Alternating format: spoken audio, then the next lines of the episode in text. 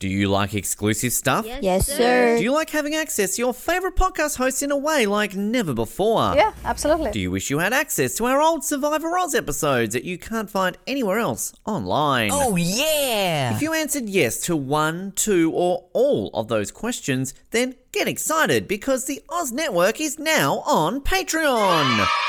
That's right, your favourite podcast has jumped on the Patreon bandwagon to enable a better listening experience for you, our listener.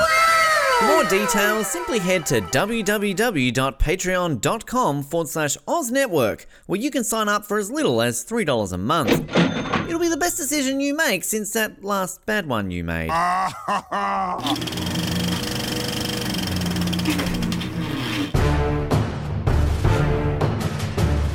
You're listening to the Oz Movies Podcast, only on the Oz Network. We are back on the Oz Network for a brand new month of movies, a full month of movies. Uh, the best month of movies that we've had since Star Wars, or let's just say the best month we've had of movies since the first month and a half of Star Wars before we got into uh, the sequel trilogy. Uh, we're here with George Lucas again. First time of George Lucas films since Star Wars. We're here with Steven Spielberg. I can't even remember if we ever done a Steven Spielberg movie before. Harrison Ford. Um, first time since Star Wars. Uh, John Rhys-Davies. First time ever. Oh, we're, Living Daylight. Oh, did we do? Oh, Living Daylight. Wow, first time on the Oz Network. Uh, All Star movie. Uh, the All Star movie of Karen Allen. 1981. Karen Allen, our first ever. Uh, probably gonna be our only one. who knows? Well, Uh, but- Crystal Skull. Oh, true. Okay, we're gonna get there by the end of the month. Sorry, I'll shut up. Has anybody figured out we're doing Indiana Jones now? Dun da da da da da da. Uh, and we're gonna cover all four Indiana Jones movies, starting with 1981's Raiders of the Lost Ark. My name is Colin, and I'm making this up as I go. And my name is Ben, and you can't do this to me. I'm an American. American. American. Aw, where's Scout? Not Oh, Scout, let's Jan. get, let's the get her one. on the line. Jan and Scout, they were the same player, weren't they?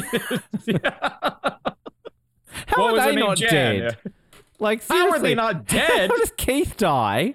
And yet, um, Scout and Jan aren't dead. No, I don't want them to die, but I'm just saying. Anyway, sorry. Yeah, it Survivor almost Oz sounds like you're like, don't take the good ones from us. Take Yeah. Scout and Jan. uh, we love you, Scout and Jan. I do actually. Firewoman. We'd love to hear. You've got a number. Call her. Text her. I do. Let's call her up. Hi. Scout, what Hi, Scout. What do you think of Indiana Jones? Oh, I love it, Tell- Ben. Firewoman. Tell me your favorite. What's your favorite Karen Allen film besides Indiana Jones? We knows Karen Allen. They're about the same age, aren't they? Probably pretty close.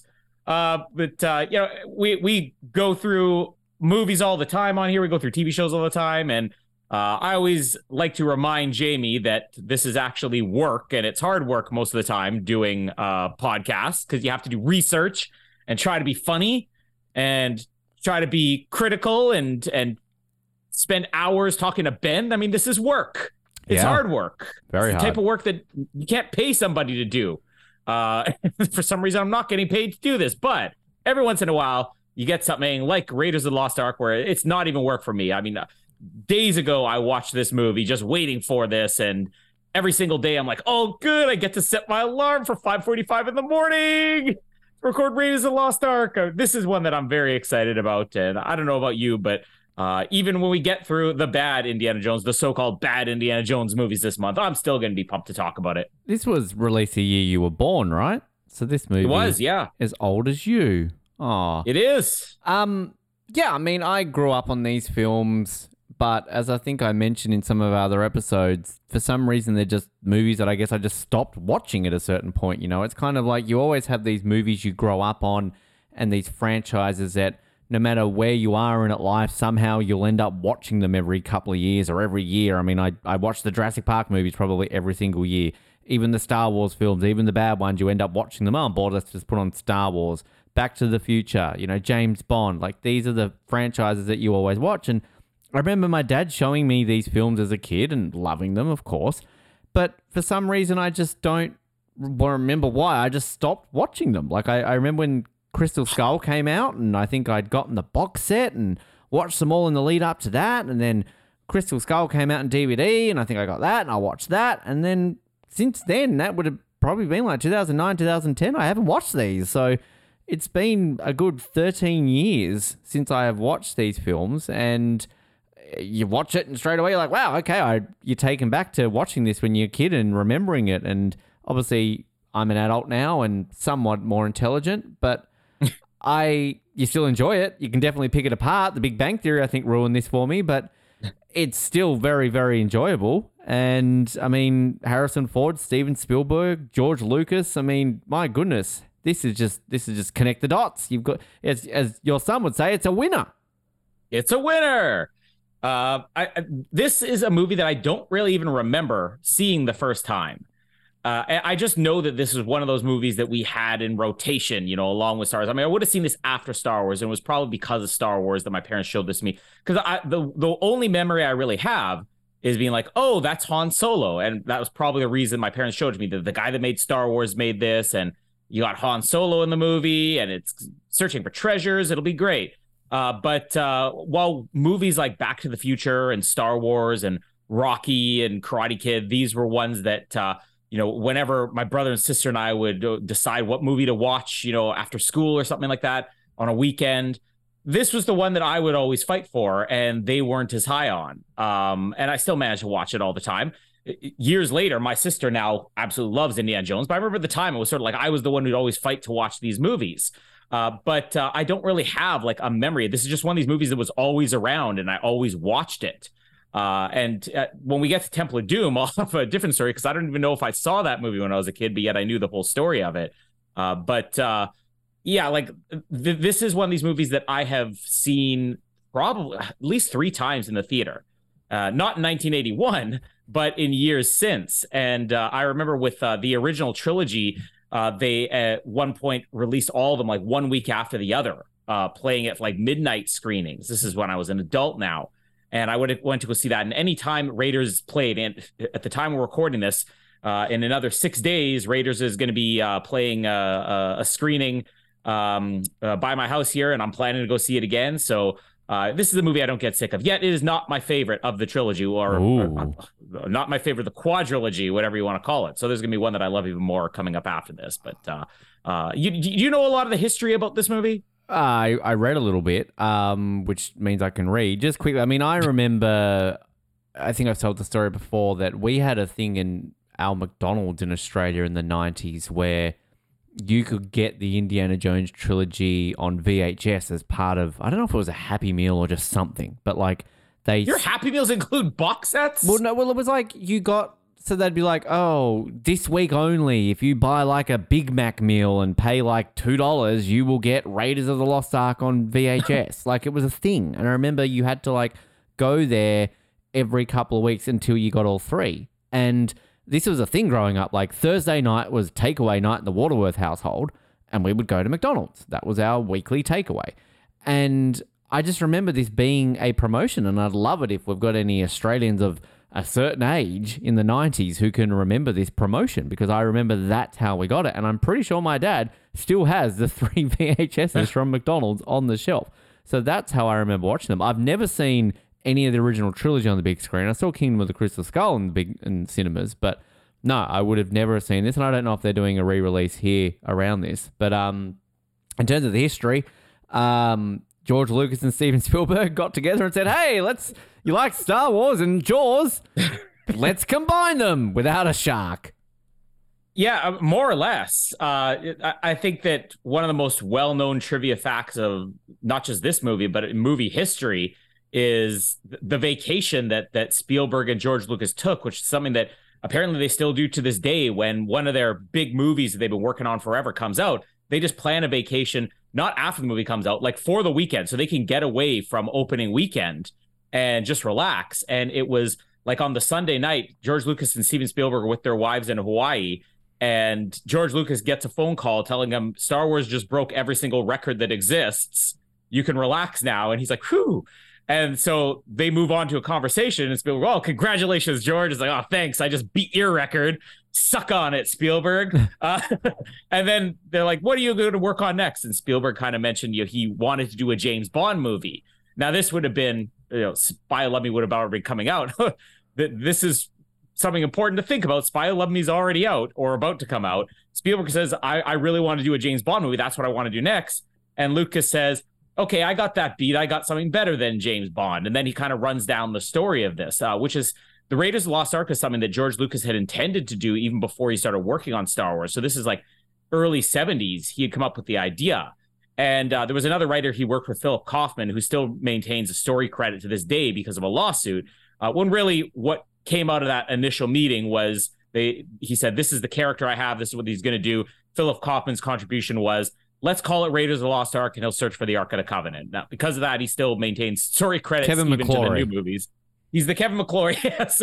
Although Philip Kaufman has actually done some decent things outside of Raiders. But uh, uh, so Lucas had barely started working on this movie. And then when he pitched it to Spielberg, Spielberg was like, wow, that's amazing. And they just went nuts over, you know, talking through this movie on their vacation, the opening weekend of Star Wars. Now, think about had he not brought up Raiders of the Lost Ark to him on that vacation, which James Bond movie Spielberg would have done next? Because the guy who, who did Jaws says, I want to do a James Bond movie. They're going to give it to him. It would have been Moonraker. Uh, Oh. we imagine Well. Spielberg making Moonraker. I mean, it couldn't have been worse. It probably would have been great. I mean, he was pretty good at doing space movies, wasn't he? Close Encounters, E.T. Can't Just fault him for his one, yeah. space movies. So I don't know. I think he might have done all right with it. But uh, it- from that point on, what they did is they kind of had like these story conferences, and uh, they had hired Lawrence Kasdan, who's the screenwriter on this movie, uh, and also a screenwriter on multiple Star Wars movies. They had hired him to do a draft of Raiders of the Lost Ark.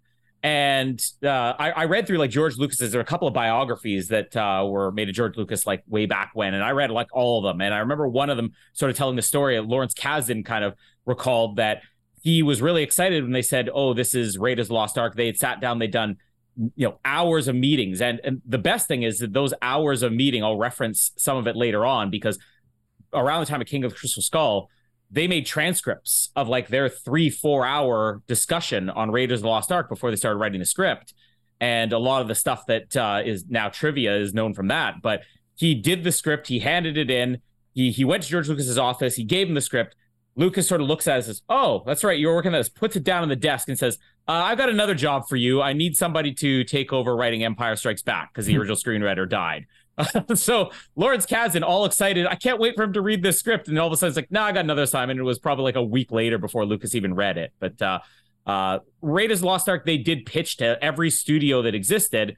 And the story that's kind of known out there is that everybody turned it down, which there's actually a complication. You don't come in as George Lucas and Steven Spielberg, pitch anything, and have anybody turn you down. The reason all the studios were turning them down was because of the deal that they said that they wanted for this was essentially you pay for everything, you give us all the money to make the movie, and we get like 50% of the profits, which was unheard of. And the only studio that actually decided they would go for this was Paramount in the end, uh, which is how why it's at Paramount because George Lucas and Steven Spielberg said we're powerful enough that you're going to pay for it and we're going to get all the money. And they said sign us up. One studio actually agreed to do it. Um, I don't know if you're you're familiar with any of that tri- trivia from what you're reading, or if there's anything else that you knew uh, read up on. I think the James Bond side of it has been mentioned in terms of us talking about on 007. I knew Spielberg was very close to doing a Bond film, and I knew a lot of the trivia reading about this where it's compared to James Bond, and you can kind of see it. You can kind of, you know, it feels very much like a Roger Moore esque film, doesn't it? And mm-hmm. that's it, like, I don't want to say it's almost very slapstick, a lot of Indiana Jones, but it's done oh, in oh, a wait till we get the deleted scenes. it could have been. but I mean it. But it is kind of like intelligent slapstick, if you know what I mean. Like it's kind of that. It's. I mean, the Mummy. We've never done the Mummy films, and the Mummy, Mm. you know, gets a lot on. This is maybe what Tomb Raider did wrong. Uh, maybe Yeah. Tomb Raider, but then Lara Croft. No, that's a whole different story. But I mean, it's interesting to learn sort of all of that and just the power that they had. Because I mean, what four years removed from Star Wars, a year removed from Empire Strikes Back. Uh, you know, we can look back at that now and think, well, these are the biggest, you know, movies of all time. But I mean, back then, you know, that was unheard of. And, and it's also, I think, that the genre of this type of movie, you know, it had been a while since this style of kind of like adventure film was big in Hollywood, right? Like Yeah. this was sort of what a, a 30s, 40s, 50s style movie that kind of never really, you know, it's always interesting when you have a genre of film that y- you know it, it didn't do well previously to this. I mean, I was just watching a video recently on, I think it was top ten vid- films that people got wrong. Be it either like they predicted that they would do brilliantly and they failed, or everyone predicted they would be shit and they like dominated. And one of the ones I always mm. bring up on lists like that is Pirates of the Caribbean because it's like, well, hey, Cutthroat Island released a few years before, no one wanted pirate films. They're mm-hmm. shit, and look what it did. And then I don't know if you kind of had films like this in the 70s that nobody touched, and all of a sudden this comes along. So it's interesting to learn about the history of all of that. And it's I often forget that Spielberg does all of the Indiana Jones films except for the new one that's about to come out. Yeah. So um, I guess it's kind of because he doesn't really do a lot of sequels, does he, old Steven? I mean, Jurassic Park and Indiana Jones, I think that's it. I'm trying to think if he's ever done another sequel. I don't think he has. You know, one of these days we're gonna get the sequel to um, uh, Catch Me If You Can. Uh, you caught me, and you could. Catch me, catch me if you can again. uh, but uh, yeah, you know, like, the style of the movie, you're right. Uh, this is something that George Lucas was very enamored with, obviously in the 70s, because Star Wars the same thing. We want to go back to the the the movie serials is something that predated television, and what it was was you would go into a movie theater like on a Saturday afternoon. You'd watch one movie, and then in between that and the next movie, you just pay an admission and you'd be in all day. And then in between movies, they would show like a 10 or 15 minute you know, short that would continue the next week. And that was sort of incentive to keep people coming back to movie theaters. And that's what the this and Star Wars were kind of throwbacks to. But yeah, you're right. Nobody kind of did this or nobody did it right. Uh, a lot of the movies would have been like B grade movies, like Tarzan movies still existed, but like, you know, barely a budget. nobody was going to see them. And yet you revive something. That's one of the things that I think had this been pitched prior to Star Wars, it would have been a tougher sell. Mm. Whereas after Star Wars, and it's like I already George was like, I already proved that I could do this with science fiction. Now I'm going to do it with like you know a treasure hunter, and uh, people can get excited about it again. But it doesn't necessarily mean this movie was like instantly going to be a success because obviously Steven Spielberg, uh, before this, he had made a movie called 1941, which was like his first big bomb. The guy made Jaws and Close Encounters of Third Kind did this movie in 1941, and there's a cool connection to this movie in 1941 uh, that um, uh, we'll talk about a little bit later on. One of the most famous scenes in this that actually is a reappearance of a gag he did. But uh, Spielberg was actually kind of on the ropes at this point. Uh, the other reason that Spielberg really wanted to do this with George Lucas is because following Jaws, which went severely over budget, severely over schedule, went on to become the highest grossing film of all time. He then Close Encounters of the Third Kind, which went severely over budget, severely over schedule, and went on to become a massive hit. And then 1941, which went even more over budget, even more over schedule, and then it bombed. And Spielberg himself has kind of admitted that, like, despite having made two of the biggest films of all time at this point, he couldn't get hired because studios didn't want to touch him. They're like, listen, we can give you something, it could turn out to be a massive hit, but you're not going to stick to a schedule.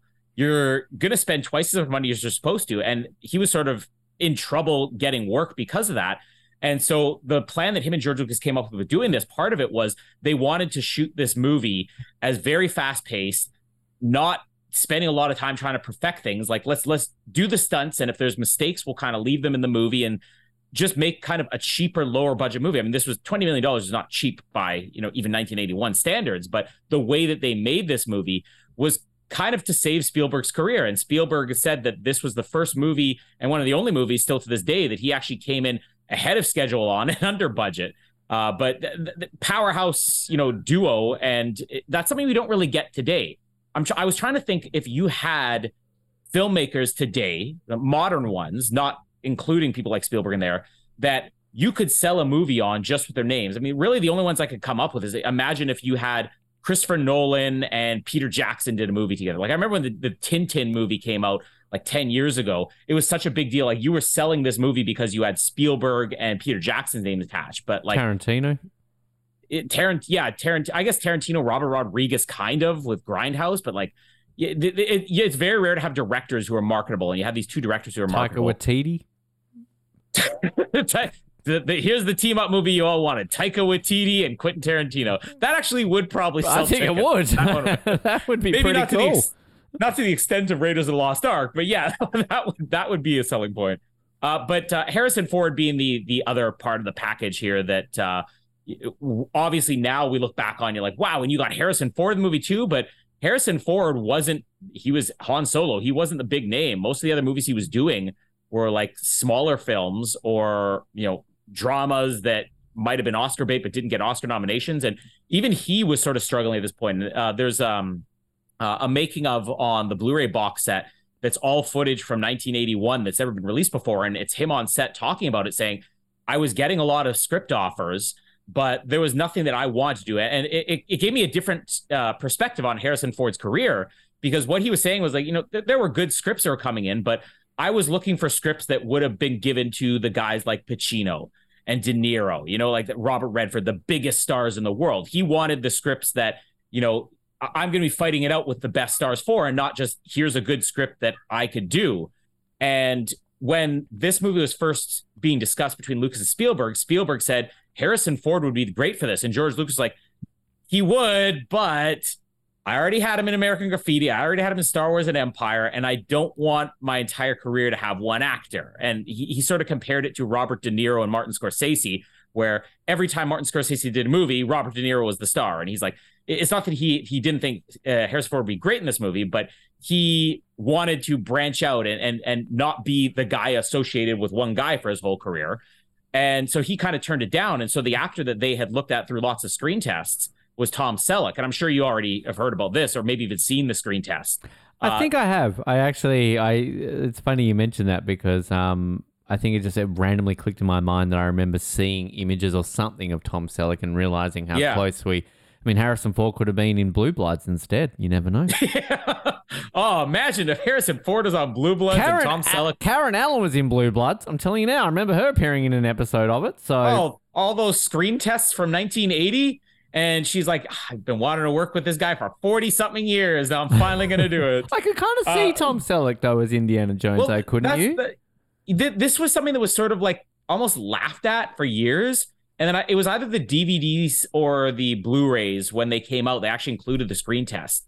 And I remember me thinking, like, Tom Selleck is Indiana Jones. I don't know if I could picture it, but if you watch his screen test, it's like, wow, like I wouldn't have expected Tom Selleck to work, but like he really would have worked they actually hired him. He was signed on to this movie, and it was going to be Tom Selleck as Indiana Jones and Raiders of the Lost Ark. But the TV show Magnum PI that he shot a pilot for, the network said, "Oh, we want to pick this up." So he kind of got Pierce Brosnan out of like Pierce Brosnan out of the Living Daylights. Uh, he got Pierce Brosnan out of Indiana Jones uh, because they said, "Well, we got him for Magnum PI, and your schedule is going to overlap with that, so we can't let you have him." And they're like, "Okay, who are we going to do now?" Well, I guess we're going with Harrison Ford now. last choice, Harrison Ford, just like he was the, the last choice for Han Solo.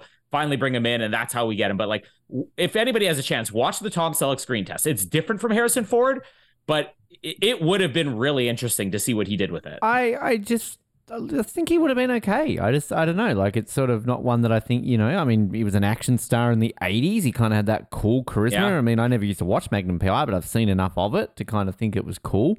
Um, I don't know. I think he could have pulled it off. I'm seeing here on Wikipedia, they are saying that Bill Murray, Nick Nolte, Steve Martin, Chevy Chase, Jack Nicholson, Jeff Bridges, other people considered for that. I mean, oh, Jeff Bridges would have been great. I don't know about Bill Murray. yeah, Bill Murray and Steve Martin and Chevy Chase. I don't know about that. Um, but yeah, I don't know. But I mean, look at Harrison's for Harrison Ford's four films that he had in a row between 1980 and 1983.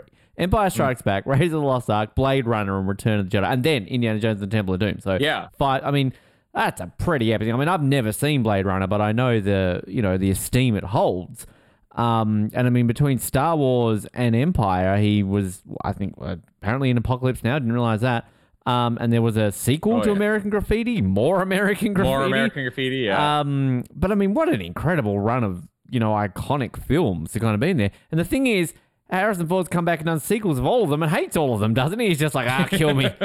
like, I love how he just comes back for these sequels and he's just like, oh, just kill me. Like, you know, he's gonna die in Dial of Destiny. Spoiler alert. Like, surely he's gonna die. Just saying right now. But um, yeah, I mean, what a I mean, it's great cast. I mean, it's easy to look back on this now, 40 years later, and be like, oh my God, perfect casting. You do this with so many iconic roles, and it would be completely different. Like, I love reading these articles and seeing these articles about who nearly got cast in certain roles. You know, we we mm. talked about it a lot on Breaking Bad. Matthew Broderick was nearly Walter White. I mean, you can sort of look back on that now and go, "Oh my god, that's terrible casting." But I think I said it on the episodes too. I remember the large reason why I didn't watch Breaking Bad because I'm like Bryan Cranston. That's Hal from Malcolm in the Middle. I'm not going to take that seriously. So how do we know Yeah. how Matthew Broderick would have gone in that role? So yeah, Harrison Ford. I mean, iconic. Wh- What do you think he's more iconic for, Indiana Jones or Han Solo?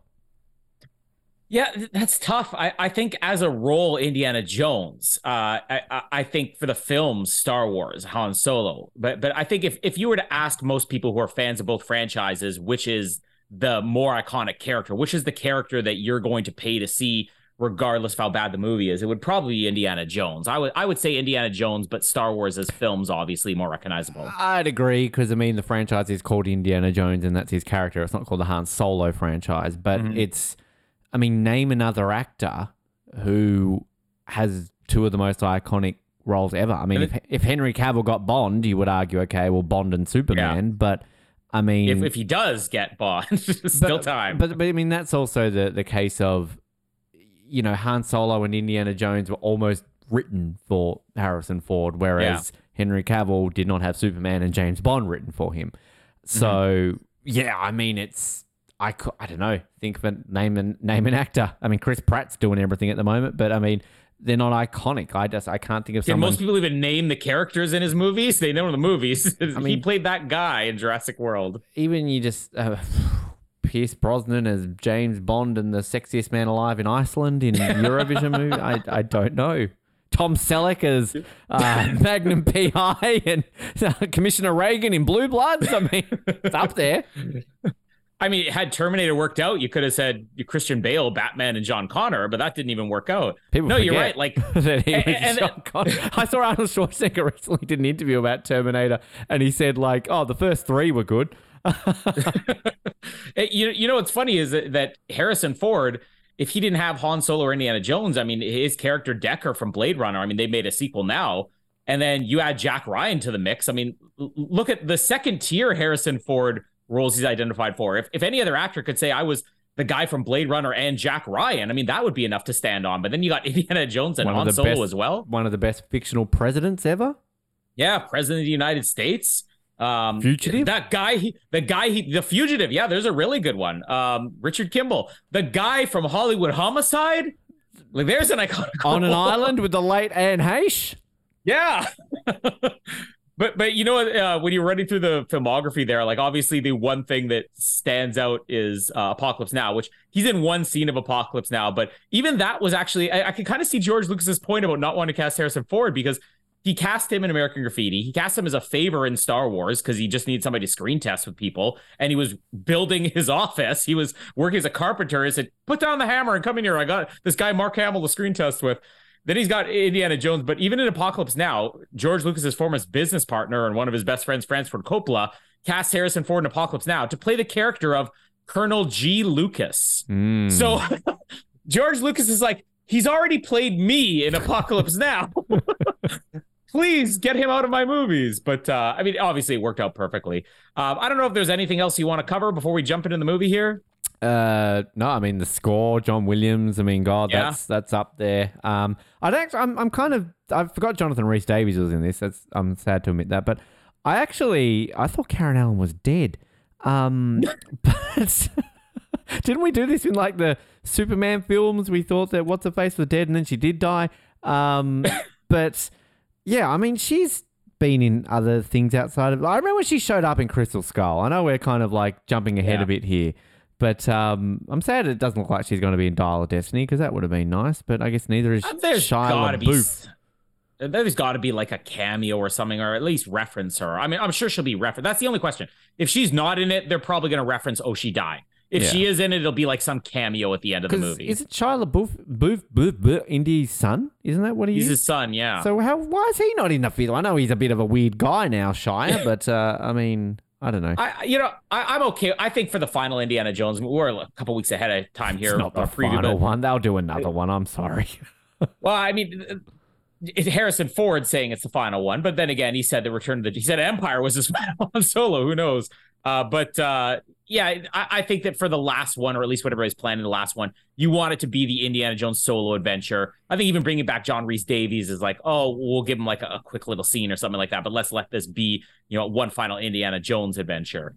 Um, yeah. But uh, no, J- John Williams. Uh, I guess one little quick thing to add on there. Obviously, Spielberg worked with him on Jaws. Spielberg recommended him to George Lucas for Star Wars, so he'd work with both of them. And the, the main theme, the Indiana Jones theme, uh, the one trivia bit about this is that uh, he basically came to Spielberg and Lucas and said, "I have two potential themes for you." And he played the first one, which was dun da da da da da da. And they're like, "Wow, that's great." And he says, "Okay, and this is the other theme I'm thinking of." Da, da, da, da, da, da, da. They're like, okay, so you got to choose between the two. And Spielberg is like, I don't know if I can make a choice. Could you do both? And he's like, uh, I guess so. If the Indiana Jones theme we have, those two parts of it, is because they simply couldn't decide which theme he wrote they wanted to go with. So we ended up getting both. So that's the iconic Indiana Jones theme. And you want to talk about like John Williams, and forget about Harrison Ford yeah. or Spielberg or Lucas. He's got Jaws, dun dun dun dun, Star Wars, Superman, Jurassic Raiders Park. of the Lost Ark, Jurassic Park, E.T. You look over like a less than 20 year period, the amount of iconic themes that he's created that you just mentioned the movie and people know the music. I mean, that's insane. Too bad he can't, you know, crank out themes like that today. I was going to say, when was the last time he did one? Um, yeah. did he do Catch Me If You Can? he did, yeah. Catch Me If You Can and Minority Report were like, that was his last great year. Yeah, God, Force Awakens and please name one theme from those. exactly. Uh, we'll get into the movie here. Uh, so we start off with a Paramount logo, uh, which literally transitions into a mountain, and there's some good behind the scenes footage where they decided they wanted to do this. And I also like that they did like the old. Lo- it's an old logo. This isn't even like 1981 Paramount. They're like, let's go back and get the Paramount logo from like the 50s or the the 40s or the 30s, and we'll kind of use that. Then the transition to the mountain. There's some some great footage of uh, Steven Spielberg looking through the camera where they actually have a printout of the Paramount logo, and he's sort of looking at that and looking up. No, a little bit closer, just so they could get that one mountain shot. Uh, and then the titles are just very simple. I think that's one thing that's interesting about the indie movies is that you just get the title that comes up over the action. Just Raiders of the Lost Ark. That's it. Feels it's very not like Star Wars. 40s or like you know feels old. Yeah, yeah, exactly. It feels very old. Um, so they're in uh, where is this? Somewhere in South America. Do they even identify America. the country? It just says South, South America. America. Thank you for turning out the light, whoever did that. it's it's the the mystical beings knowing of South America. Which can I actually just add, add? I always forget these movies are set in like the 30s. Like I always yeah. forget. I always think they're kind of set in the 80s, but uh, makes sense. Which also, knowing my history, like I know Nazis existed and Hitler existed, but this is still pre World War II, right? So like it's still a couple years removed, yet the Nazis are still trying to take uh, over. World War II was like 1939, right? Well, I'm trying to look it up here. Uh, 1939, yeah. So this would have been pre. So yeah, even Last Crusade is pre World War II. I didn't even think about that. Yeah, but Temple of Doom set before this which I just read. Temple of Doom. Oh yeah, sorry. Last Crusade was uh, 1938. So uh, even Last Crusade is pre World. But I didn't realize Temple of Doom was set a year before this. So like Temple of Doom is yeah, technically prequel. a prequel. Which the only reason they made it a prequel is so they could avoid the Nazis. So like, well, if we did it the next year, the villains would have to be the Nazis Boy, again. The Nazis. So. and now here we are. They're making 1969 the setting of Dial of Destiny, and who are the villains going to be? The Nazis. And Mads, Mads Mikkelsen, or what a surprise! Oh, who are we going to get to play a Nazi? Oh, he's played freaking uh, Hannibal. He's played a Bond villain. He's played a Star Wars sort of villain. What's he? He's played a Nazi yet? Nah, put him in. There we go. We, we need somebody who just looks evil. Get Mads Mikkelsen. Yeah. uh, I, one of these days, I want Mads Mikkelsen to play like the nicest guy in town. Romantic comedy. yeah, I want like a, I want like a Truman Show style movies. Like in case I don't see it, good afternoon, good evening, good night.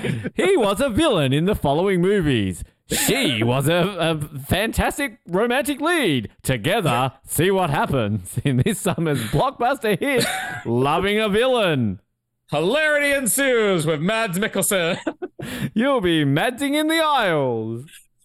madsing in the aisles. There's the tagline. Why would if only we did t-shirts still, we would have that. Um, so yeah, South America 36 and uh, uh, we we have Indy and a couple of people with them, some tribal people, and uh, he basically mentions some other archaeologist or whatever. Uh, Forrestal he says, "Oh, this is as far as you, you got," but he Forrest Gump got this far. Forrest, I Forrest, didn't get Forrest that Gump. far in the forest. That's why I was named. uh, but uh, he- he's basically saying, "Oh, but Forrestal was very good. He was very good." So um, it's we're, audiences kind of have the expectations that whatever he's looking for, he's not going to find it. They get inside, and we get introduced to future Spider-Man villain here, Alfred Molina, in his film debut. Is it his film debut? I didn't realize that. This is the origin story of um of Doc Ock Doc because Ock. he gets covered in spiders. He's like, ah, not the spiders. Anything but spiders. It was very Nicholas Cage. Not the spiders, not the spiders. He's looking like I mean Alfred Molina. Like I don't know if he just doesn't age because I mean he, he looks kind of the same as he does in Spider Man. So Yeah. there he is. Uh, I, I mean, I had no idea who Alpha Molina was. I think at this point, uh, but uh, there, there's some uh, good stories he has, like on the making ofs about the spider scene here in particular Ooh. when they're inside and you, you see them walking through the cobwebs. But it's such a good reveal where you don't really see him cover the spider until he turns his back and he's already scared. Ooh. And wh- when they were filming this, they basically had spiders all over him. And Spielberg was like, I, I need movement. Like the spiders aren't moving. People are going to think they're fake. So, like, how do we get the movie? And the spider wrangler was like, well, they're all male right now. So to get them to move, you need to put a female in there and they'll kind of fight over her. So they threw one female spider on Alfred Molina, and all of a sudden the spi- the tarantulas are like literally crawling all over Oh. him. He's like, they're coming up my neck and everything. And Spielberg's filming, and he's like, Alfred, I need you to look scared. And Alfred Molina is just he's he's cracking up telling the story. He's like, I am scared. I am scared. yeah. So Alfred Molina's Ugh. terror is real here with the spiders all over him. Um, Harrison Ford, though, I mean, nothing That's a scares him. tu- that's go- a Tuesday in Australia, by the way. That's just I walked into I w- went to the toilet before and that happened to me. That's ah, fuck off. to be on him before the end of this recap. Uh, there is a deleted scene, which uh, it- it's not much, but as they're kind of working their way here, you, you get where they uh, have the the the light. He steps in, or he puts his hand in the light, and then the the spears come out, or whatever, and that's where you see the corpse. Which uh, the, Britney Spears comes out, four point five seconds. Oh yeah. Oh But baby, is- baby. Sorry. this is supposed to be Forrestal, the the guy he was saying uh, hadn't gotten further than this. Uh, but the deleted scene they have here, there was a, a couple extra bits. There's the part where um he's pressing on the the floor. Even Alfred Molina's like, "There's nothing to fear here," and then he's like, "No, that's what scares me." And they press on the floor, and then the the something comes out. But there's another part here where Alfred Molina is supposed to. There's like a, a trap part covering a hole in the floor, and Alfred Molina falls into the hole, and Harrison Ford's basically got the whip, and he's pulling him up slowly as Alfred Molina's like, you know, falling into some type of you know, pit of nothingness here. Um, of like the Oz Network. the Oz Network, Pit of Alfred Molina's career, a pit of nothingness. Uh, but uh, after this, we, we we do get the whip as they get to swing over this little chasm here. That's going to come back in a bit. And uh, this is where he gets the idol. And I mean, this scene's been parodied so many times, like this all the way through the boulder. But I always remember like the uh, the Simpsons Yeah, I parody was where thinking of that. the piggy bank. Yeah, because they even they even they even duplicate like his movements where he's like touching his face, like ah. Uh, he basically fills a bag, a bag with sand here, so he could swap the idol for the sand. I love Alfred Molina where he's like he's like rubbing his fingers, like oh oh, and then he's like whew. Like Alfred Molina is like such a small role, but he's actually really great in this. He's in uh, the opening some- credits if you if you look at these actually. Yeah, he does. He does get his name in there. Uh, and uh, the he he swaps the idol, and all of a sudden he tips his hat like I got it. Then all of a sudden you hear this rumbling, and that's where the boulder comes. I mean, if you're talking about all time most iconic opening sequences, Indiana Jones and the Boulder, it, it's got to be top of the list. I mean, if it's not, it's it's nowhere outside the top five.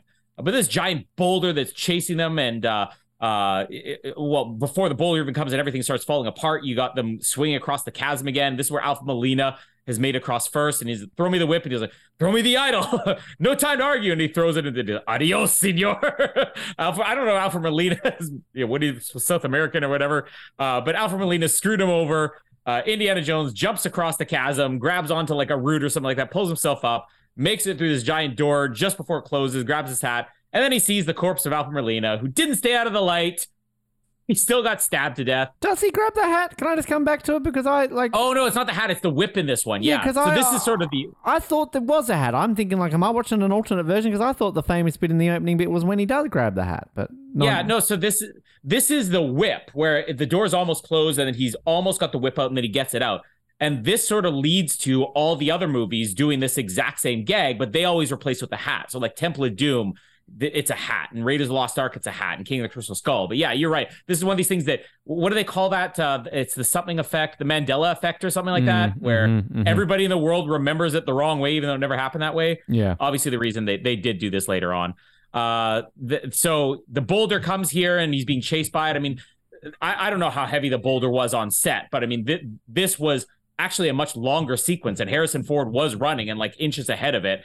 Uh, but uh, dives out just in time, and it's funny because this this one moment is so small movie. It's like ten seconds long, but like I could have sworn as a kid that this was like a 10 minute long sequence of him running from a boulder. It's no less effective as 10 seconds. It's just it, it just shows like how incredible this opening sequence is. Uh, he gets outside just in time, and then all of a sudden he's got all the the tribal people, you know, with their spears and their arrows on him. And this is where we get introduced to the villain of the movie, Belloq, uh, played by Paul Freeman, a man who would go on to play another character in the Young Indiana Jones series. Uh, that's pretty much it. Uh, he was in the Mighty Morphin Power Rangers movie. Ooh. I guess that's one thing he did. Ivan Ooze, the sorcerer. It's been a long uh, time since it, I would have seen that, but okay.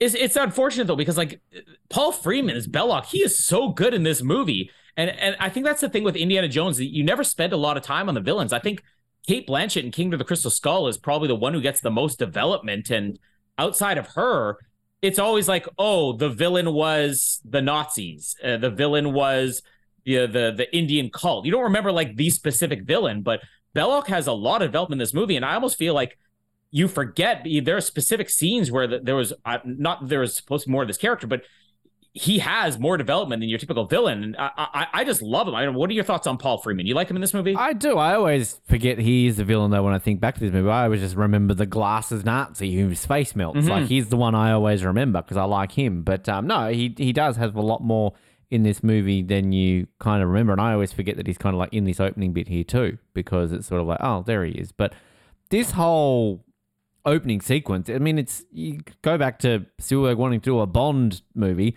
this is a Bond opening sequence. You're expecting there to all yeah. of a sudden be like, for your eyes only, like as a plane flies off or something like that. Because, I mean, you, you, who would have sung an Indiana Jones theme song? Like, I know Sheena probably still was available back then. It's 1981. so, uh, Raiders of the Lost Ark, dun dun. When you steal an idol, a boulder comes out. Doo doo. And like, you know, it's just exactly what you're expecting. But, um, yeah, I think it's it's it is an interesting thing with the villains because even um, I will admit when uh, we interviewed um, old mate on 007, who's the main villain, of course, in uh, Last oh, Crusade. Um, Glover, yeah. I completely forgot that he was a villain in Indiana Jones. So, you know, uh, it's kind of that way. Uh, but um, I mean, it's just, I mean, this opening sequence is just so damn iconic and so great, and just the music straight away. I love the kind of the the slow reveal before Indy turns around and you see his face. Yeah, um, I will say that like it's interesting watching this movie in 2023 because I watched the honest trailer for it and kind of you know they point out some issues with it, and I think also like in this day and age now where all these people are questioning like the rights of like the white man taking the artifact and putting it in the museum. You know, they should really be like, you know, left where they are and all that sort of stuff. And I'm not joining that mm. debate, but I've got a question this tribe and everything about this idol. What is the point of putting this in this room? Like, like this tribe is going to like, cool. This is this sacred artifact that is going to sit in here, and we're just going to booby trap it. They're just dicks. This tribe are just a bunch of dicks. They're just like, ah, people who want to come in here, we're going to kill them. I don't like whatever this thing is, how precious it is. They don't even get to look at it. It's not like you know King George the Gold Man He's going like, I love my idol. I'm gonna, I'm gonna stare at it. No, just put it in a room with booby traps and kill everybody who tries to enter it. So why is his tribe yeah. then out the front going like, no, don't go in? Like they should be like, yeah, going in, guys. It's yours. it's all yours. We're just gonna sit here and rub our sticks together because we're ancient tribes. Like I don't get the fight outside the temple. like I mean, well. I, I get the idea of booby trap. I mean, this is something even like yeah. in Egyptian culture, like the, you know, the their their uh, pyramids and stuff like that, and the, the temples, of the mummies' tombs and stuff. This is something that, like, to this day, they still do this. Well, not to this day. They're not, not 2023 Egyptians. That's how, they, like, got, that, that's how they got rid of that uh, president about a decade ago, wasn't it? In the uh, Arab Spring, they booby trapped everything. What I meant to say is that we they still uncover things like this to this day, but but in this one, it, you, you have a good point because this is like out on display and it's well lit. Yeah, it's there to. This is like this is our temple. We go there to worship. But like, do they? Unless they go in there and they're like, all right, don't step on this spot and remember to stay out of the light. Maybe they know the sequence to get in there. But At, at least with like you know the the arc, and then I'm thinking of like the mummy movies and everything. Like they're hidden. Like I mean, you know, it's not like Yeah. it's like, hey everyone, this is how I yeah. steal it, steal it. I, I dare you to. I dare you to. Can I just point out one thing too, which I want to keep commenting in these movies because again, I've seen the Kingdom of the Crystal Skull once. I, I don't remember hating it, but I also know all the hate it gets. And one of the biggest Mm-hmm. criticisms is people complain about the aliens. This isn't Indiana Jones. There are no aliens in Indiana Jones. I'm sorry, this movie has like ghosts and spirits and magic and booby traps and Yeah. all of this stuff that's in this film. So you can't sit there and say, oh, it doesn't have aliens. That's in the same realms as ghosts and spirits and booby traps and all these kind of things, right? So you can't complain about aliens if you enjoy this movie. I'm just saying that right now. And like I think the argument can be made with this one, it's uh, it's a lot subtler. They never quite identify what it is that's coming out of there and stuff. But but wait until you get to T- Temple Doom, and this is the argument I've always had for a King of the Crystal Skull. The absurdity of Crystal Skull, okay, it is absurd. I, I love that even Harrison Ford has come out defending Crystal Skull just within the last year and saying people don't realize that like in, this is what India, Indiana Jones was meant to explore different genres each time. It wasn't meant to be we're always going after you know some mysterious arc that never gets opened or the one time it gets open even Indy doesn't see it. Uh, when we get to Temple of Doom, a man's heart is ripped out of his chest and he survives. Okay, so. Don't talk about absurdity with aliens and then watch Temple of Doom. Uh, and even Last Crusade, there's some stuff in there. It's like, what? There's a guy who's been alive for a thousand years. Like, this is what it's meant to be. You're Called right. Tom Cruise. Tom Cruise, yes, uh, the keeper Who's of the gay, Holy by Grail. the way. Sue us, Cruise, sue us. Uh, but uh, it- basically, Belloq here, he even um, uh, you kind of get the impression through this scene that uh, this is a common thing. Indy gets something, and then Belloq takes away. These are competitors. You know, they, they- we don't even identify as working at the Nazis at this point. Uh, I love Indy's escape though when he escaped from these guys, and Belloq's got the idol. And he's got the most maniacal laughter. He's like, ha ha ha ha, ha ha ha ha. It's like so over the top. It's just great. Uh, Indy's running from the tribal people. They're throwing the spears at him. They're shooting the arrows. Yeah, terrible He's- shots. They're stormtroopers. Come on. They're how are they not stormtroopers of him? South America, Indiana yeah. Jones is swimming slower than Eric the Eel from the Sydney Olympics, and they're throwing stick. I could hit him with a stick, and I'm not a tribesman. Uh, I love his pilot here, Jock. He's like, Jock, Jock, the plane. And he's like, oh, oh, he's going to die. Oh, but I got a fish on the line. Dead indeed, fish on the line. And then eventually he's like, ah, and he throws the fishing line in the water. Uh, he jumps in the water, like he said, the slowest swim ever. Uh, he get on the plane, and then this is where Indy's in the back, and he's got the snake. And of course, we have to have the introduction to snakes. And he's like, it's like, Jock, what is it? Oh, that's just my pet snake. I don't even remember what the pet snake's name is. Uh, and then he's got his line here. I hate snakes, Jock. I hate them. Uh, that's going to come up again in a couple of movies. Uh, every single movie. I, I'm, I actually am trying to think. I think snakes are yes, snakes appear in every single Indiana Jones movie. There's only one where uh, Indy himself does not actually fear snakes. So uh, uh, bookmark that when we get to it And in a couple that weeks. when he is naked because he's got a massive dong?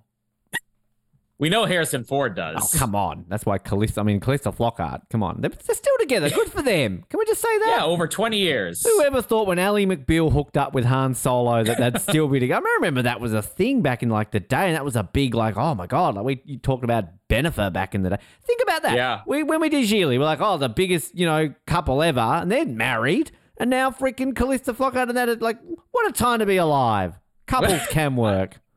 I, I don't remember Jack Nicholson and Lara Flynn Boyle lasting 20 years. Well, that was that was just the old man, really thin woman craze of the early two thousands. Like Harrison Ford and Calista Flockhart. Um, and they seem happy one of as them well. survived. Good for them. Yeah. Oh, um, and it, at this point, what they're going to be married until she's dead and he's 108 and Yeah. still alive. And Matthew Broderick and. Sarah Jessica Parker are still together. Good for them. That's it. That's another older guy, younger woman.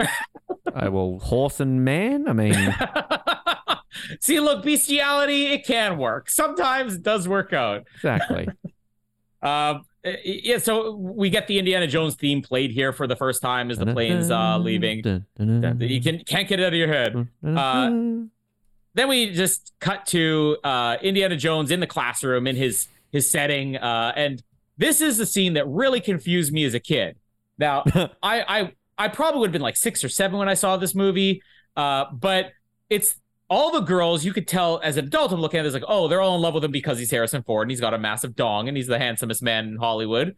Uh, but as a kid, I'm seeing all these young girls and what I think is an old man. and there's the one girl who's even got on her eyelids, love you, I love you. And he's getting all flustered. Uh, uh, uh. Uh, and I'm I'm wondering, I'm like, wait, like, but he's an old man. What are they into him for? And it probably took me until I was older and realizing like women loved Harrison Ford to get it. And you also realize that he probably is hooking up with these girls when you get a glaring plot hole with Well- old uh, Miriam or whatever it is when you find out that he was fucking her when she was a Yeah. kid. So, well, interesting note. Uh, well, let's let's touch on that now. Th- those story conferences that Lawrence Kasdan, Spielberg, and I've George Lucas that. had. Yeah, so I read the transcripts for this, and and it- is a lengthy conversation, a very lengthy conversation they had debating about what the age difference was going to be between India and Marion. Marion, sorry, not Miriam, other way around. And, and at one point, they were thinking like, was she going to be twelve or thirteen? Like they they wanted this idea that like, oh, he's not quite you know always heroic because he maybe had a fling with a slightly younger girl. And in the end, I think the age they decided 15. on was that she was fifteen and he was Yeah. like twenty four or something like that. Um, but you're shrugging your shoulders like I see nothing wrong. No, with no, it's more like it's often overlooked fact. It's like when we talked about Yeah. Elvis. Like, yeah, Priscilla was a little child. Well, not a little child. yeah, I mean, exactly. she was at least a teenager. She's not me, but like it's it's you know this is why I'm saying this scene. The reason he's flustered with this girl was like love you on her eyelids because he's got like oh god I'm in with a chance here. It's like oh damn I'm Well- being interrupted. Yeah, and they, they were very careful to pick an age that wouldn't. They're like, what is the exact age difference that will make him look a little bit scummy, but won't make the audience wish death upon him? And they decided on 15 Fucking and 24. 15 year olds is fine. 14, ew, 15. That's about the right age to have sex with somebody. Yep. But you, but you know, this is a weird comparison. It had nothing to do with having sex with people. But like when we covered Jurassic Park 3, I made the argument when people were like, oh, how is a child going to be able to survive on the island? Because he was like, what, like 12 or something like that. I'm like, you say this kid's 13 and everybody accepts, accepts it. You say he's 12 and all of a sudden this is questionable. It's a plot hole. But So Colin's uh, saying if you're 15 and a girl, you're all right having sex with a 24 year old man. That's completely fine. it- 14, well- ew. 15? Mm. Spielberg, Lucas, and Kasdan say it's okay, then I'm with them. Why, like, why is that never brought up? Like in this day and age where Yeah, everything's exactly. cancelled, in you know maybe we're going to be the podcast. Someone's going to listen to this. They're right. We've never discovered that Indiana Jones gets cancelled because of the Oz network. Hey, we'd make the news. So by all means, Indiana Jones is a pedophile. Everyone, get rid of him. Uh, we've been saying Ben's a pedophile for years and nobody cares. We say Indy is. I am the. Indiana. Jones of this You podcast. Dun, dun, dun. I've got a fedora. I'm gonna go put it on. You do. dun, I don't have a whip. But, but there's more to come. than Actually, this scene, you're, you, what? oh, sorry. there's times where you're joking, and there's times where I'm like, he looks very serious no, right now. I think. I might do have one. I'll have a look. I'll bring it in for the next episode yeah. If I hear screams from the other room again, I'm calling the authorities. Oh, it's all right. I can show this type of whip to Colin and he still wouldn't get it, so it's fine. Um, but but no, you're actually right about the scene. This scene was intended to kind of set up. They want again the James Bond connection. They the idea in this movie was that he was going to be a bit of a womanizer and a playboy. And there's another scene coming up later on, which there was a deleted scene from that uh, it was supposed to do the scene more, and they kind of cut that from the movie. To me, I think this still kind of just plays as oh he's the handsome professor because you see all the girls in the class and and he even gets flustered by it. But uh, there's another there's a deleted scene that follows this when marcus comes in where there's a female student that stops him and she's kind of being flirty. It's like oh i thought we were going to go over my paper on whatever. And he's like oh oh yeah marcus do i have time for this?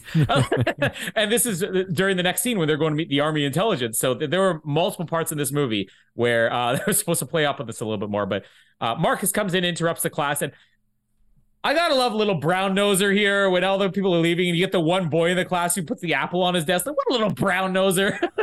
and then Marcus just steals it. Like, it. Was this actually a thing? I know this is like a Yeah. cliche in movies. Like, was this? I want people who are alive during the 30s, 40s, and 50s, if you're still alive, tell us. Did you leave an apple on your teacher's desk? I was going to ask that, like, because you're old, so I thought you might have known. But, like, I mean, again, I'm similar to you. I know it's a cliche, but, like, like what? Like, I mean, what is the deal? And why is it a guy doing that? Like, I mean, all these girls want to get in his pants. Oh, he's he's he wants to get in his pants too. Well, I guess you could be gay in 1936. Repressive time. He looks a bit. Look, I mean, be- the way he walks past the He desk. gay. he- I was gonna say, but I stopped myself. You said it. It's Tom Cruise. Um, but like just the sort of the way he walks past this. It's like that's how you were when you were gay in 1936. You're like, I, I always wonder though, like if this was a thing, like does a teacher have to go home and eat twelve apples so they don't rot? Is this their diet? They live off of apples for Why dinner. an apple? Like, uh, to keep the doctor away? Like, I mean, like, is the teacher's always there, there. there you go. You're covered for a week and a half, teacher. Like, I just, I just don't get it. Like, I mean, like, wh- wh- why? An Like, orange is gonna last longer, right? An apple's not gonna last as long as an orange. banana. Banana's a bit suggestive, maybe. Like, I don't, I don't know. What about a watermelon? Well, girls leaving bananas. watermelon on the table. But uh, Marcus here, another uh, character. I don't know if he's been in much else. Denholm Elliott, who plays uh, Marcus in uh, two of these movies, and kind of has a cameo appearance in King of the Crystal Skull, sort of. Even I though thought the he looked actor was dead. Yeah, uh, you he looked familiar from the other indie movies. Yeah, maybe. Like, you know him from something it's so long since I've seen them. That's the guy from Last Crusade. That's where I know him from. There he is. Uh, yeah, I'm not seeing a lot here that uh, um, I would actually know him from. He was in the original Bourne Identity miniseries from the '80s, the pre-Matt Damon one. Um, he- he's he's great in these movies, though. But uh, we talk about the, the gay undertones. We're gonna get to that in a minute. Uh, Oh wow. no, no, no. When I point it out, you're gonna you're, you're probably gonna see what I'm talking about. But uh, Denholm Elliott uh, you know, has a very different character in Last Crusade. I mean, it's the same guy that literally have this exact same scene played over again Last Crusade, but he basically becomes the early Jar Jar Binks in Last Crusade. He's the prototype for Jar Jar. Uh, but uh, he's basically telling the story about how he he lost the idol and the Belloq took it. And I just love Marcus's indifference here. Uh, he's like, "Oh yeah, yeah, well."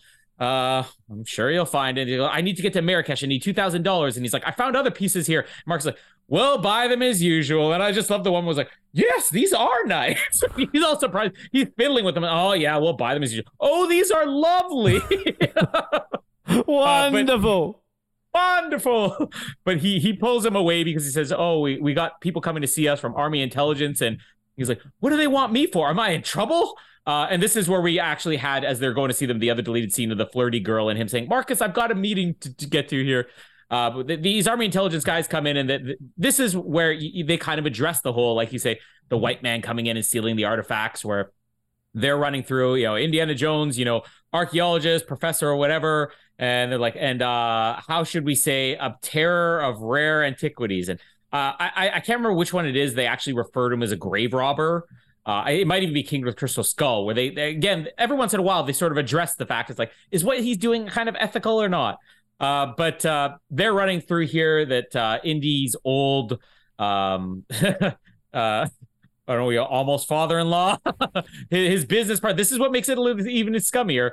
His old business partner, mentor, or whatever, Abner Ravenwood, uh, had been mentioned in uh, some type of Nazi communication uh, and references to the city Tanis. And this is where Marcus and Indy get really excited because they're like Tanis was the resting place of the Lost Ark. They have to go through the list and hear what the Lost Ark was. This is what the Ten Commandments were stored in, uh, and all the places it could have been. They're wondering why was Abner mixed up in this? He wouldn't have had anything to do with the Nazis. Uh, Indy runs through, you know, the, the power that shows him even the book. And I, I love the difference between these two guys. I mean, th- these guys are in what, two scenes here, but you get the one guy who's like, yes, yes, and tell me more. And then you get the other guy who's almost rolling his eyes the whole time. And even at one point, he's like, uh huh. Uh, but they basically are saying they they need somebody to go find this. So then we get to the next scene. Now, this is where we had the other deleted scene.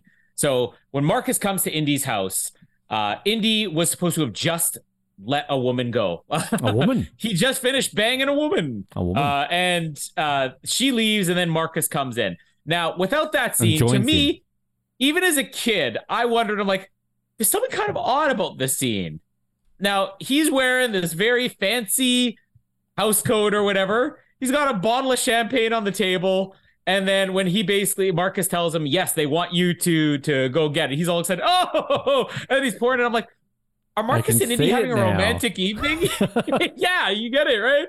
It's just if it was something where he's like, oh, let me dig out a bottle to celebrate. it would be different. But he knows Marcus is coming to his house. He's dressed up, this little fancy house coat here. He's got the champagne ready. He's patting him on the back really close. He's like, oh, Puts on some Barry like, White. Yeah, let's get it on. but uh, yeah, there's definitely some undertones here. Uh, but but without that other scene, you know, this is kind of the But impression I get. I, I mean, like I didn't, I didn't recognize that until you point that out. But I think it's. I mean, I'm kind of glad you don't kind of see Indiana Jones as a womanizer. I mean, it's not out of the realms Yeah. of Well, possibility. that's why they cut it. But it's sort of like, you know, like Han Solo is smooth and cool and charismatic, Mhm. but you just know that. You don't need to see him banging all the Yeah. space aliens. Like, I mean, I, I would say Han Solo is more charismatic and cool than Indiana Jones, like just in terms of his mannerisms and the way you meet him, how he is with Leia and everything. Whereas, like, this, yeah, I don't know. I don't think you need it. Like, he's like, he's kind of a bit geeky. Like, that's why like so many Yeah. geeks like him because Han Solo is not really geeky, whereas Indiana Jones is geeky. he's the an- he's the cool geek. yeah, he's an archaeology teacher. I mean, geek.com. And the the funny thing is when you mention that, I'm trying to think. I'm like, you know, we got female love interest in all the movies. There's only one scene in this series where we see Indy actually hitting on or flirting with a woman, woman. and it's the third movie, and it's it's only a brief moment. It- It's like he quickly meets you know female character in that movie, and he's like, hey hey, uh, and, and then that after that. She was 15, yes. you look like you're my age. Not my age, but my age, if you know what I mean. uh, but uh, yeah, no, you're right. And that- that's kind of the reason that they did cut it. Like Spielberg said, we just we didn't feel like it fit the character for him to be doing this. We did it because of the whole James Bond thing, but then we realized it didn't work. So you get a lot of this stuff cut out here. Um, so Indy's all excited. He's packing for his trip, and Marcus is kind of warning him, like, you know, the Ark is like the, this you know, unspeakable power and everything. And, you know, whoever has this could control the world. And Indy's like, oh, you, you sound like my mother or something like that. And uh, what are you talking about? Like, this the boogeyman or something. Besides, you know what a well prepared guy I am. And then he tosses his gun in the suitcase. And then we get, again, very like old school 30s, 40s thing here when the plane's traveling. Indiana Jones theme playing again. And then we get like that little thing going across the screen, like the da da da da, the and then little arrow in the map. I love the that. arrow, the Yeah. map, yeah. Uh, we also do get the introduction here to Toht, the uh, the the glasses Nazi guy here. Uh, now, this actor Ronald Lacey, him getting cast in the movie was kind of a fluke as well.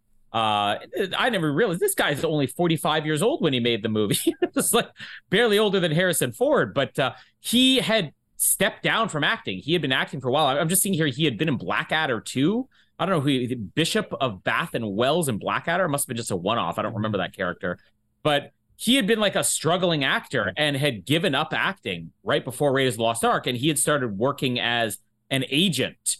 Uh, so he's like, all right, I'm done with the acting thing. I'm just going to work as an agent. I'm going to get other people work. And about six months into working as an agent, all of a sudden he got a call. It's like, uh, yeah, so Steven Spielberg and George Lucas, they said they wanted to meet with you for some movie. Hmm. So this guy would have retired from acting in 1980, uh, 1981 if it hadn't been for just however Spielberg and Lucas knew him saying we want to meet with this guy for the movie. But uh, He he's kind of looks like, the other a people. Nazi. He does look like a Nazi, yes. Um, uh, but he he's uh, like one of the other. This movie, I think that's one of the reasons why nobody really sees Belloq as the villain of this movie because you, you kind of have three villains in this movie. You have Hmm. uh, Belloq, you have this guy Toht, and you have the other guy. I think his name's Dieter, the the, the main Nazi guy, the, the, the tall Nazi, uh, and then other henchmen along the way. But he's following him on the plane, and then we pick up in Nepal, and this is where we get introduced to Marion, uh, Marion's Ravenwood, Marion Ravenwood's bar, the the the 15 and under club here of Nepal, uh, and she's introduced to this drinking game. And uh, the idea of this again, I don't know whether I, I, I've never been drunk, so I don't know the whole point of drinking games. But I always always assumed watching this that it's like, oh, she's ready to pass out. And I think that it was only when I was watching the making of, they're like, no, the point of this scene is that she's faking the other people out. Uh, because you see her ready to pass out and then she's there. Because I always wondered after this, like, she sobered up pretty quick as soon as everybody left and then Indy's there. But this is just, you know, uh, her scam uh, to get money and everything. So the drinking game thing, and I always want, I, I hate to be mean to whoever played this, but the person that she's drinking opposite of, is that a man or a woman? I would assume a man because it's the 80s and a woman beating a man is like, ooh, unheard of. So well, that's what I would It- guess. Yeah, I always thought it was. A, I couldn't figure it out. I was questioning a it, who it gender-neutral Nepalese tribes person. That's what they prefer to be called now They, in them. 2023. So if this is a they them, so the drinking game with the they them. Uh, but obviously she wins when the other person passes out. I do love the reaction of the the the they them that passes out here, where they're like smiling and then all of a sudden just slowly fall. Uh, everybody leaves out of the bar, and then uh, she's cleaning up, we get Indy coming in, and I, I love her reaction. Where and there's multiple takes of this that are on the the Blu-ray set where you can see they they tried this multiple ways. It was like Indiana Jones and Indiana Jones. What they basically settle on is just her like Indiana Jones, right? Uh, and I love how smiley he is. Like, yeah, ah, I knew you'd be happy to see me. Oh, I was worried for nothing. Because even Marcus had kind of warned, like, you know, oh, is it gonna be weird to see her again? And he's just sort of asking for a piece that her dad had, and she just punches him out of nowhere. And this is where we get the the little bit of backstory where she's saying is I learned to hate you over the last 10 years or whatever. And he's like, uh, oh, I never meant to hurt you. And he says, I was a child. I was in love. You knew what you were doing. that line is like, whew, Yep. wow. Uh, and obviously, this is, they sort of allude towards this is why, you know, he had the falling out with her dad, Abner. yeah, because you were Um, fucking his 15 year old daughter. I wanted them to get there. Like the, the Young Indiana Jones TV series, it was it was very unique in its time, and that the actual TV series was never chronological. You would have one episode that was like 1910, and it would be the child actor Indiana Jones, and the next episode would be like 1917, and he's in the war, and then you go back and you do like 1912, and he's a high school student. It would jump all over the place, but the intention was that that you would do whatever story you want. You eventually fill in the gaps. And at one point, they were going to get to, I think it was like if they had had a third season, they were going to get to his introduction to Abner, like Marion's father. And then I'm like, would they have gone there in television? Would they have Yeah, it was the decided to change her age? Because like she never says 15. As a, as a kid, when I was watching this movie, I, I just figured when she was saying I was a child, I was in love, she meant that she was like 18 or something like that, not literally a child. Uh, but uh, he's basically trying to get the uh, the piece from her. He says it's a worth. I love that he says it's a worthless piece, Marion. Do you know which one I'm talking about? It's worthless. And then he says, I'll give you two thousand dollars and another three once uh, uh, we get back to the states. It's worthless. Here's five thousand dollars in 1936 money. Uh, I like to do this whenever I'm watching movies. Is figure out how much that's worth today. So uh, let's see here, five thousand dollars. Uh, if I can find the dollar sign, which I cannot. Into the Uh, Oz Network where we should edit shit out and we I don't. will look this up later. I'm sure it's worth a fortune. I can do it. I'm not doing anything. I'm you just do it listening. there, Ben. You're, you're sure. just listening. All right, put me to good do, work. do your part here. Uh, so uh, she basically takes the money and then says, "Come back tomorrow." So he does leave. Uh, and then all of a sudden, a couple minutes later, we have the well. We first see her take it out, and you realize no, she had it around her neck the whole time. Uh, then we get the Nazis come in, or the, the Nazis and Nepalese, or the worst uh, white man playing an Asian man ever. I don't know if you caught that. I didn't. Uh, one is there a white man playing an Asian? Well, this guy either has some type of deformity or it is the worst prosthetic trying to make a white guy look Nepalese. Because one of these guys here has very prosthetic, slanted eyes, uh, and it it, it Ah, looks yeah. worse. Oh. Uh, this is like Sean Connery in '67 did it better than this guy, uh, but but I and I do know that they they didn't actually go to Nepal to film the scene. I mean, this was just a set. Ah, spoiler. The other Nepalese henchman is played by Pat Roach, who is a stuntman who also plays the guy that Indy fights with during the plane sequence later on. Th- This this guy plays two roles. One as Nepal, not he's not the guy who has the bad prosthetic. He's the guy who's like covered in hair and everything, and you can barely tell who is. But they they, they just cast regular stuntman. But yeah, this other guy with the prosthetic doesn't look good. Uh, so they're basically asking for the same. It looks terrible. It, it looks terrible. and I mean, this this movie we canceled just for that, but you never cancel Indy. Uh, we're we're always inviting people to Pedo, cancel this movie. racist, um, Yeah, we're like he's a pedophile. Spielberg's a racist. gay people putting apples on tables. Yeah, exactly. Everything should be canceled from this movie. Uh, but uh, they're asking for this headpiece as well, and uh, she's uh, basically being more standoffish until they start getting threatening. I love Toht here, where he's basically got the fire poker. It's like your fire is going out, and then they're basically restraining her. They're about to burn her, and that's when Indy comes in with the whip, and there's that whole famous like uses the whip and then let her go. Big action sequence breaks out here. uh, fire everywhere. This flame fire poker is set Fire curtains on fire. Everything's burning. I love Scout. some of the moments. He a scout. Yes, let's call her up and see what she thought about the Fire scene. woman. There's people burning. You're laughing. I know there's great moments here with people burning and everything.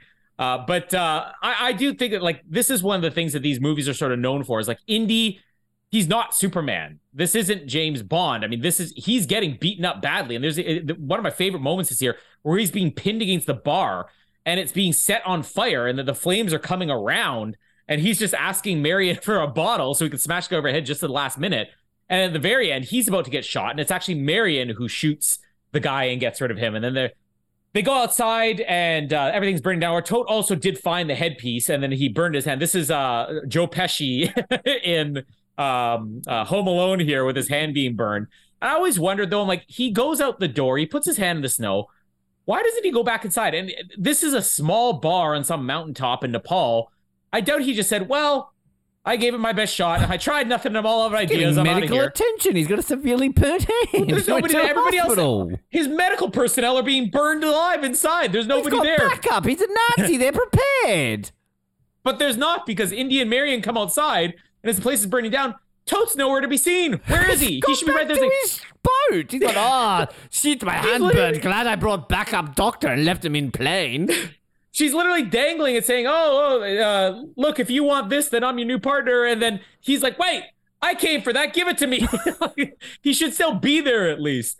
Uh, but uh, we'll kind of cap it there. That whole first act. Uh, it- it's a, a fantastic action sequence, minus some of the, the racist uh, prosthetics to make people look Nepalese. Uh, $109,123.38. It's a.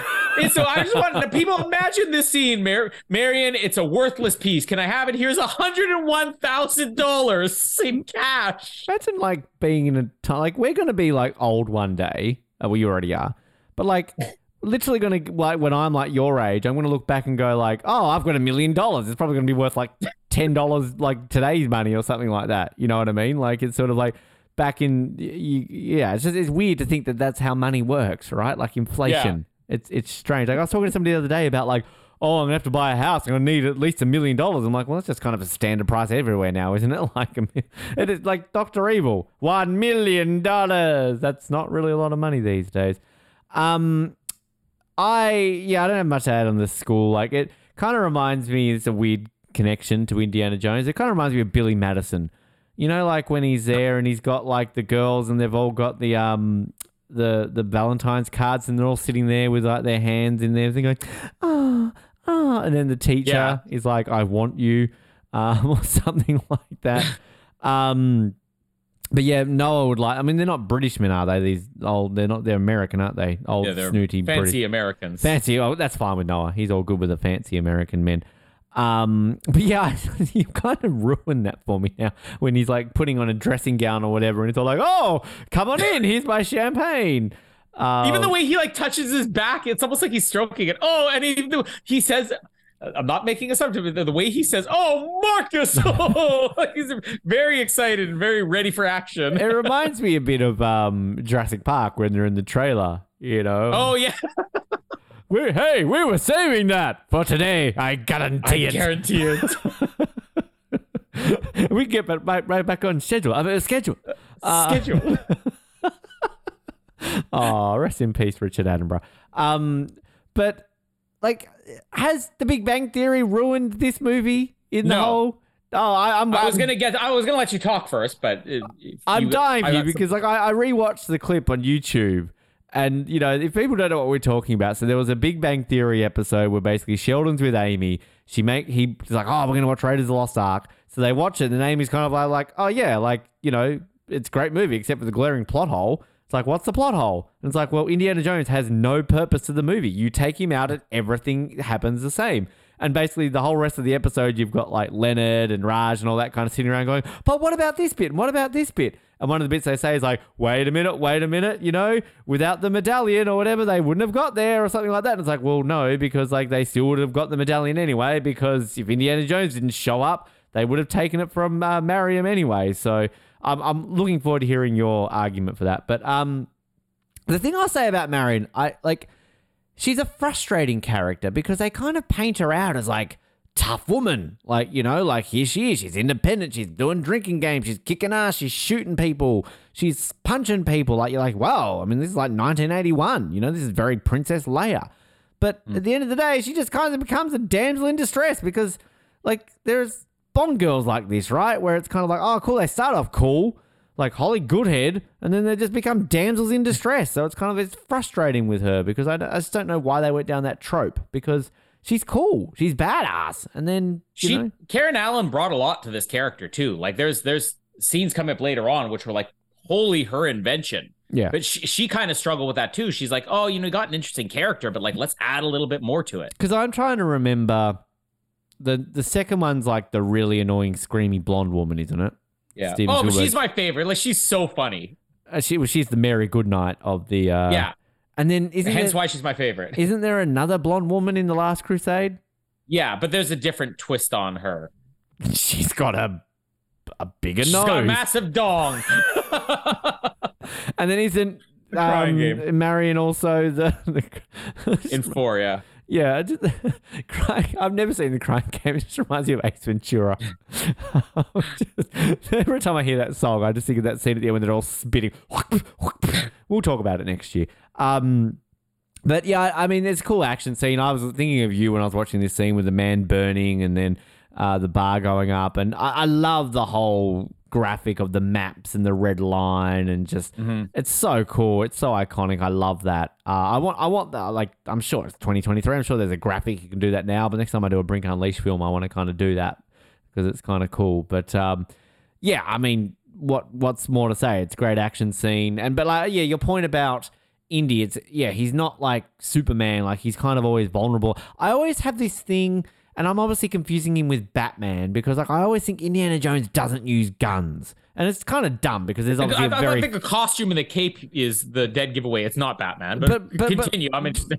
but like I think there's a famous scene in this movie where he obviously uses a gun, but like I don't know because like Batman famously doesn't use guns, so for some reason I'm Yeah. kind of thinking maybe I got my Cape Crusaders confused. um, I'm Indiana Jones. Dun, dun, dun, I'm Batman. Um, yeah, give me your theory. I want to hear this theory about taking Indiana Well, Jones out of this movie. I mean, everybody kind of knows that Big Bang Theory episode. Like, I don't know how many of the the questions they run through, but like, there's at least three moments in this movie. One of which is more questionable, but two where I'm like, this this is the point of Indiana Jones.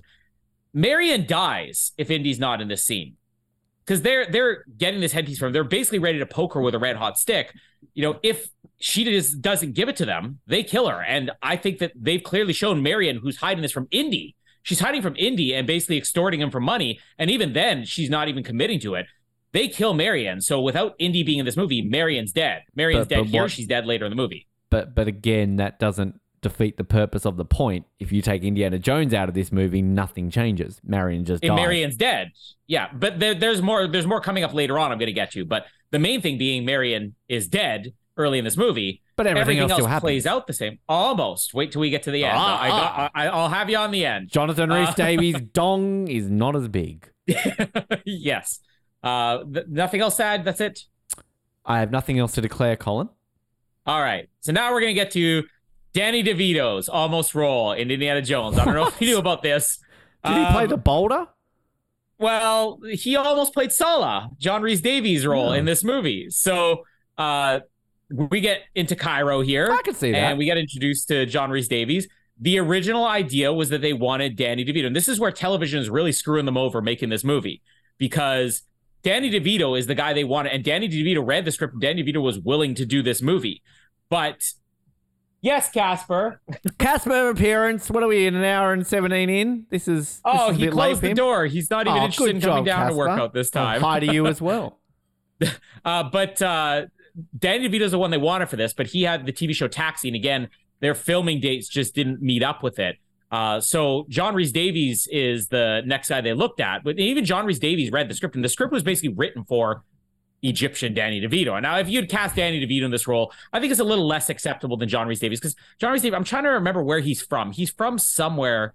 Um, I mean, he, I don't know if he's originally British. I think, yeah, he's born in Britain, Originally but, uh, British. he well, he was raised in Tanzania. So uh, I guess there's a little bit more connection there for a guy raised there that uh, that region ish area than there would be Danny DeVito from New York or wherever. It was but raised in Queens. Very multicultural. close, yes. the the Cairo of New Where York. Fran Drescher's from. so, you know, sorry. This role also. I'll take They- they that thought back. Fran He's Drescher from for this New role. Jersey, even more Oh, multicultural. Jersey.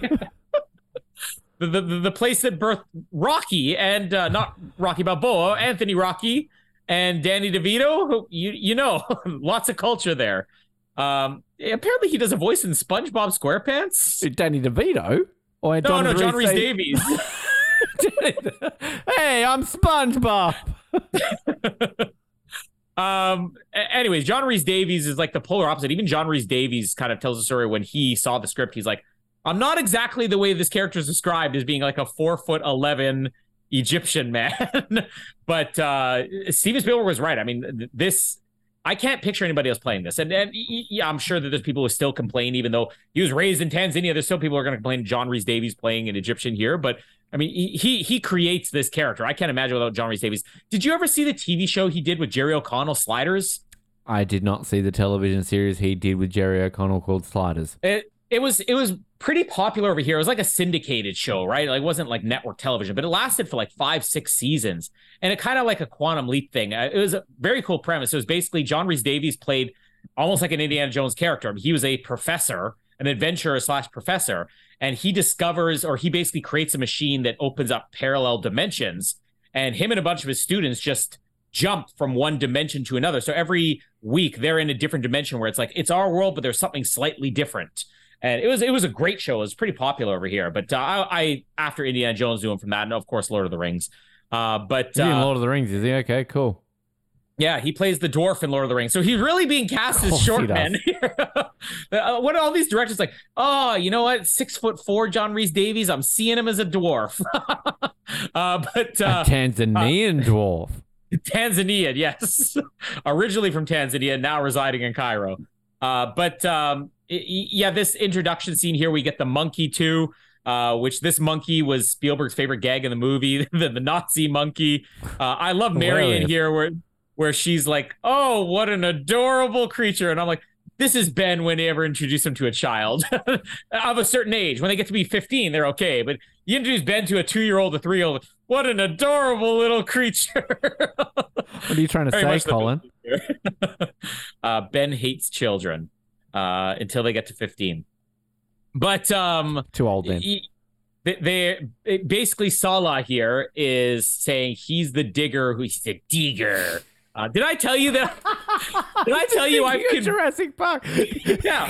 Sallah's like me. He's a digger. Did did I tell you uh, that um, I, I've got at least Remy, one of our kids, pronouncing digger like that now? I- they have they have like construction toys, and one of them is like a digger, like a construction digger, right?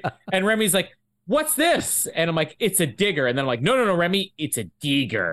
and so now he'll play with it. He goes, "It's a digger."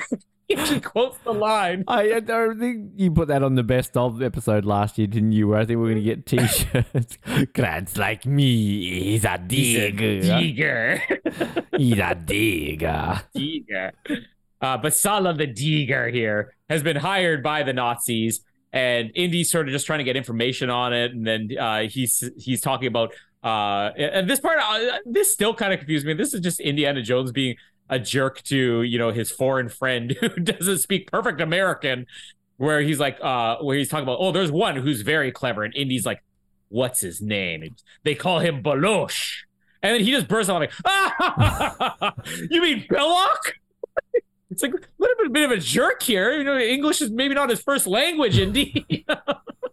uh, but now that that is introducing Belloq, the guy from the beginning, is the the the guy who's helping the Nazis here. Um, and uh, what else we got here? As I lose my place in my handwritten notes here. Uh, uh, oh yeah. So then we get India and Marion walking through the marketplace, and the monkey's still following them.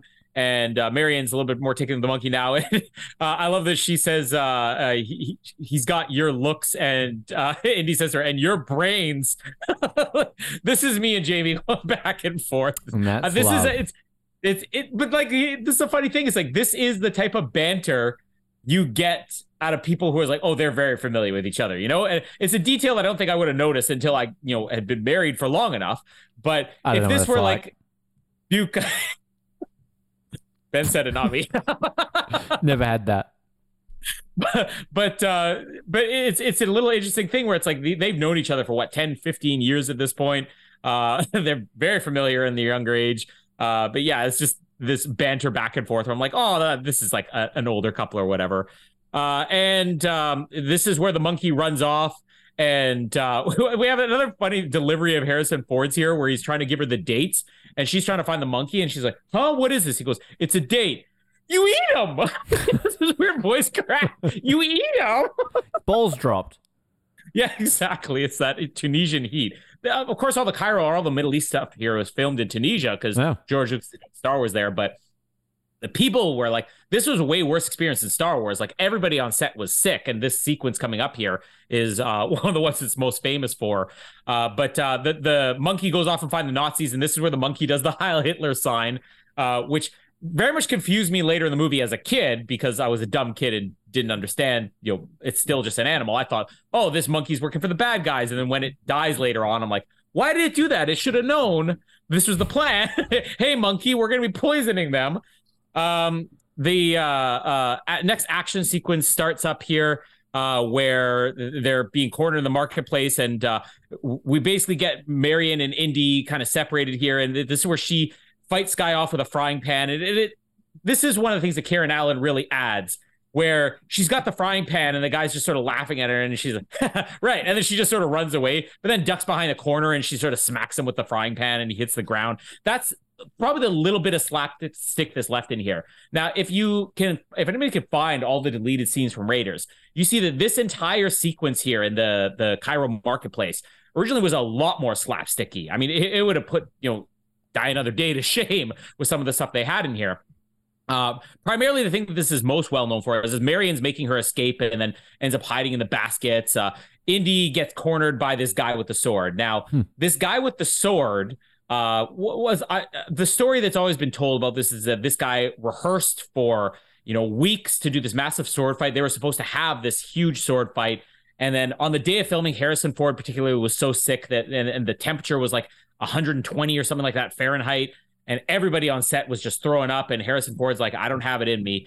Uh, is there a way we could cut the scene? It's like, well, we can't cut the scene. Is there a way we could get out of it? And Harrison Ford says, if it was me, I would just shoot this guy, which it's it's an instinct that came about because they were he was apparently sick, but it makes total sense. Like I, I don't think there's anybody who doesn't know that moment and is, doesn't have that reaction. It's like, yeah, he does have a gun. this guy basically twirling and starting ha ha ha ha, and he just pulls out the gun and shoots him.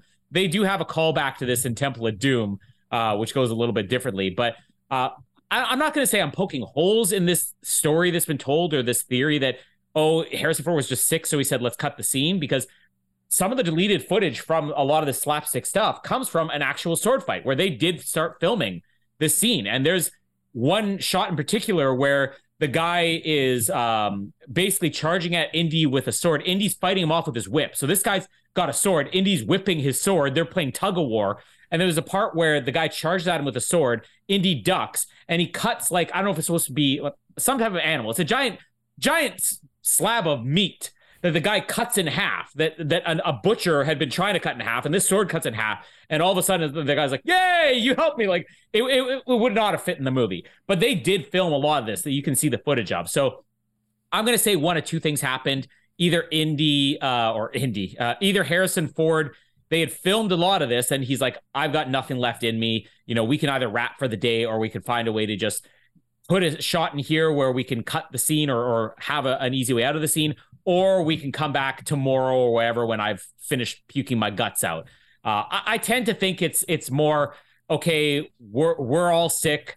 This scene's going to take us two more days to film. We've already completed this much. Let's have an option where we just shoot them, and then if we don't end up finishing the scene, we don't end up finishing the scene. But e- either way, the alternate version of this can be seen, and it is a little bit ridiculous.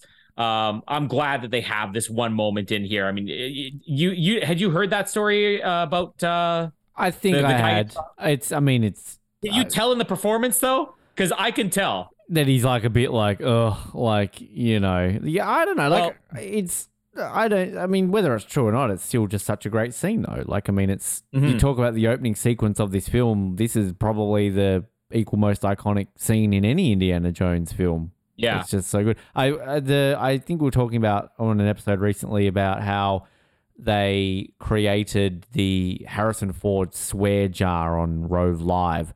Oh, and yeah. I went back and watched the uh, episode, the original interview with it, and he was um he was promoting oh some random 2000s movie. He was like on the phone and um bloody uh, Paul Bettany was the evil guy or something like that, kidnapped his wife or something like that. Anyway, and like you just Harrison Ford being Harrison Ford doesn't give a shit about being there half the time. So like Rove's there like asking him questions like, "Oh, so like, you know, um Han Solo, like you weren't going to come back in the third one, or you you wanted the third movie to be completely different. And Harrison Ford just kind of sits there with no answer, just goes, "I wanted the son of a bitch to die." It's like, all right, okay. Well, the next question is uh, Indiana Jones, the famous scene when you were fighting with the sword guy. Is it true that you were really sick or blah, blah? And Harrison Ford just goes, I wanted the son of a bitch to die. like, he just like, he answers like exactly the same way. But um, yeah, I mean, looking at the scene now, he doesn't look well, old Harrison. Yeah. Yeah, you could tell like the way he's like wiping his sweat and everything. But even the other guy, uh, the, the stuntman who had the sword fight he'd practiced for weeks, uh, this guy uh, apparently was so disappointed that they were going to cut the scene, he was just going to get shot, that he gave it like zero effort when he claps. And that I can even see once I hear the story. When Indy shoots him, it's like the laziest fall ever. It's like, ugh.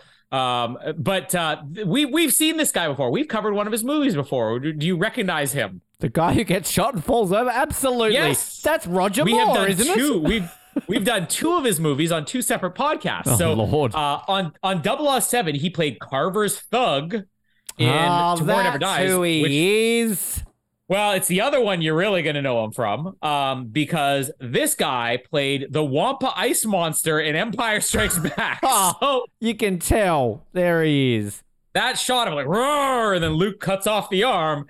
Is that guy's arm that got cut off? And he also was very disappointed in that scene because he had tried for weeks as a Wampa, but they deliberately cut it at the last minute where you didn't see his arm fall Yeah. off. And then that was the laziest arm falling off I'd ever seen. Uh, I, I guess the last movie he ever made was Tomorrow Never Dies, but uh, oh, is he dead? uh, Well, he, he died like long after Tomorrow Never Dies. I guess he just retired because he only died in 2014, but he must have retired uh, after Tomorrow Never Dies playing Carver's Thug. I, want to go back and find him. What a way to go out. Well, tomorrow never dies. Well, I will one day. So that's my last film. Like you do have to wonder though, uh, like uh, the the Nepalese scene, they're not filming it in Nepal. Okay, fine, you're just gonna get some British stunt guys and you know put them in bad prosthetics. But you're here in Cairo, you're actually filming in Tunisia, and you've got prominent roles where John Rhys Davies, okay, he was raised in Tanzania, but British man. You've got British stuntman here playing swordsman and uh, even another guy who plays um, uh, the the the guy with the monkey here in Cairo uh, was also a British stuntman. Could they cast anybody from the region? Like I I, I It was think the 80s, Colin. You know the answer to that. I mean are any of the people here uh, from Tunisia? I don't know, but uh, yeah, that, that's another thing. We're just trying to get Indiana Jones canceled here. Uh, anyway, so Indy's got the fight scene. He shoots the guy. Uh, Marion's stuck in one of the baskets. The basket's taken. Uh, and Indy's trying to get to her and just in time. He, he thinks he gets to her just in time for the truck to blow up. Now, this shocked me as a kid. I'm like, wow, they just killed, they killed Marion Ravenwood. Is that who Or it as a kid. was? As a kid, I was like, they killed Marion Ravenwood. but uh, it's it's done very effectively. Like I could see, you know, even not just a kid, anybody kind of being fooled by this because you don't realize the basket's been switched, and it's much later in the movie where she comes back. So Indy's now sulking. He's got the monkey with him. He's sad. Got a monkey on Um, his back. It's a winner. That's not the right one. there you go. Hang on, he's Thank got a monkey on his Captain back. There we go. But it was a winner, so it was appropriate. for Thank you. Thank you for that, Uh, Casper. And speaking of shit, Max Dawson. It's been a while. Uh, I thought you're gonna have the fart effect there. You could do both. I'm not doing that again. That joke Max was. Dawson. Anytime the name is said, Max Dawson. there we go. Finally got to it. Uh, It's that so- wet one. that one. That's. it's Indiana Jones, This- that was the sound. That was the sound of Harrison Ford right after they finished filming with the stunt guy. oh, It's just so wet. It starts. Steven, I I can't do the sword fight. It starts off like so normal, but then it's just got this follow sloppiness afterwards. it's like you just need a tissue. You need a roll. I hate it when people say farts the lowest form, form of denominator. It's not funny. Farts are hilarious. Like, how is that not funny? People are sitting here for like an hour and a half going, oh, God, the Oz Network, here we go again. But as soon as I do this, they're laughing. Simple. Uh, well, Casper's finally at the age where he's discovered toilet humor is funny. Um, not so much fart. Like he farts. I'm like Casper, you farted. He likes to call us on that. When he does it, he'll fart and he'll be like, "Mommy, you farted." like, no, you didn't, Casper. If there's anybody in the room, we're like, seriously, it wasn't me. I always stand by the fact that you know you're in love with a person or comfortable around a person when you can openly fart in front of them. That's that's the sign you know what? that you Uh, uh, th- everything's out the table at that point. That that makes me sad about my parents because I remember my mom saying that like up until my dad died, she never farted in front of him. She would always leave the room if she had to. Well, was she uh, farting in front of people on the foot of cars listening to Paradise by the Dashboard Light? Oh, and literally anybody else she was ever with. I, that that's the way my mom tried to explain it. It's like, oh, your dad was the one because I would never fart in front of him. She would fart in front of everybody. She would introduce herself to people. Like, There are some people though who are a little bit too comfortable in life who are just like, "Hi, how you going? I'm John. Don't mind me." I do work with somebody who's like, doesn't matter if it's a full office or an empty office. You'll just hear them walking down the hall, like, like burping. well, burping's different. Like burping's like that's I mean, you can cover though. Rah. I mean, I have like the loudest. Like Jamie says that I have the loudest burp she's ever heard. I, I'm drinking nothing but water here. If I drank a couple of sips of water, I could be like, Rah. I just love the fact that Collins is mythical creature, the loudest burps, unsmelliest feet, uh, can eat spicy food without dying. How is it Oh, on a I'm like movie on you? I, I mean, the, I, if I was in uh, Raiders of the Lost Ark, I could have done this scene because I could have eaten anything there, And you wouldn't have gone? heat. Yeah, and my feet would have smelt beautiful. But the issue with this man is he can't eat gluten. it's gluten that's the problem. Very little gluten. Got to keep the jokes up on the on our, our series of shows. I, I'm wondering how much gluten there is in Tunisian cuisine now. Yep. Uh, so there we go. Let's check that box. I don't even know Fart what sequence done. Where's that famous Indiana Jones fart sequence? there had better be a fart in uh, Dial yeah, of Destiny. there's not a fart in Dial of Destiny. I'm bidding it. There's people who are like, you know, there better not be aliens this time around. There's people who's like, oh, we better see Gophers. We better have go. uh, We're just saying we better have a fart. That's all we want. You know what? I, I I'll deal with as many fridges and gophers and Tarzan swings as you want.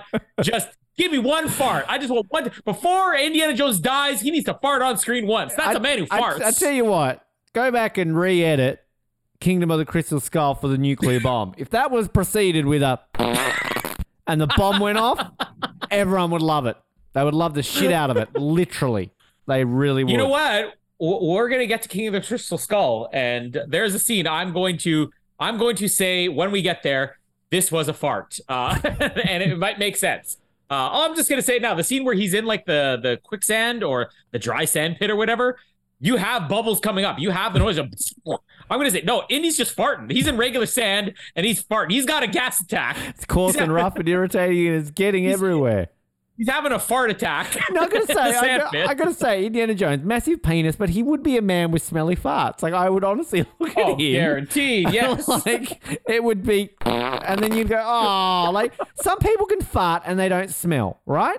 And other people can like fart like this tiniest little one, and then it's just like, whoa, like Jesus. I, I, I've told this story countless times on countless shows, but I'm gonna tell it once again because it's hilarious. I remember as a kid, my dad having a friend over to play like cribbage or something like that, and I'm sitting in the kitchen for some reason.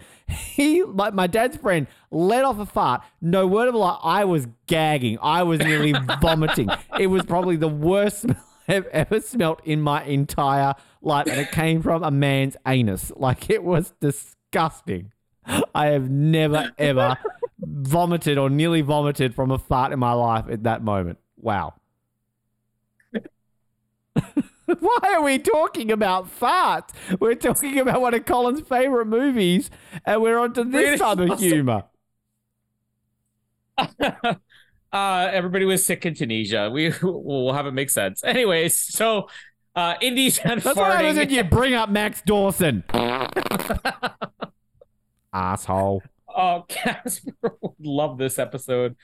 Uh, all right, so yeah, Indy is called away by some henchmen, and this is where he meets with Belloq. And uh, Harrison Ford's performance here is incredible. Like, this is just a fun, cheap, you know, kids uh, adventure treasure hunter film. But like, you get some dramatic moments here. Like the way that he plays this scene with Belloq, where he thinks Marion's just has died, is fantastic. Uh, even just the, the way he doesn't even make eye contact with him. Like I love even the way that Spielberg sort of frames the scene where Belloq's looking at the camera, Indy's looking sideways. Just he won't even make eye contact with him. Uh, but I, I love some of the lines here, like where uh, Belloq is basically setting himself up as the villain. This is that development where it. I don't think they quite make as much out of it as they maybe intended. Uh, but Belloq as the equal of Indiana Jones, where he- why is this guy siding with the Nazis? He doesn't care about the Nazi cause. He's just like they're going to get me what I want, and he's even referring to you and I are pretty much the same thing. Uh, you know, uh, I I I've always wanted an adversary who is basically on my own level, and that's you. And of Indy's response is try the local sewer. He has this analogy where he takes a ten dollar watch that uh, is worth nothing right now, but he's like, I bury it for a thousand years and then it's priceless.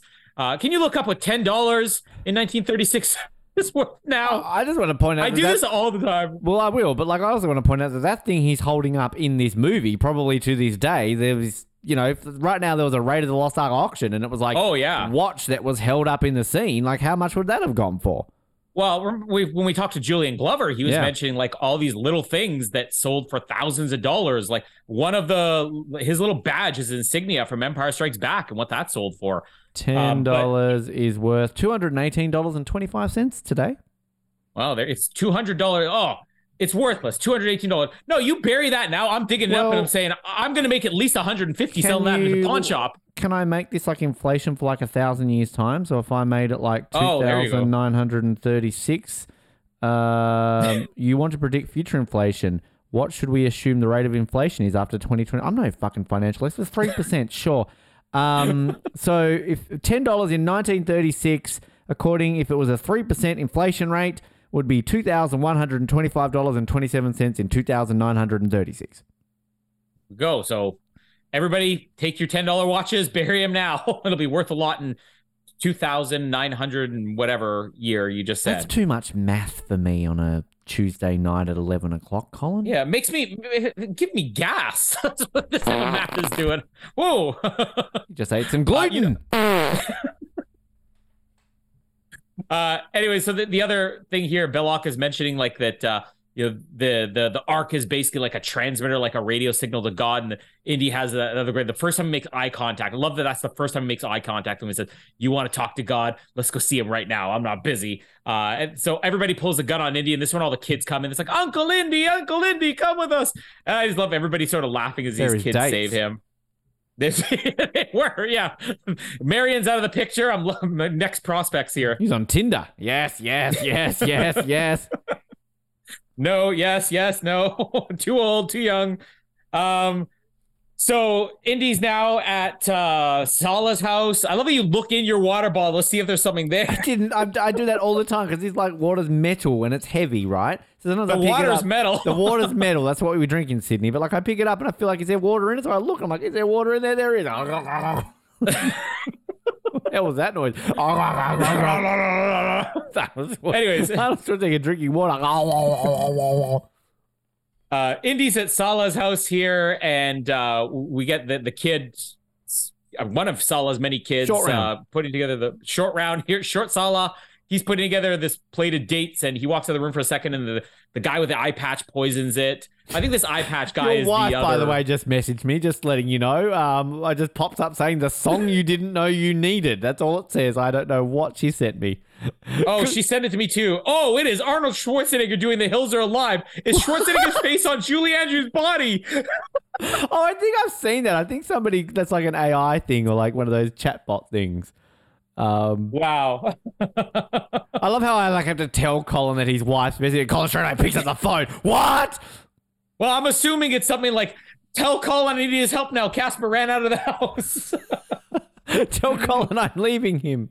So uh, as the kid is serving this, Indy and Sallah are basically meeting with this. Um, uh, I guess this isn't Sallah's place, or maybe it it it is, and they brought this guy here because they did mention earlier on there was a guy who could read the headpiece. Uh, so this is the piece of Marians they had, and uh, he's mentioning how the Nazis actually have one of these, and they're like, well, how did they get this? So as Indy and him are speculating, there's the guy who's reading it, and he's saying, oh to find the length of the staff, you need this much length. And they're like, oh, so the, how did the Nazis get this? And then he turns it around and he goes, and then you subtract this much, and they realize the Nazis have one half of this, which is always that moment where Toht had it burned into his hand. Uh, they've only got half of this, so they have the wrong size of the staff. And I, I love the way the Sallah just breaks into songs at nowhere. I don't even know what was the song he was singing here. The other one was like uh, British Tar. This one, uh, uh, I, I, can't remember. Uh, he's a very, very like operatic. La la la la la. da da da da da da da. Singing, singing But, the uh, theme, theme, singing the theme He's song. singing the, singing the theme song. Yeah. During this whole tease, there's uh, this whole scene. They're teasing Indy with his date in his hand. He keeps trying to take it, and there's an incredible moment where he's like throwing it up in the air to throw it in his mouth, and Sallah snatches it the last second, and you see the monkey's dead. Bad dates. Uh, and now this is what confused me because as a kid, a lot of them. oh, that's not the bit. Whoa, what was that? that was um, a theme of a show that is not That sounded happening. like that sounded like Noah giving birth. I was meant to say Bad Dad had a few of them, uh, but I ended up playing the ASA theme, uh, which yeah, Oh, so that's that's Matt Dyson doing the the Survivor opening. Oh! got shot basically. Uh, apparently, wow, that was awkward. Noah giving Oh, okay. birth. Yeah. What would that be like? Noah giving birth. Can we get that AI thing to paint a picture of it? Noah girls giving birth. Oh God, what's that website? I need to see that right now. They all cost money now, and they're all not great. Ah, Uh, okay, so yeah, he almost gets poisoned by the bad date. And this confused me when I was a kid uh, because I assumed if this monkey's smart enough to do Heil Hitler and he's smart enough to work with the Nazis, then it would know that one of their henchmen just poisoned it. And I'm like, why did it eat it? I don't understand. Uh, and then I'm like, oh, maybe he didn't poison it and they actually are bad dates. Sorry, these ones are spoiled. I forgot. They told my kid to put out the wrong ones. Uh, told your kid to put out bad dates. Why does that sound familiar? yeah. Kid became the bad date in some cases. Uh, so uh, we have them now in the desert. This is the dig site, and The uh, digger. in- the digger site. And Indy is, of course, Harrison Ford, another white man playing an Middle Eastern. Oh, uh, he's got his little robe here, and Sallah's guiding him around, basically showing him the sights here, and then they're, they're looking for the map room. And uh, I love the overhead shot. Like again, things you had to do for real back in uh, 1981, where you had hundreds of extras in this massive excavation site, and uh, they- they're going to the map room, and they're, I love how discreetly they're just like, you can almost. What are you laughing at? I managed to find some image generator thing, and this is where I got. Got it? I don't even know how to describe this. Look at this. Can you send that in our group chat with Noah? what even is that? I love that. I'm guessing that's supposed to be the dad behind him, but like they both, they look like the same person. That is terrifying. that is literally so scary. And why does Noah have boobs? Giving birth. Do I He needs send, do, I, the baby milk. do I send it without context? I mean, this is something that I think needs context. You're not going to give context to this. Oh, I'm so glad we podcast and don't do video episodes. Uh, keep talking. I'm just gonna say when you're well, not bored. That's not the right word. When you're recording an episode on Indiana Jones, and we one to one Noah Gross giving birth looks like this is what an AI generator says. I mean, it's a, if you look at the picture, it's like Noah just looked in the mirror and realized how how terrifying he is, and he's looking at himself right. Oh, I'm giving birth, and I'm hideous. Ah. The one in the background, the dad, as you said, looks like a, looks like the Nepalese, the white man in the Nepalese Yeah. makeup. Why don't you know what's happening in this image? I don't know he's sitting cross-legged too. this What's this? Those are little stump legs. The leg here is like connected to a couch, and then and then that's like going on there. Oh, this is this is great. This is fantastic. This is why we don't get nominated for awards. Um, so yeah, Indy's going into the map room. I love that they're just sort of discreetly. that one is really terrifying. I don't even know what is happening here. Like his legs are tied into his dick, and he's just. We should Photoshop this into an Indiana Jones poster. what how many of these I get for free? Keep talking. I'm gonna Indiana Jones like hanging out with Noah. I don't know. We could have fun with this. Uh, so they go into the map room. I love how he's discreetly like do do do do do, and then drops the staff in there. Indy's on the inside. Uh, Sallah has already hauled up the, or he hasn't hauled up, but the Nazis have found him there. So the rope is out. Indy's got the Noah staff. He's reading. Um, he's uh basically measuring everything out. He, the staff's in there. The light comes through. I love the music cue here from the rap. Like dun dun dun. Like I think this music comes back at the end of the movie when they open the Ark too. Uh, and um, uh, he's finally finished it. He breaks the staff, so nobody's gonna be able to duplicate this. And now he's calling for Sallah's. Sallah's not there. Sallah's gone to find a bunch of bed sheets, and he's tied them together. And that's the rope how he gets Indy out of there. Uh, they they uh, that what what you laugh you know I- somebody else I generated an image. Indiana Jones podcasting with Ben and Colin, and it looks like two. It kind of looks like Harrison Ford hanging out with Pierce Brosnan. If I'm being completely honest, it's not that now great. we need that podcast Anyway, sorry. okay, I'll, I'll send it in the group later. uh so uh Indy and uh Sallah are just sort of walking through the graves the grave site the dig site trying to figure out what they're going to do next and this is where they walk into a tent and they find Marion tied up so this is the reveal she's still alive and um Indy's basically at first untying her and then all of a sudden it's like wait if I untie you they're going to know we're here I need to find the Ark first. I know where it is. I'm just gonna I'm gonna come back for you in a bit, babe. Don't worry. Ties her right back up. She's screaming. We do have the villains sort of discussing here. This is where Belloq and uh, the the other Nazi guys are saying, "Oh, uh, maybe we should kill the girl, uh, or maybe we need to get find ways to get more information out of her." And Belloq's like, "Oh, the girl knows nothing." And this is where we get Toht showing up, and he reveals that hand where it's been burned in, which is how we know uh, they have it. Um, let's just uh let let's cover quickly the Well of Souls stuff here. So sundown comes and Indy and Sallah and their team are out digging. I love that one shot they have just as the sun's going down. You see the, the silhouette of him taking off his robe and putting the hat on. And uh, then we have like those very over the top, slightly bad effects, but it kind of has an appeal. The the lightning effects behind them as uh, they're they're finally hit stone and they're about to open up the Well of Souls.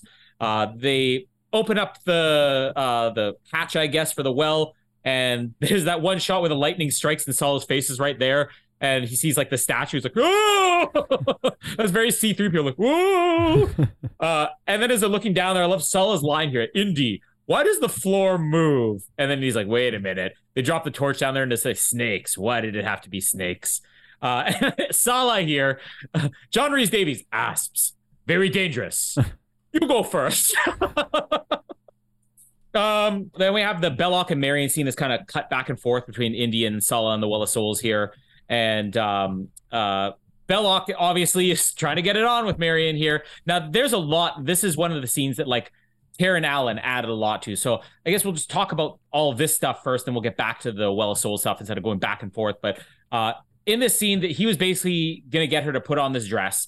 And in the script, she just did it. And there was no scene, no drinking game or anything like that. And not, not even an escape attempt. It was just he made her get dressed up. He tried to, you know, get in bed with her, and then Toht came in with his coat hanger. But uh, Karen Allen objected, and she's like, "It doesn't make sense. Why would my character put on the dress?" And Spielberg and Lucas are like, "Oh, we're, we're men. We don't know about this," you know. so they told her, "I'll tell you what. You come up with an idea of why she's going to put on this dress." And she's like, "Well, it's like if he's feeding her and there's a knife." Then she's getting into this dress. She's doing what he tells her to so she could put her other clothes on the table and then she has an escape attempt and like okay we like that and then her and paul freeman kind of came up with this idea about doing the bringing a call back to the drinking game here.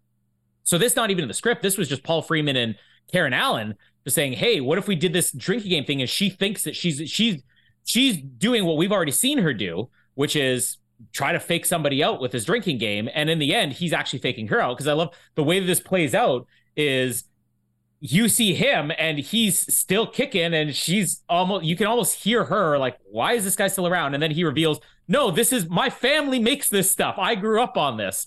Uh, so then uh, right when you think okay this is all over she's pulls out the knife. He bursts out laughing. Uh, she's about to back out the door and that's when Toht blocks her and he's got the coat hanger. Now, the coat hanger, this was the 1941 gag, which I tried to find the deleted scene. Like, I've seen 1941 once, and I actually remember thinking, this is actually a fun movie. You know, I could see why people would have had a problem with it or it wouldn't have been a hit, but it's kind of fun. But there was a scene in that Christopher Lee played a Nazi in that movie, and there was a scene where he was supposed to pull out a coat hanger, or he was supposed to pull out a torture device and then turns it into a coat hanger. I was like, oh. And I don't think the scene ever made the movie, but Spielberg basically always wanted that to work. He's like, it didn't work in 1941, so he insisted on bring it back here. And that's another one of the, the, the, gags I think people know the most from this movie. This torture device, and even Belloq is like, oh, oh, and then it just turns into a coat hanger. Um, the Well of Souls. So Indy and Sallah are slowly lowering themselves in there, and just as Indy's getting lowered, he basically gets dropped and he falls. And then you get Sallah. I told you it'd be all right. Which is John Rhys-Davies is so good with this comedy. Uh, and um, uh, there's the shot which you can see. You can see if you're looking closely enough that it's plexiglass. Now, the Well of Souls, famously, this scene uh, was a huge problem. And George Lucas even said, the main reason I let Steven Spielberg direct this movie instead of doing it myself is because I didn't want to spend a week filming with a bunch of snakes and figuring out how I was going to make this work. And it was a problem. George Lucas wasn't even on set. He was he did all the location shooting, but he didn't do the actual studio stuff for a lot of this. And they originally had artificial snakes that were constructed. So, but the problem was they only moved at one time. So there was like you know, the half of the floor covered with artificial snakes, and they would only move left or right, and they all did it synchronized. So they had a snake wrangler come with like 2,000 snakes, and they're like, it still didn't even come close to filling the floor. So then they had to get three or four other snake wranglers, literally on a day's notice, to come in and throw all these snakes in there to fill out the Well of Souls. Um, the, the famous story about this is that Stanley Kubrick was filming The Shining at the same time uh, at the same studios as they were filming the Well of Souls sequence, and snakes were getting on the set of The Shining as Jack Nicholson is doing, and Stanley Kubrick basically goes over to the neighboring set to basically give the director a piece of his mind, and then he meets Spielberg there, and Spielberg's so in awe that this is Stanley Kubrick they actually became good friends. And in the end, you know, the final movie Stanley Kubrick was working on AI that he died for, Spielberg took over. He basically gave him AI and said, I want you to finish this movie for me. Uh, but uh, Steven Spielberg, Stanley Kubrick friends because snakes were getting on the set of The Shining. And now uh, we have AI to make generated images of Noah Groves giving birth. Thanks, Stanley Kubrick. Madonna saving the world from aliens. Uh, that's more terrifying than Noah giving birth. Oh, I've got another. I've got a great one for you here. Roger Moore playing tennis with Shrek. that actually happened. Of course Um, it did. It's the last part of the Well of Soul stuff here is uh, they basically lined all these torches so that they can get to it. They find um, the the ark, and uh, there is a shot in the background as they're pulling the ark. Roger Moore looks more like Shrek than Shrek does. It's kind of funny. Shrek looks like Roger Moore, and Roger Moore looks like Shrek in this picture. That's so funny. but yeah, as they're pulling the the Ark of the Covenant out here, um, you uh, one of the hieroglyphs on the wall or whatever is uh C3PO and R2D2, which you can't really see it unless you know where to look. You can't see it watching the movie, but if you Google C3PO and R2D2 Raiders Lost Ark, you can see that they inserted that in there.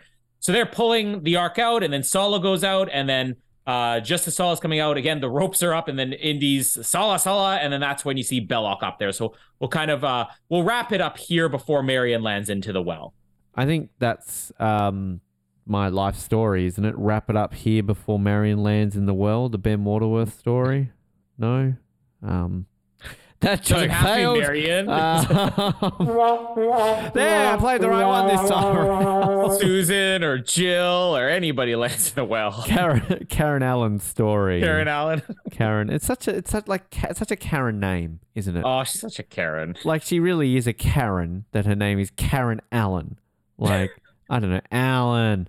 Um, yeah. I mean, it's this. This to me is all the stuff that I remember. Like, y- you know, the chases through the streets and kind of the the the monkey and the being in the basket things, and then this sort of like the tomb stuff and everything along those lines. Um, I I do when so I'm a bit confused. So when they're going down like the hole when he's been lowered into the the pit, the well thing with the snakes, where does Jonathan Rhys Davies go? Because he's like hanging out with the bad guys. Is he like undercover? Like is or is he like? Do the bad guys think he's working? Because I don't understand where why He he's just- able to go off and hang out.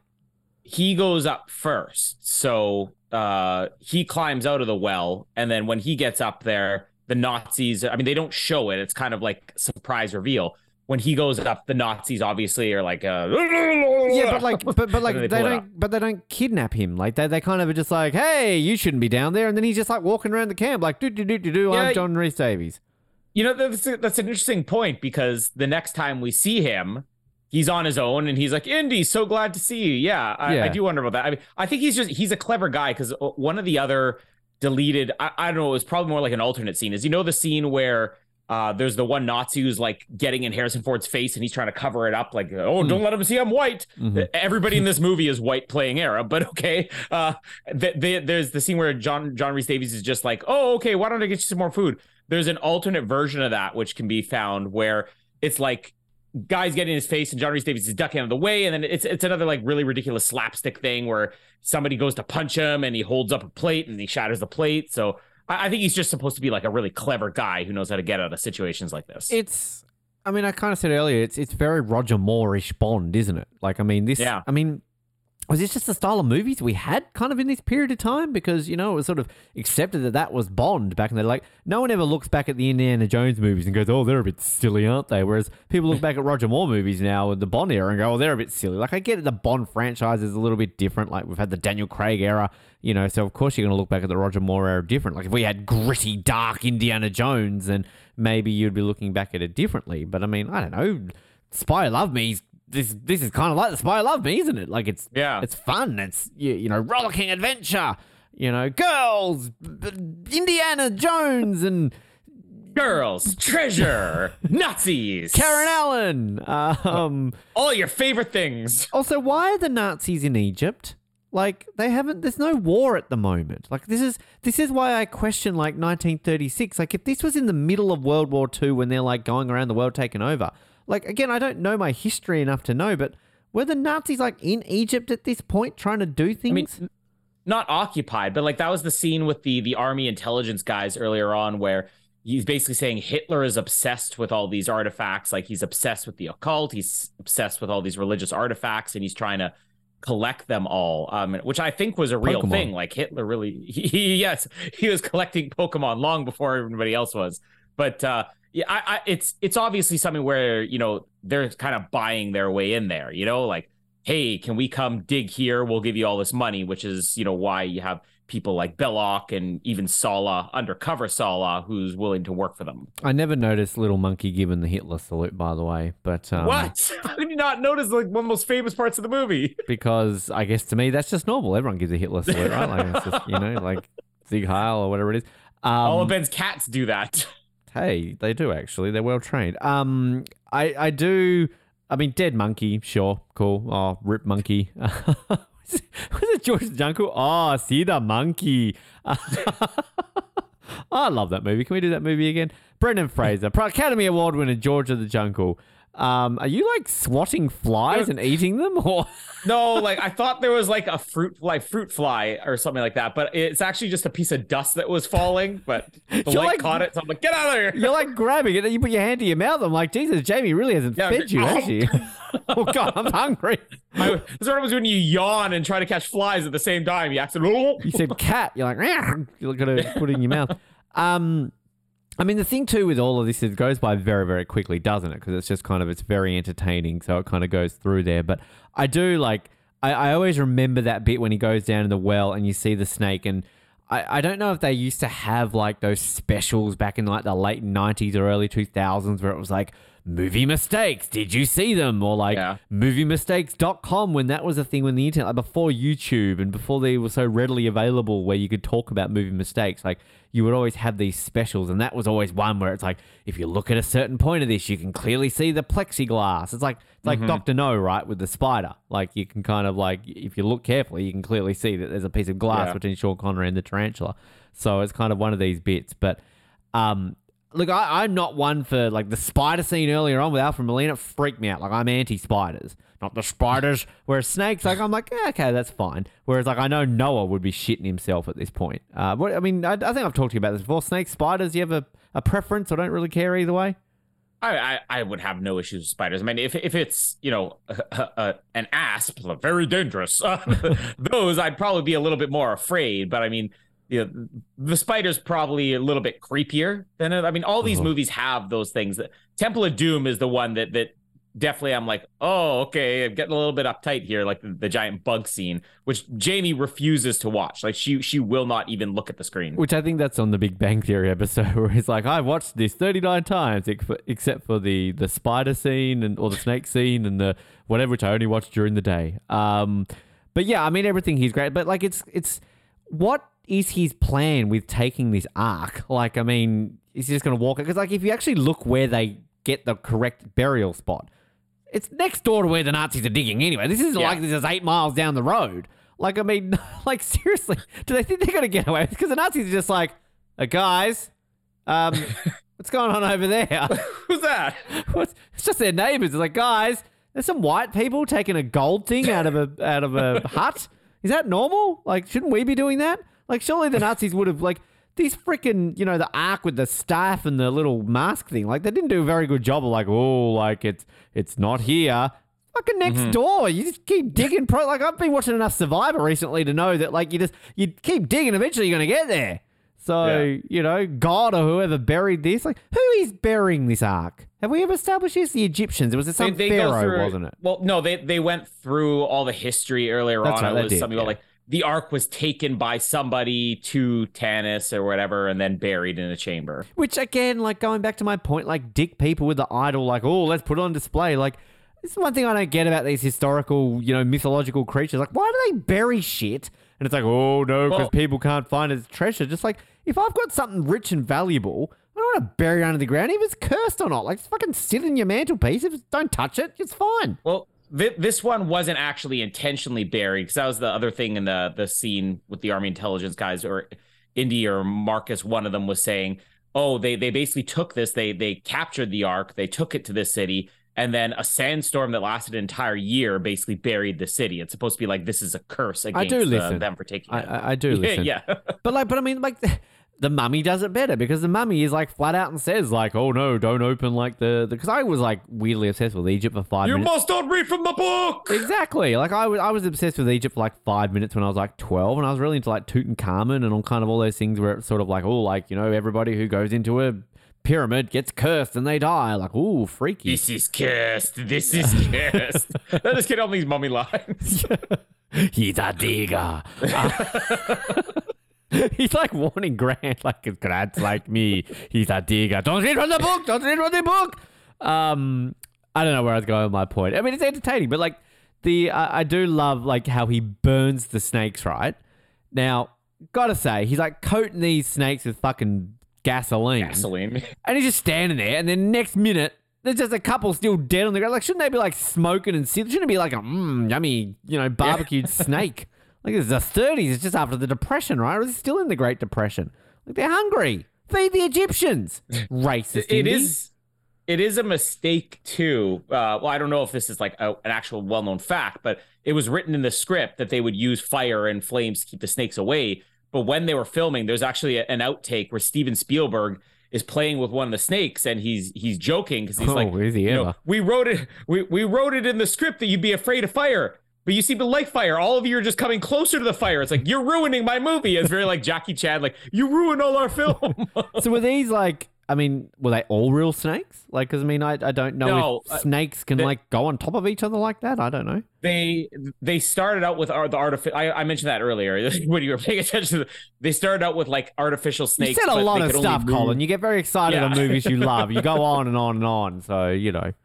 They, they they all kind of moved left and right. So then they brought in a bunch of snake wranglers. So so seventy five percent of these are real snakes. The rest, if you kind of look at the ones that just look very still, those are the artificial ones. But there were still like thousands of snakes on set here.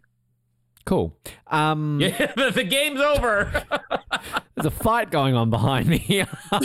so I just thought I'd make sure that all that was uh, going okay. I do, but like your point about Karen Allen, like adding to this scene where she kind of, you know, like this is where again I go back to my point where it's I don't say I'm confused with the character, but but like she's she is a badass. Like she's again, I, don't- I don't like playing this card. You know, we kind of just like a character without kind of shoving it down your throat, or a woman, or, you know, a gay person or a black person that's different than what we're used to. But like, this is ahead of its time because you've got kind Yeah. of her being a badass and kind of like standing up to this man and doing all this sort of stuff. And it's never just like, oh, this is unusual. It's a woman. Even in her like action scenes, there's not the freaking, um, you know, fin double take pigeon or something like that. Like things like that. But then they just kind of ruin it because she becomes a damsel in distress. But I guess the argument in that though, Indiana Jones is kind of a damsel in distress at the end of Yeah. this movie. So I was gonna say that. Yeah. yeah, so I mean, I guess I'm kind of like contradicting myself. So, and the only real like sexual scene in this bit is a bit where old mate he's like staring at her in the mirror when she's like taken off her top. Which I mean, in hindsight, people go like, "Oh, that's disgusting. It's pervy." Uh, every Marvel and DC movie these days, they've got to have a shirtless scene, like. Freaking the Meg, that entire sequence of Jason Statham and the woman just staring at him because he's got his shirt off. I mean, Yeah. one tiny scene, and you don't even get to see any nipple. So, you know. um, but I like, I this is so you mentioned how. I I like I got this bit with the drinking because it was kind of like obviously they have that drinking scene in Nepal to kind of allude to this. So it's clever. Um, but so is this not meant to be alcoholic? Because No, it is. It, it- it's just she's assuming, oh, because I'm so good at this, I, you know, I'm gonna beat this guy in the drinking game, and he kind of fakes her out here. I don't know whether he suspects recipe. she's up to something. Yeah, exactly. Like this is this his family actually makes this. Okay. Um, but and the, the coat hanger scene, hilarious. Um, I just like cause I, again, it's been so long since I watched this. I'm going, what's going on here? And it's like "Oh, oh, oh," coat hanger. Um, but yeah, does it? Is it? Do, am I making this up? Does Harrison Ford hate snakes as well, or is No, Harrison Ford actually, um, it- uh, pretty much all the making ofs will talk about the snake scene, and he says that when he was a teenager, he actually kind of raised his own snake, so He's got a he was 100 percent fine with it. Yeah, exactly. because because that's like uh yeah, it's a thing in every movie, right? The snakes are not the snake. Doesn't does Sean Connery hate snakes in the third one as well? Uh, no, his is rats, Rats. which are in the the third movie. But it- but that was something like that was important. They wanted to add a fear. They wanted him to be a relatable character, and we're gonna get to more of it like in the next sequence, CEO, about how much they didn't want him to be your superhero. You know, and not just things like oh he actually gets hurt, but the fear of snakes was intentional because like we want him to be relatable. Yeah, which James Bond hates spiders. Indiana Jones hates snakes. So Jack Bauer hates helicopters. and Noah hates everyone because he's a racist. That's I'm- it. I'm All good. right. Yeah. there we go. Here we go. Uh, There was a lot I'm covered actually- there, and I probably missed over a bunch of it, but um, sure. Well, it's it's it's interesting because I don't have that much left in my notes because from this point on, it kind of just becomes nonstop action sequence. So we'll see whether we even cover the rest of We're the just like halfway through the movie, though, aren't we? It's kind of like about now. It's just ticked over the halfway Yeah. point. Yeah. Yeah, I mean, after Sallah gets out of there, and of course, he, Ben thinks he's a traitor. he sold him out to the Nazis. But uh, when Indy's like Sallah, Sallah, and all of a sudden he looks up and he sees Belloq there and all the Nazis. And uh, I, I love Paul Freeman here with Indiana Jones. What on earth are you doing in such an awful place? and then he says, well, Indy's like, uh, why don't you come down here and I'll show you. And says uh, he's gonna basically gonna trap him down there. It's like uh, maybe in a thousand years you'll even be worth something. what does it, what do they say? Like, no, I think we'll stay up here. No, I think we're good up here. but I love when he reveals Marion there, and you know Marion uh, is basically dangling from that thing, and she falls, and you get that thing with the the snake right in her face too, and her her just attacking Indy too. Um, I, this second part of the the sequence, this is like this is where I think you're you're a little bit more creeped out by the snakes. Like they're playing up more than just snakes here. This is where snakes are like all over, and and Karen Allen basically c- complained not like oh, oh I'm a woman, Karen. so. Uh, she not being a Karen, yeah, but she was basically saying like Harrison Ford had like pants on and a jacket and everything, and I had to film this in high heels and a dress, and the snakes are literally wrapping themselves around my legs and everything. Uh, but uh, th- there's uh, one sequence here. I think it was when Karen Allen falls, and there's one of the snakes that like gets right in your face. So th- this snake, this was a real venomous snake that they had, like behind the plexiglass and everything. And at one point, it just got so aggressive, it just spat venom, and you just had like this this splatter of venom all over the plexiglass. And then they started to get even more nervous, and they're like, "Oh, are we gonna be able to finish the sequence? We need somebody to take this snake out of here." But I mean, majority of the snakes here are not uh, are not actually poisonous, and probably mostly. In fact, uh, I think what they actually use were they're called glass snakes, which I have to look up, which is actually a type of lizard that doesn't have legs. It just looks exactly like a snake. So, oh, whitewashing the snakes now can't even cast a yeah, real exactly. snake. this is this is the Nepalese all over yeah, again. racist. Where's the outcry and cancellation of this? Then come on. Oh, I can't wait till we get to the next movie and all the other reasons we're going to get a disabled that. lizard like a man. Poor disabled lizard. Oh, come on. They're they're progressive. They're actually giving roles to the, the disabled here. they're not just having some guy like yeah, but Gary Sinise with blue screen socks to make him look like he's legless. Don't get a guy in a wheelchair and just be like, you walk, have some fake legs. That would be great if one day a movie did that. Yeah. Have some well, poor disabled guy having to artificially walk. I'm offended as an able-bodied person. I like I could have that role. There's not enough roles for able-bodied people. I am a snake. but uh, yeah, th- this sequence where the the snakes are getting closer and the torches are going out and uh, I-, I, love you, Marion, saying, uh, "What are we gonna do?" It Indy's like, "I'm working on it. I'm working on it." Uh, it's one of the few times we actually see stress in Indy. Uh, he basically climbs up this giant statue that's in there, breaks through a wall, and then uh, as Marion comes after him, uh, he, she gets trapped in this room with all the the dead corpses or whatever. Which Karen Allen said that she was more freaked out by that sequence than she was by the the scene with the snakes, and apparently it ran a lot longer too. Like she was in this room, it was like a labyrinth of dead corpses, and there's the one shot which is like it is a truly disgusting shot as you see the giant snake basically slithering out of the mouth of a corpse. I'm like, oh, that's effective. that even gives me the creeps. Fun fact: that's uh, actually Ben Powell. That's uh, that, that's, is. that's the Survivor Oz Hall of ben Shame. Ben Powell coming out of the mouth of Heather. uh, well, I just bit the corpse, but yeah, that makes more sense. Okay, uh, that's where all the Ozlets go to die. That's just uh, that's the Ozlet Hall of Shame. uh, so after they come out of here, now this is one thing that I always kind of had a bit of a problem with. So this Well of Souls completely trapped. It's like a small wall that he breaks through. I mean, it can't be that thick, and we know that there are gaps in this wall because, but but we know there's gaps in this wall because when Indy gets the idea to crash through it, he sees a snake climbing through a hole in the the wall, and just on the other side of this, they get out because the bricks are removable on the outside that they have excavated, and one of them's comp- already completely out, and he just pulls a few bricks out of the way and he's out. Now, if you look, there's a guard right outside where they exit this thing that's asleep or drunk or something. I mean, he, he lost the drinking game, Marion. So they, they they had a guard stationed at this one little exit thing here, which if there's removable bricks, why aren't they just going in there? Oh, what's this place? Like they're they're not just looking for the Ark of the Covenant. They're excavating this entire city. Mm. And they have a guard station on this, but nobody has bothered to remove the brick, go in there and say, Oh, there's some snakes. Oh, what's that holder going through there? Yeah. Maybe that's where the Ark of the Covenant is, but I do love the sleeping guard here. I can see it there. Yeah. Okay. I never noticed Yeah. that before. Uh, so this is where um they I, I think he yeah he doesn't meet up with um Sallah yet, but this is where they they find the plane in Indy's. I think Indy just theorizes because this is one of the other theories I had about you know oh what would have changed is that their plan was to load the ark on a plane. We never have confirmation if that's the case or not, but I'm still going to say that's a possibility. They're going to load the ark on a plane here because they have this plane running. It is ready to go. They got all this crew getting ready to take off.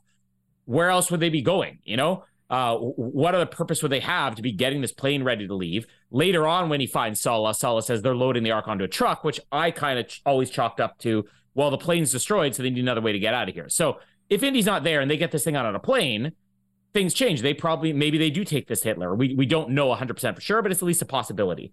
Uh, but uh, this is where we get the plane sequence. So this was uh, another one like the longest, most difficult sequences. Again, they're filming in Tunisia. Everybody's overheated. Everybody's sick. Um, the two parts of this is that when Indy's trying to get the plane, uh, you have the big guy, the big shirtless guy who comes to fight with him, who is Video game one villain. of the the video game villain, and who's one of the Nepalese guys. By the way, we will see him in the next film, uh, brown skinned into being an Indian henchman. So this guy is obviously a favorite of Spielberg and Lucas. As and they Carver's love henchman. Carver's henchman, yeah. Is, is this is this the same guy that the This is a Nepalese? different okay. guy.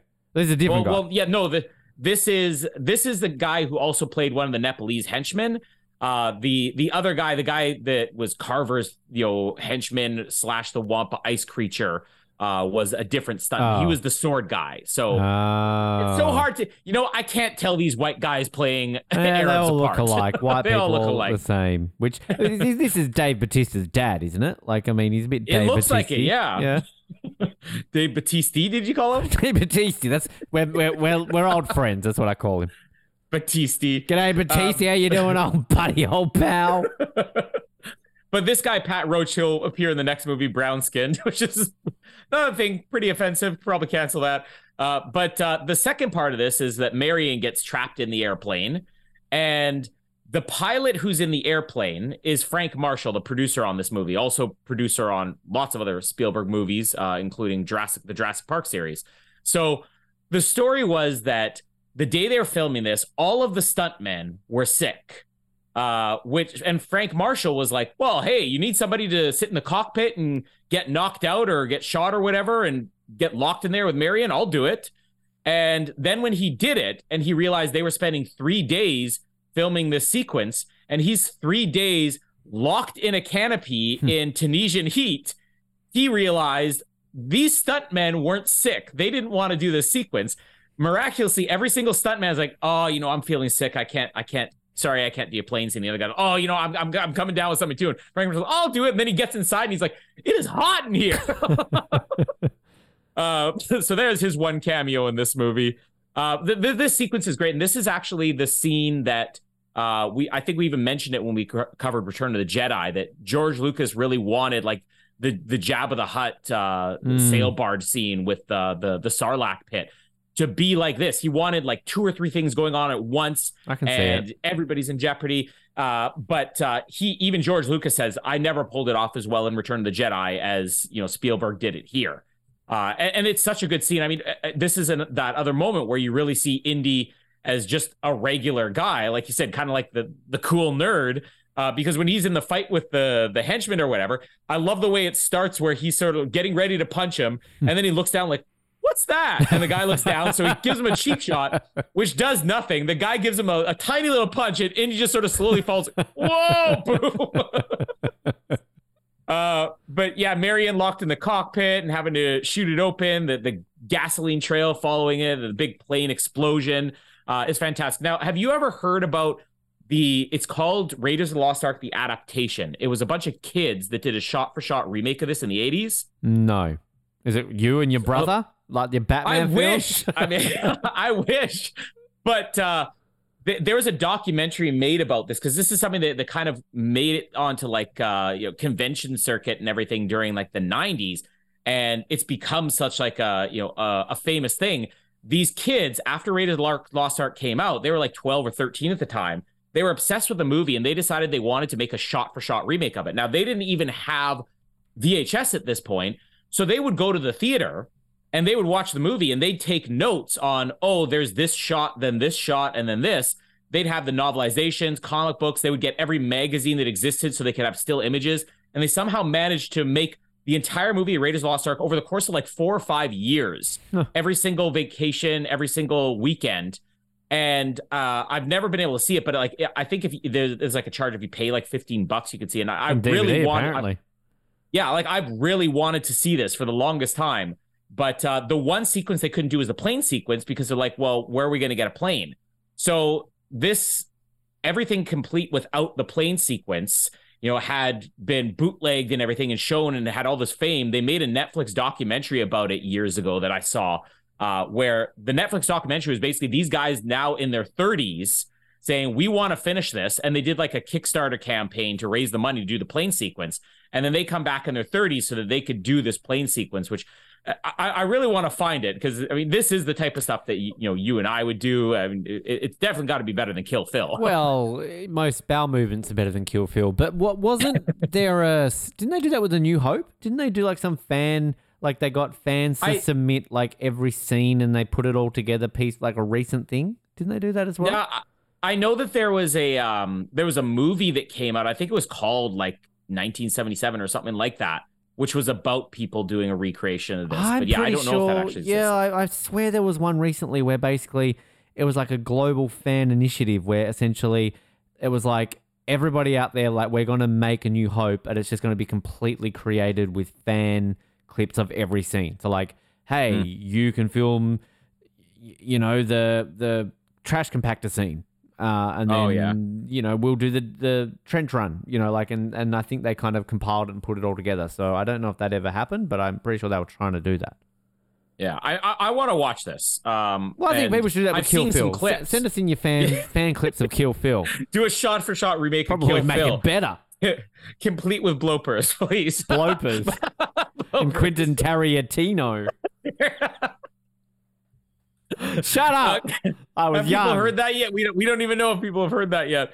Um, well, but no, anyways, we haven't recorded the second one yet, so we're out next week. Um, spoiler, but, spoiler uh, alert for the surprise episode is dropping. Meant to drop this week, but blame our guest. But uh, this is uh, this is beyond impressive. Like I, there's a couple of minutes that you can even view on YouTube, and even in the documentary, they show quite a few of these. And like they really got it. Like I, I don't know how they managed to do this without the ability to have at least for the first couple of years, without the ability to have a VCR to pause and say, okay, this is what we need to do here. They managed to pull off this, you know, just on their own free time, which is incredible.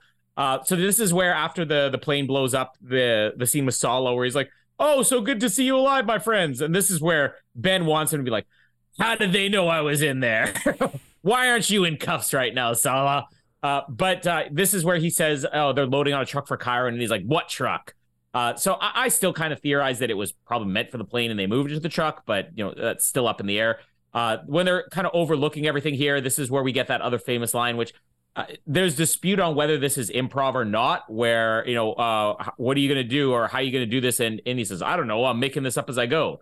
Uh, Harrison Ford has always said that was an improvised line. Lawrence Kasdan has always said that no, that was in the script. Nobody really knows for sure. I'm sure that somebody could easily Harrison's telling the, the truth. He doesn't lie it's definitely Harrison Ford making this up. Yeah, because he was making it up as he he was literally making it up as he was going. He doesn't even remember us in this movie. well, this is the one he remembers. Is the other? Oh, was that the one with the the bugs, the rats? I don't even remember. Uh, the truck sequence. So to me, this is one of the greatest action sequences of all time. I mean, if you pick the greatest James Bond action sequences or Terminator or any of these other like big massive movies, you know, Die Hard, John Wick, I think this truck chase holds up against all of them. Uh, we got like real stunts for all this, you know, and Harrison Ford doing a, a, good chunk of this. I mean, obviously, some of the more dangerous ones he wasn't going to do when the truck's going at the highest speed, he's being dragged behind uh, on his whip. There are some behind the scenes shots of him doing it where they're like starting off with him. Uh, but I mean, everything going on here is great. I mean, but I'm sure you also picked up on the highlight of this. Uh, the, the one time where the, the the guy goes across the windshield and his face is just like, Duh! the one henchman. Did you see that? I didn't see that. We, I Oh, mean, you got to look for it. the duh guy. Is the this, is this like before, like when he's out of the truck, or I, I I don't know. I think it uh, it's at the beginning of the truck. Oh no, no, sorry. I'm thinking of Temple of Doom. I think that might be Temple of Doom. oh right, I can't remember. No, no, I think it is this movie. Uh, do I, let's see. Did I make a note of it here? I don't know. I'm, Uh, I'm flicking through it right now. Yeah, like- no, no, no. It is. I, I have it in my the truck chase here. There's a scene. There's a scene where uh, I don't know whether they're running into people, and there's a guy who's right across the windshield, like, "Ooh!" uh, find it and then screenshot it. it's great. Uh, but uh, th- this entire action sequence is just fantastic. You got Indy. My favorite part has always been when he goes through the the front windshield Mhm. and he's hanging on the grill of the truck and then going underneath. That's where you get the whip part.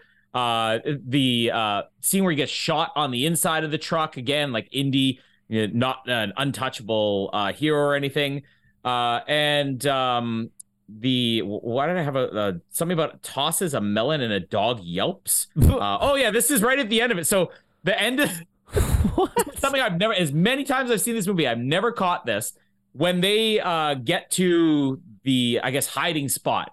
So after Indy's taken the truck, they drive it into the that fake market front where it parks. Then everybody floods in there, and there's the Nazis come Yeah. up. Everybody's like, "Hey, buy my fruit! Buy my fruit!" One of the Nazis, I don't remember which one, picks up a melon and he just throws it on the ground. But if you listen, when he's like, Ugh! and he throws the melon on the ground, you hear a dog go, he nailed a dog with the melon. How many decades of watching this movie and I've never caught that? It's great. Um, I, I'll, I'll I'll leave it here if you just want to comment on the action sequences, and then we'll kind of get to the the rest of it, uh, the rest of the story after this. I love the I love the plane bit, and like that's an ugly fucking plane. Can I just say I, I like planes, but that is a weird plane. The Nazis had weird planes, but I, I yeah I, lo- I love kind of just like the weakness of Indy, and then just like what's that down there, doink. Um, but I love I love this guy getting like freaking chopped up by a propeller.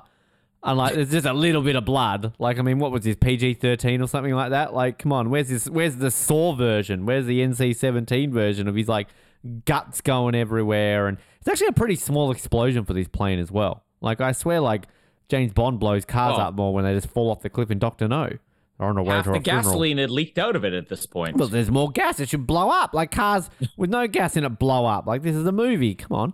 Um, but yeah, the action scene is fantastic. I, I love. Like, I'm trying to find this Durr person, but I can't seem to find it. I'm looking for it too. But um, if you find it, give me a timestamp. But I love the bit. Like yeah, when he when he falls out of the truck in the front, and this guy driving the truck is this Paul Hogan? I was like, is that Paul Hogan? I Is was, yeah, even as a kid, like I had never seen the Crocodile Dundee movies as a kid, but like everybody knew of them, right? yeah, And even as a kid, I'm like, is that Crocodile Dundee? there he is. Paul Hogan was in Indiana Jones, but you didn't know that. His first movie role. Um, but I love it. Yeah, how kind of like he goes out the front. And then, like the, the most, the bit that I cringe the most in this movie is when he's going under the truck. I'm like, oh god, he's gonna get like run over. Um, and then I love how he just like climbs back through the truck and then basically does exactly the same thing to this guy, except he goes right under the freaking thing. And I, I swear I've seen like maybe it was like uh, again one of these things they used to have in the late 90s early 2000s where it was just like oh the greatest stunts of all time. Like they really did this. And like i swear i've seen like a making of of the stuntman climbing under the truck and like them having like a a pulley system or like some sort of plank where they could like literally as he's climbing under it so um yeah that's pretty cool it's very living uh not living down it's license to kill isn't it colin Mhm. um, I did find it. uh By the way, I, I I've got this he's on not listening Disney to me i It's- mentioned license to kill so he's like he's Oh, I, completely no, not I, listening to me. I intentionally blocked it out. Uh, it's around 124. So there's the part where the truck drives underneath.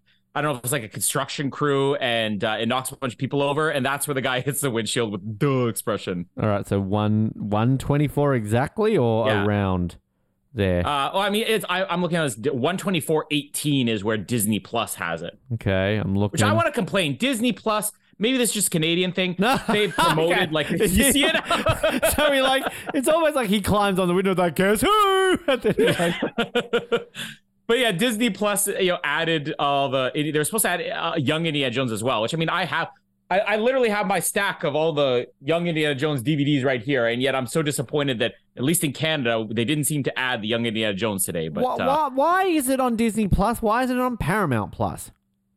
Uh, well, they they license it. So I mean, that's the whole deal. Even with the original Star Wars trilogy, is that Disney owns Lucasfilm and Lucasfilm owns the rights to this, but because of distribution rights, Paramount had it. Now I don't know whether with Indy and uh, Disney they just decided we're going to pay Paramount for it. But if, if I were Paramount, I wouldn't give that up because even last year when I had Paramount Plus for a couple months, they had the Raiders uh, movies on there. So it must be something where Disney just said, listen, we got the new movie coming out. We're going to pay you, I don't know, $6 million to have rights to this for a year. Yeah, well, I mean, look, the only streaming service I have is Paramount Plus because I get it free through work. Um, so, but I, I mean, I watch this on the versions that I may or may not have had on my computer. Um, so that were of course legally obtained through ripping it from a DVD.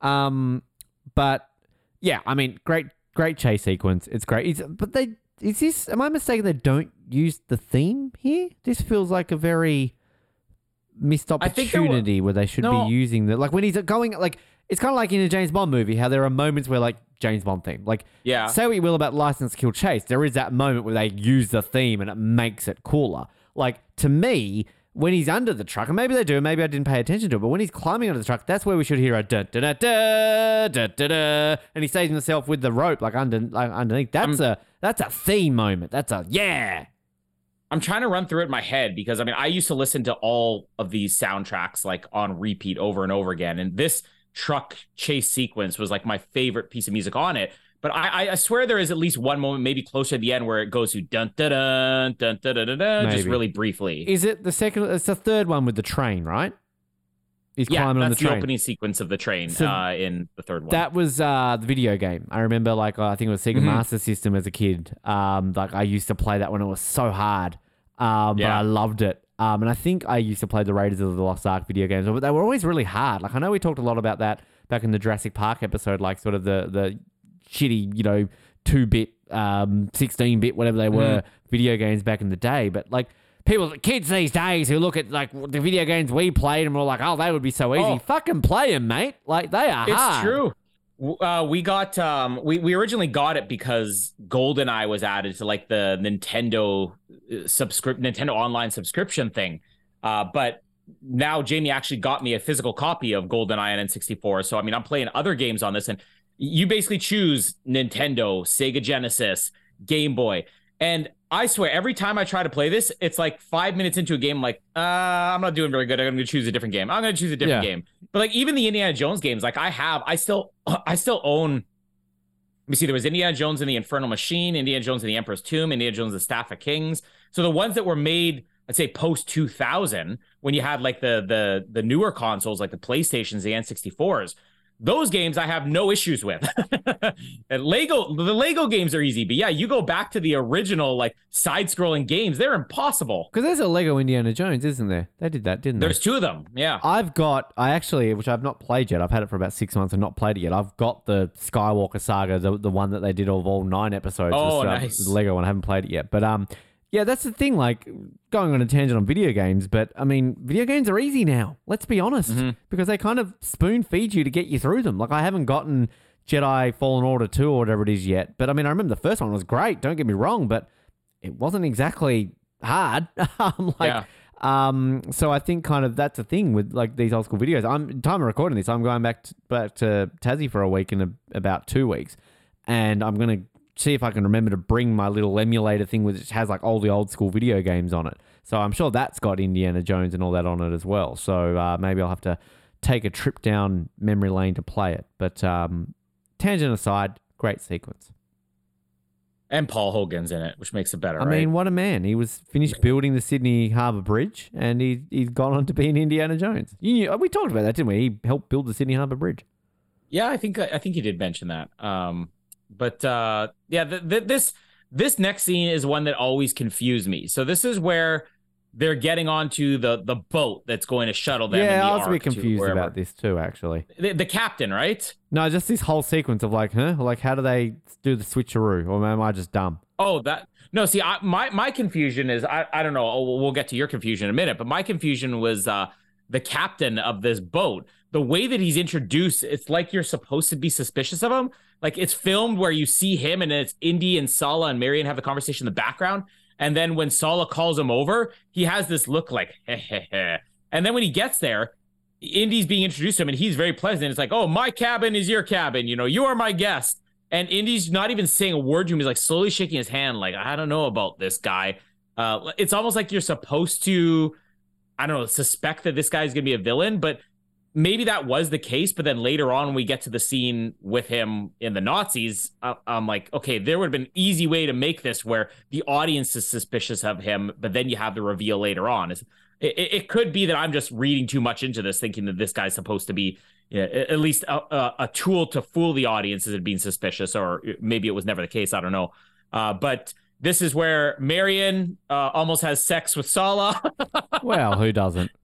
I mean, he's a married man too, you know, and she not only not only is he a married man, but she knows it here because she's like, "This is for your children, this is for your wife, and this is for you." And then does it stop some people? I mean, you we, know, we know that, but uh, he he, he definitely gets an erection here um because he perks up and he starts singing opera again or uh, british again john rhys davies. Just that's just he's not acting oh i just i really want this guy to make an album like seriously what a singer uh, why do we not have him singing in other movies let's have him singing in sliders with jerry o'connell Living jerry daylight. o'connell had one brief singing scene in Jerry Maguire. So you could these guys could have done a musical could together. Done, ah. Fact, he could have been like, "Oh, the living daylight." well, I want the next movie, which I don't know if you remember. The next movie it opens with uh, a musical number of like anything goes. I wanted it to open with Sallah, where it's like anything goes. I really do not remember that about the next movie. oh, you're gonna have fun. Is it short round? Uh, uh no, no, that would have made it even better than John Rhys-Davies. Uh, anything goes. Academy Award winning short round. Oh, uh, when Jamie and I were, I've I've already mentioned this to Ben, but like we've watched Temple of Doom already, and uh, I don't know how many times. Every single time he's on screen, I'm just like Academy Award winner. wow. Harrison Ford has only been nominated once in his career. When did he get nominated for? uh, Witness, which would have been uh, what like the 80s. I don't even remember if I've ever seen that movie, but that was like the movie was like an undercover cop in an Amish colony. Hmm. Uh, but that was his only nomination, and it's funny because when when we were watching it, I was saying Academy Award winner Huy Quan, and I'm like Harrison Ford's never. How she's like, how is Harrison Ford number one? And then I started to think, I'm like, he was nominated for Witness. I'm like, what else could you say he could have been nominated well, for? Like Six Days, Seven Nights, Hollywood Homicide. Well, I was about to ask, why not The Fugitive? I mean, Tommy Lee Jones won an Oscar for The Fugitive. Seriously, yeah. why wasn't he nominated for The Fugitive? Because that always baffles an me. An argument could be made, yeah. Because and that mo- The Fugitive got nominated for Best Picture that year too. Great movie. Why have we ever done The oh, Fugitive? Oh, amazing. Yeah, I used to watch. it. I just watched it last year. I love uh, it. And you know what? It's the 30th anniversary this year. We really missed out. But damn. Uh, well, we actually but, technically we haven't done anniversary month yet, have we? So. Uh, oh, they're still they're still they're telling me there's a chance. Uh, but uh, now we get another one of the most famous scenes in the movie, the, the love scene of the movie, the only love scene of the movie. If you think about it, uh, I think Sallah Sallah has gotten about as much action as Indiana Jones up until this point.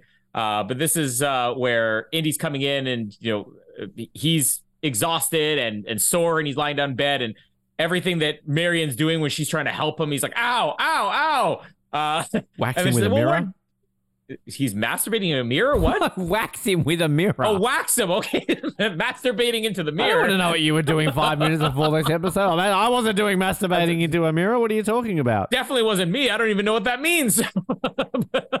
oh, Ben got really angry. Sorry, Queensland scored another try, so they're going to win. So I'm not. I'm not meant to be going for them because I'm. I don't live in that state anymore. But I'm going to wear. I that. was wondering if you just forgot to turn off your TV. You're watching the reflection. That's yeah, actually no, quite smart. State of origin. So this is like a big deal. Uh, it's like. Uh, I mean, the entire country gets behind only two states. This would be like if all of Canada were like, yeah, Ontario versus Quebec. I'm going to choose one of them, even though I've got no bearing on either state. I live in New South Wales, but I'm going for Queensland. So go for me wearing a Queensland jersey to work tomorrow. I'm probably getting abused. But anyway. Abused? it's very, uh, very tribal, Colin. So I'll probably get stabbed at work. Like, get out of the office. Do something in front of a mirror to you. That sounds like. Uh, but uh, yeah, she does whack him with the mirror here, uh, and you, you, get that that way they cut to outside the boat where ah, like, Did you say something? Uh, but I, I love here where she's trying to help him and she's like, Where doesn't it hurt? And he's like, Here. And he's pointing to his elbow, so she gives it a kiss. He's like, Here. Points somewhere else, gives it a kiss. Then he starts getting closer and closer to his face. I love the one part where he's like, This one's not so bad. Jamie tries to do that with Colin, and Colin's like, "Oh God, I'll get a band aid." Jesus, ew, Well, I'm not was- touching that. I was gonna say the first part of this is very much me and Jamie. Like I, it, it may shock a lot of people to listen to this, but I really don't like to be touched. It doesn't I- shock I- me. and, it's actually that just I'm, I'm extremely ticklish. So like if somebody were to like poke, if tap somebody on the shoulder, right? I'm like, yeah, stop it, stop it. Stop it. I don't know how many times I'll be to Jamie, like, stop tickling me. She's like, I'm not tickling you. I'm like, I'm being tickled, so you're tickling me. She's not tickling you. She's trying to get it on. And she's like, Colin, if I touch that, it's not tickling you. All right, You're Oh. meant to like that.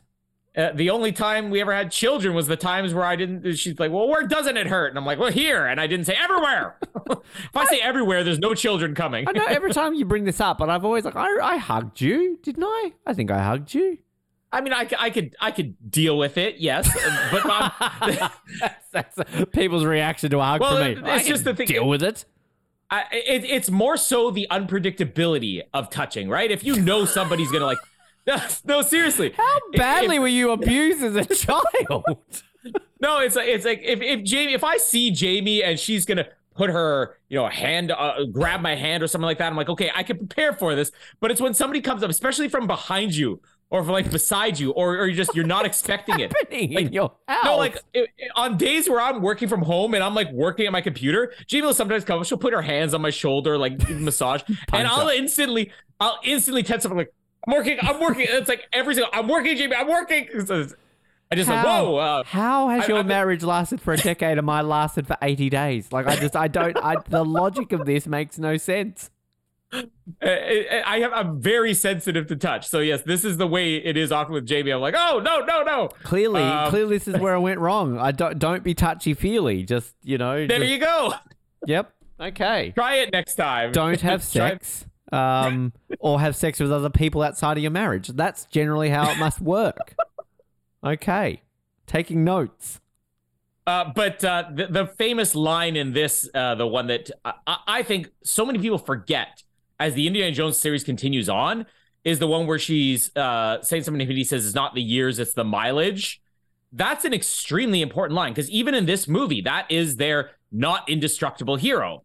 He's a guy who's, you know, uh, they're already addressing the fact that he's older or he's middle age or whatever. He's, and now you add to that that he's like, it's the mileage. He's like, I've taken some abuse. And when people complained, even around Kingdom of the Crystal Skull, and certainly now at Dial of Destiny, about, oh, he's a little bit old to be playing Indiana Jones. I mean, I always have the same thought in my head. It's like, it's not the years, the mileage. This is the, the character started as he's an older, kind of beaten up, you know, action hero. He's supposed to be hurt. He's supposed to be, you know, grunting and and oh oh my sciatica you know he's always he's he's an older you know even here he's an older beat up guy and that's kind of a point but it is such a famous line and you, you get the moment where he falls asleep right as she's about to get some uh which i'm sure this happens with me and jamie but uh uh the, I was going to next ask you a we'll- question, but you probably wouldn't answer it, so it's fine. Has that ever happened to you, Colin? I mean, I, I'll say if, if if if you're asking what I think you're asking, I don't fall asleep if there's any noise or movement. I mean, Oh, if if I'm trying to movement. I'm intrigued. well, if if I'm let's just say last night, if I'm lying in bed trying to sleep and Jamie's already asleep and she does the smallest thing like just rolls over, if I were drifting off, I would be wide awake at that point. So I mean, Jamie often gets frustrated with me because I'll be like waking in the middle of the night. I'll be she does. not not that area. I'm sure sure sure she gets frustrated in that area too. But uh, it'll be the middle of the night, and I'll be like nudging him, like Jamie, are you ever gonna stop moving? And then the next morning, she's like. Colin, I literally like moved my leg, and you were like, "Stop moving!" and meanwhile, I'm wow. this happens, and I'm awake for like an hour and a half afterwards because somebody moved. Uh, we we're talking about getting a dog now, oh, and that's exciting. oh, and we actually have one we've applied for adoption for. a we're real looking at- dog? I'm hoping. a like, real dog, not like one of these shitty little fucking rats with legs. No, we're, we're actually looking. We're looking at beagles, which a Ah, because it's uh, doable. Snoopy is a beagle, and my kids are obsessed with Snoopy. Especially my kids Casper. are a beagle as well. My kids are a beagle. but they've specifically asked they want a beagle. But you know, that dog's it's it's like in between. You know, it's medium look, size. Be- Beagle's the smaller I'd go. I, I'm, I'm not like I just I don't get these idiots who get small dogs. They're not dogs. I'm sorry. oh, sorry. and some of the ones Jamie's showing me, I'm like, that's a tiny dog. I'm like, Ugh. our kids are gonna step on it because they don't notice it, and B, it's gonna be able to like slip into every little f- eh, cupboard and drawer we have, and I don't want that. It's like like like Yeah. Labrador size is my type of dog, but like a beagle I know is smaller than Oh. a Labrador, but like a beagle at least is dog esque, whereas like a fucking Yeah. Chihuahua or a Pomeranian, like fuck off. Yeah, I, I, I'm sure I mentioned this before. The first dog I ever owned, like my family had had dogs. but The first dog that was my dog was a Rottweiler. So I mean, I like big dogs, but I don't want a big dog that's going to crush our children. That's the main I, thing I'm thinking I, about. I like it's been a while since I've had a dog. I'm obviously more of a cat person, but um, uh, English Springer Spaniel are the dogs that we grew up with, and that's when I get into a position when I can get a dog. That's that's the dog I'll get. They're my dogs. I love English Springers. They're so cute. Uh, well, one of the dogs that Jamie was like, "Oh, see, this one actually looks really nice," and they give you personality write-ups because these are older dogs that you know you know what you're getting, and it says prefers to sleep in bed with its owners, and then Jamie was just like, "That's not gonna fly with you." I'm like, "No, I'm already dealing with enough with you. I'm don't need another person excited. I'm excited for you to get a dog. What are you going to call it? Can you call it Ben? well, I mean, Take it's Ben bad, outside. we'll call it Bad Ben. Ben. Ben did a shit in the rug. That's why I'm calling my No, cat actually- Roger Moore. I kind of want to call it Ben now. I mean, Call because we're looking at it, but because we're looking at adopting adult dogs that'll already have a name. But uh, we asked Casper if, if you were to have a beagle, what would you name? He goes, Beagle's the Beagle. Like, well, that's a great Hey. name. Beagle's the Beagle. That's kind of cool. You could get like a freaking Rottweiler and call it Beagles. Why not? Oh, that would be that would be great. I mean, name it your cat Doggy, name your dog Catty, you know, Hi, or Doggy. Kitty. Call Hi, it Doggy. Doggy, yes, I, Call it Mark. Doggy. Oh, hi, Mark. Call it Keanu. So that way then Jamie could be like, oh, I'm going home to play with Keanu. Yeah, I actually really want a dog I can name now. Uh, anyways, so the boat, the next morning, Indy wakes up, the boat stopped, or uh, Marion's asking why the boat stopped. Indy says he's going to go find out. You go out there, and that's when you see the Nazis aboard. Now, this is where, if this was the intention to have you suspicious of the captain, which I really got to think that was because of the way he's introduced with like this, this kind of you know, ominous framing, and then Indy in the background not really saying anything to him. And all of a sudden, you have the Nazis on board. That would have been great. But like the problem is, is that it's so quickly revealed here where the Nazis like, tell me where Jones is. And he's like, I killed him or whatever. They basically end up getting Marion here. Indy's hiding. They're looking for him. They've got the ark, but they can't find Indy. And then the captain here is saying, you know, uh, oh, if, if, uh, you know, you, you want the ark, take that, but uh, leave us the girl. It'll, uh, you know, basically prevent some of our losses on this trip. It'll amuse my men. And then you have uh, uh, them calling them savages and everything. And of course, Belloq wants Marion, so he takes her. But I really just kind of wish if there's if this was the point. I think the one mistake of this movie is having that scene where the captain says he killed him, because that tells you this guy's not. And I imagine it, the suspense would have been so much more if the boat stops and they're on there and Indy's like, he sold us out. How could he? And then you even have the captain saying, leave us the girl. And then they say they won't. And because you even have the other scene after this where um, they're saying after the Nazis have left and they're saying the captain, well, we can't find Indy. He goes, keep looking. Like it, it still almost seems suspicious. But then you have that moment where you see Indy outside swimming on the submarine, which that's the biggest mistake in the movie. How does he get on the submarine when it's already going down? He doesn't open the door when it's underwater. Uh, and I don't think you can open them from the outside. But then you have the captain smiling and everybody cheering, yay! Like it just seems like it, it's poorly done if you wanted this to be a suspicious thing. And there's enough things there where I think it was meant to be suspicious. But uh, Indy now inside the submarine, you have him uh, knocking out the guy, which I feel bad. Like he basically punches this guy a couple times, but it's got to be, I don't know, at least a couple hours before they get to where they're going. So where is the guy who just wakes up in his underwear? Or how does nobody spot the henchman? The, oh, oh, and it's like, Greg, not again. he, he picked the right one. It's like, oh, fucking Greg in his undies Yeah. again. I'm sick of this. Tell Hitler I'm having words with him. Sober this guy up, tell him to get some pants on. Uh, but but my favorite moment is Harrison Ford's performance is very underrated in this movie.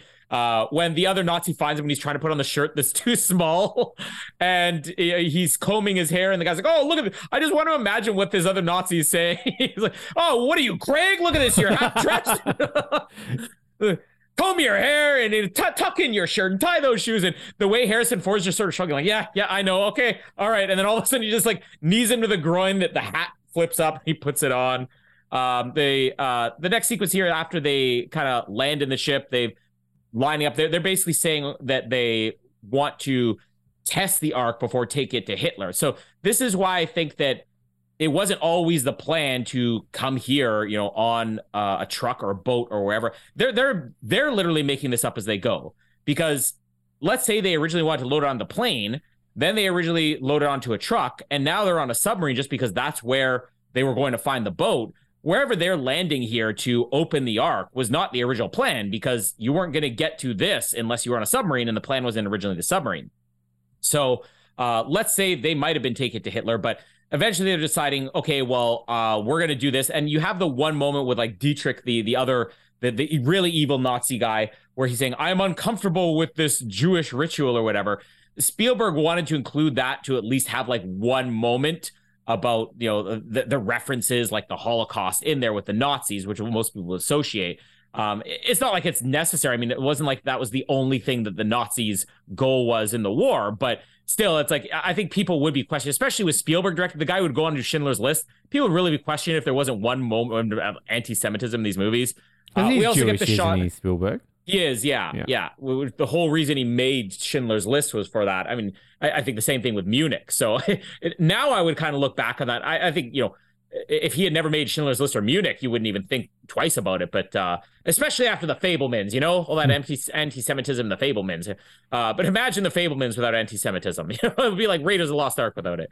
But um, the the one moment where the swastika burns off of the the crate, like that, that's it, it's a cool shot, and it's the first moment where you actually get the hint that hey, there might actually be something serious with this. And I think where Temple of Doom, we're going to get into next week, where Temple of Doom I think goes wrong is that the supernatural part is too obvious and it's too in your face and it's it's not as it's not as I guess understated as it is here in Raiders of the Lost Ark. Here it's like just the thing burns and then you still don't know like the audience has no clue that this is anything other than a box, you know, maybe containing some rocks and sand it, eh, until you get this one moment. And even the music cue there is like, oh, something bad's about to happen.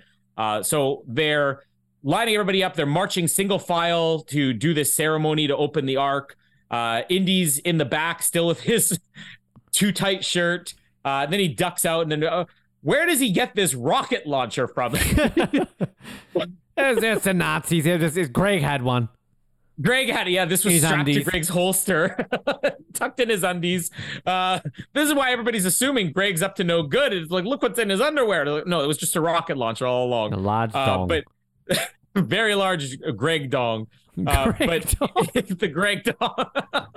no, that's a Greg dong. That's a t-shirt. That's a Greg dong there. And that's uh, a Greg dong. dun, dun, dun. Where's your sound effect? Come on. Oh God, I don't know. Where's that one? And that's a Greg dong.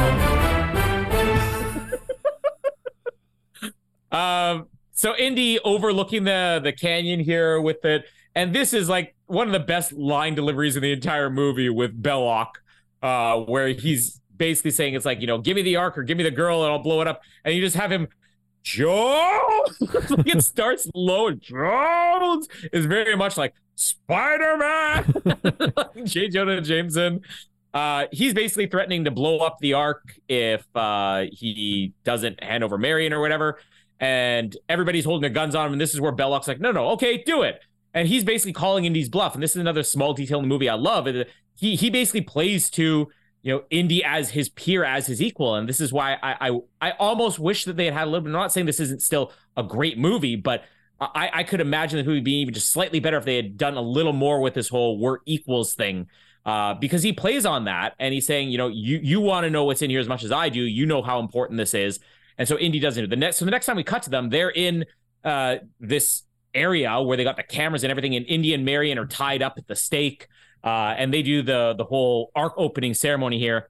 The And, opening uh, ceremony. Ark opening ceremony. I declare open the ark of the 88 BC Olympiad. Ah, ah, We know ah. it's going to be a little bit more fun when they do the ark closing ceremony. It always Here's is. Giselle walking in for her final ever walk as the ark gets opened. I just wanted the Nazis on treadmills during the ark opening ceremony. Imagine all the people opening no. the ark. Uh, now, this sequence is great because I think this is partly where the idea of what does Indiana Jones do comes from.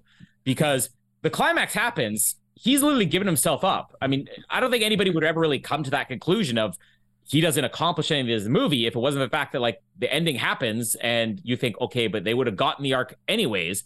But this is, I think, the main point uh, outside of Marion dying earlier on that's missed about what Indy accomplishes in this movie. Uh, so they open up the ark, and what's inside? Sand that's coarse and rough and irritating, and it gets everywhere. George Lucas's love of sand starts here. Uh, and I love the the differences between the, the Nazis and I'm Belloq's basically like devastated, and then you got the other guy who's like, ha, ha, ha, I knew there was nothing in there. Uh, and then all of a sudden, you start to hear this thunder rumbling and everything, and then you get that that smile that comes across Harrison Ford's face. It's like they don't know what they're in for here. Uh, now, how he knows to keep the eye shut because even at the beginning of the movie, when he's opening up the book and he's showing like what are those beams coming out of it? I don't know, lightning, fire, the power of God. Uh, it's not like he says, "Yeah, the only people who survived that were the ones who kept their eyes shut." Uh, he shouldn't know this, but he tells Marion specifically, "No matter what happens, don't look at it. Keep your eyes shut." Uh, this is where you based on start. movement. yeah. Clever girl. Keep absolutely still. Vision's based on it's a Unix system. I know this. Interactive what they- they- CD-ROM. they open up the ark. They're pulling out sand. Then all of a sudden, the bottom, it's a Unix system. It's an interactive CD-ROM. they just open it up, and all of a sudden, a raptor's face comes out. Alan. I really still want a T-shirt that says it's an interactive CD-ROM.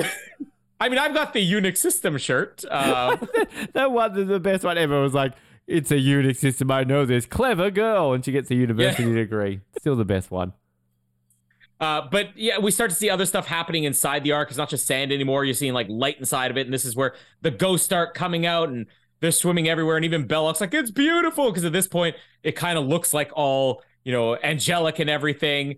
And all of a sudden, it just goes bad as the, the one face comes up, and then you get John Williams' music right here is dun, dun, dun, dun, dun. it's like very psycho, like uh, it turns into like a ghostly face, and all of a sudden, it's chaos everywhere, and people are you know melting and th- so this movie the first screening it got an r rating and the reason it got the r rating was just because of belloq's head exploding so the other guys i think the more effective effect Oh, is like to- Toht's face melting and Dietrich's face melting here. And I just love even just the the, the panic in Harrison Ford's voice is the it's like keep your eyes shut. Him or Marion are being swarmed by the stuff, but not looking at anything because the textbook said don't look at anything apparently. Uh, and then you get Belloq who's just screaming and then his head explodes. Now, if you watch that part of the movie, there's very artificial looking flames that are in front of his face. That's what they had to add in to prevent an R rating because the head exploding got them an R rating. Adding the flames in front of a head exploding gets you a PG. Wow. and this is pre even PG 13. It's just bizarre how that happens. But uh, basically, once everybody's dead here, you know, the cameras that, they were filming this thing have been shorted out by the lightning.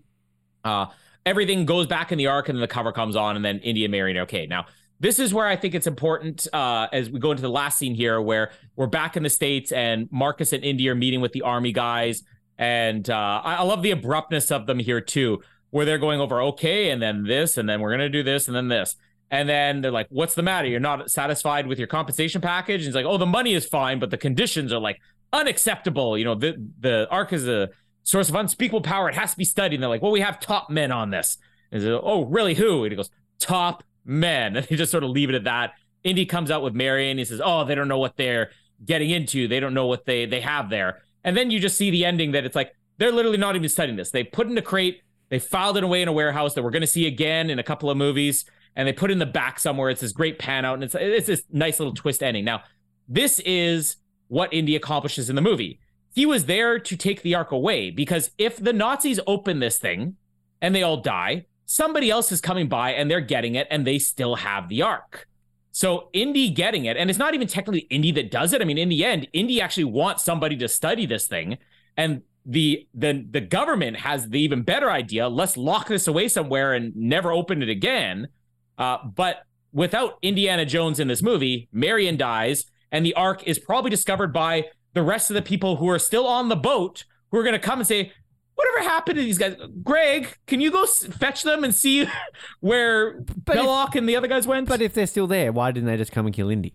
I think they all die here on the island because how the well, hell? there's guys, but, but even if it's not the guys in the submarine, though, somebody is going. This thing's out in the open. It's the middle of a clearing. Somebody's going to eventually wander by here and say, "That's a nice box," and then they open it up and they have all this power or whatever. But, uh, but the point of the ending is that they get it back and they lock it away, which is where it should be. Whereas I don't know, Greg's gonna come by and find this thing, and all of a sudden he's getting Well, like unlimited power. I will say the Big Bang Theory debunks that myth as well because they say exactly the same thing. They're like, wait a minute, wait a minute. Like, if Indy's not in the movie, then they never would have gotten off the island and they never would have saved the Ark. And they're like, ah, yes. And then they're like, well, no, because Indy wanted to put it into a museum, so he couldn't even get that right. And they're like, no. Yeah.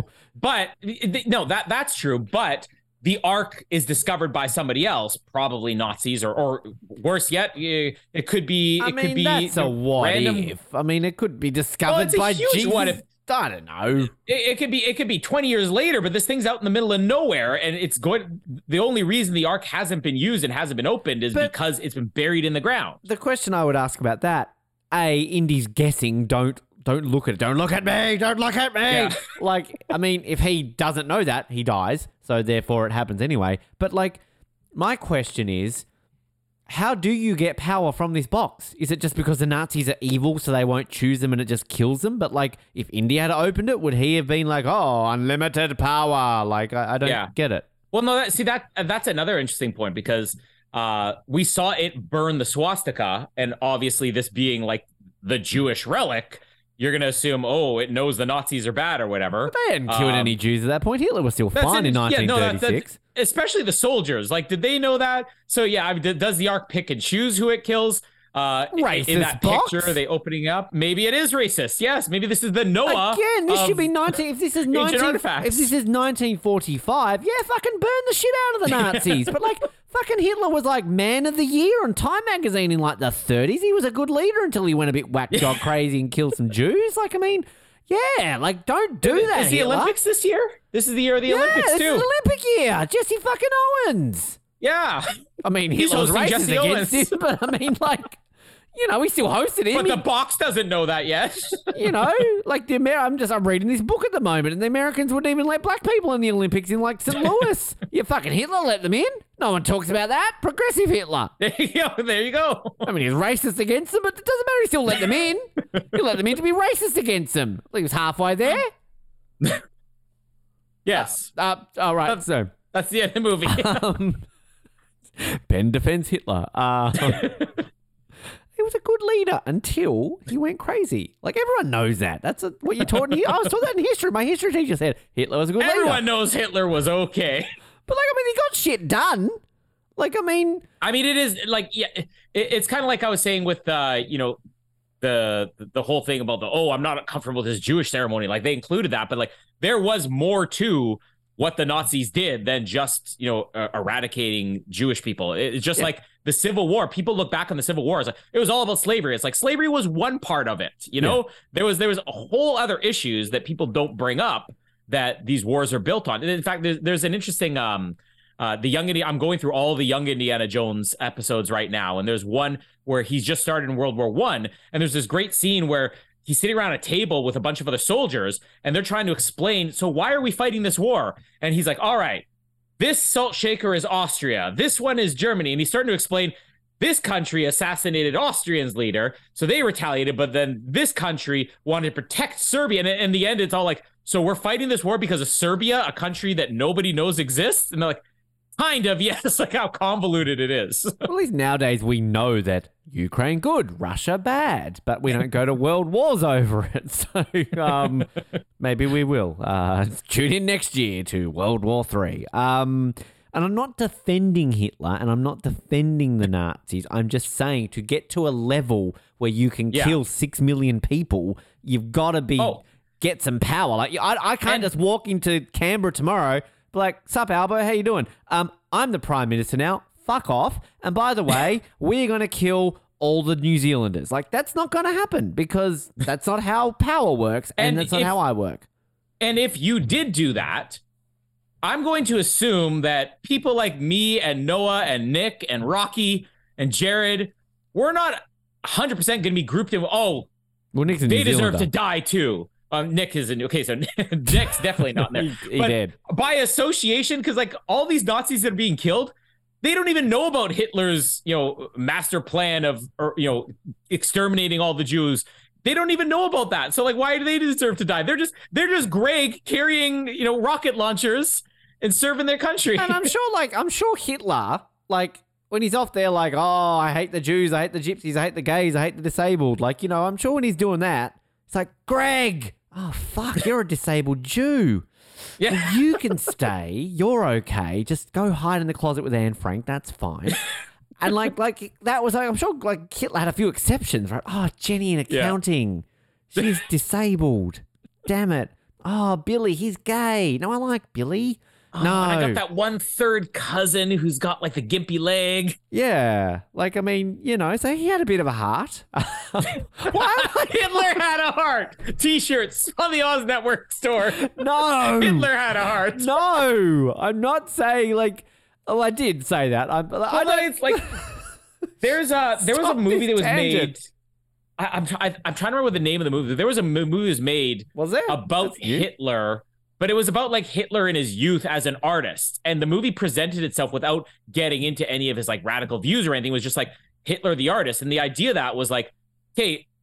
Not everything about every evil person is evil, and imagine if this guy had just explored this instead. It was it was a biopic. Everything they were showing is true. It's not like oh, an alternate take. What if Hitler had gone and become an artist? But they were just showing at his youth. At one point, this was a revered guy, and if you take out the other things, it's like he was just a regular. George Lucas, his idea of Anakin Skywalker was going back to the prequels. Like, what if you showed Hitler as a child? Hitler wouldn't be saying, "I want to blow up all these, you know, uh, droids or whatever." Hitler would be maybe a nice kid who wanted to fix things and get it on with an older lady. There's there's two things on that. It reminds me of that um in the South Park movie when Satan's singing up there with the sun, yeah. and he says that line where he's like, um, without was it without the without evil there wouldn't be good, so it must be good to be evil sometimes. up there, there's so much. Oh, I love that song. Um, but like it's like that whole conundrum of like, if you had a time machine, would you go back? And kill Hitler as a baby, and I think it's Ricky Gervais as Yeah. a stand-up. He's like, "Well, no, it's a baby. Like, of course you wouldn't kill Yeah. it. I mean, I would. Like, fucking, I hate babies. But like at the at the end of the day, again, it's the whole butterfly effect. Like, if you kill Hitler, sure there's going to be another Hitler. Like, I mean, Yeah. y- and people are dicks. Like, Well, the, the whole reason Hitler existed, and I, was it um, All Quiet on the Western Front actually had a scene about this. Like the whole reason Hitler existed was because of how the Germans were treated at the end of World War One. You know, th- there was legitimately there was mistreatment of even among the other countries. The way that they came, it's not like World War One ended and we defeated them. There was peace talks, and in the peace talks, the Germans were very much mistreated in some ways, Yeah, very much and so. that unfortunately led to just like the way the Taliban came about because of how uh, uh, uh, people were helping Afghanistan 10 years earlier. And then 10 years later, it actually leads to something more evil. So, yeah, that's there's 100% the true. root to like all evil. You know, it, it- Yeah. And and and again, not defending the Nazis, not defending the Russians, like whatever. We're on the certain side of it. But like, if we lived in Russia, if we lived in Nazi Germany, you know, we're going to be thinking we're good and that we're doing the Yeah. right thing. So. Wow, the Oz Network gets deep and political. We know how that usually turns out. The point is, this movie ends well. Um, they fuck on a boat. The whole mirror thing's a bit like masturbating in a mirror. Sure, yeah, I get. So I get. Okay, so they're on a boat, and then a U boat turns up, and it's like, "Hey, boat, we're Germans. We want the Ark." And then do they kidnap Indian Karen or do they sneak back onto the U boat? No, they kidnap Who? Karen, the German. They they kid they kidnap Marion. Yeah, they take her and the Ark. They load it on there. Indy's hiding, and then as the submarine's going under, Indy somehow manages to board it. How do the Germans know they're on the boat? Uh, I don't think it's ever said. I mean, Sallah, he did sell them out. Who else would have known? But but the, the- no, that's because yeah, you you're saying, oh well, how did they do this without Sallah? And I'm kind of looking at the captain of the ship here, like they were trying to set something up, e- e- even if it is supposed to be just to fake the audience out. Yeah, we really need some type of explanation as to how they they keep you know getting one up on them. yeah, I don't know, but um, yeah, I love that. It's actually a very good point. How does Indy get a rocket launcher? like, he just, I love it. he's just like standing like, no, I'm gonna blow it up. And they're like, no, you won't. You're right. Yep, I won't. oh, you got me. Which the one thing I will say about this movie, like it kind of like great movie, but it kind of goes from zero to hundred really quickly when it's all of a sudden like we're gonna test this out. Now they got this like massive like live and let die style voodoo ceremony of all like ah la la. Like why don't they just go? He's good. You want to open up here, Greg? Sure. Oh, Greg's in his undies. Like why do they need to like go to this It's- like rock and open it up and be all like oh? I mean, it's it's Belloq, the the archaeologist historian, who probably would have thought, okay, you got to do this the proper way. He's just a fucking diva. Like he's a fucking like got his headdress and everything. He's like fucking Britney Spears, Janet Jackson, Madonna. Like needs to put on a fucking concert, a bit of a spectacle, you know.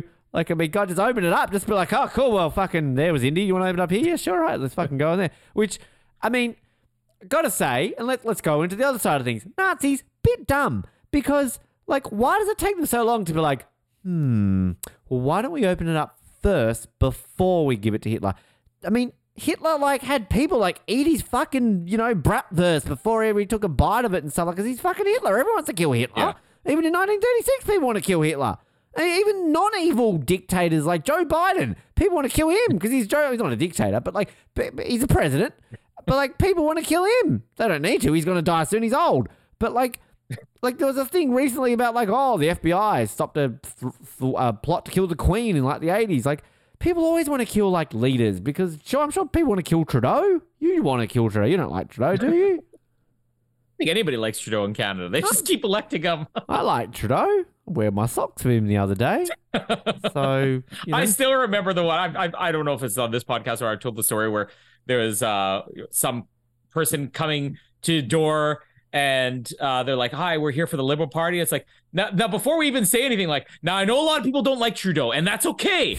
And we're not saying that he should be kept in as prime minister, but now is not the time because this candidate is so much better. Even the Liberal people are coming to your door saying, "We know you don't like him." so Canadian. Only in Canada would you have, oh, sorry, eh, that our leader isn't that good, but our, our person below is pretty good. In Australia, it's like, no, they are good no matter what. I don't care what they did. Fucking vote them. America, don't even get it started. But, um, I mean, this whole, like, again, I'm picking apart the plot holes here because, like, so this is meant to contain the Ten Commandments, right? Or is that just the, the theory? Yeah, no, that's supposed to be like the because Indy says. Uh, so the the Ten Commandments that came down, the actual Ten Commandments were stored in this thing, and that's why they built this giant, you know, box for it. Now, I've spent this episode maybe slightly defending Hitler, not defending Hitler, just saying that Hitler had Had some, a heart. He had he had some, he had a heart. All right. Now, I feel what I'm about to say is probably more offensive. Okay.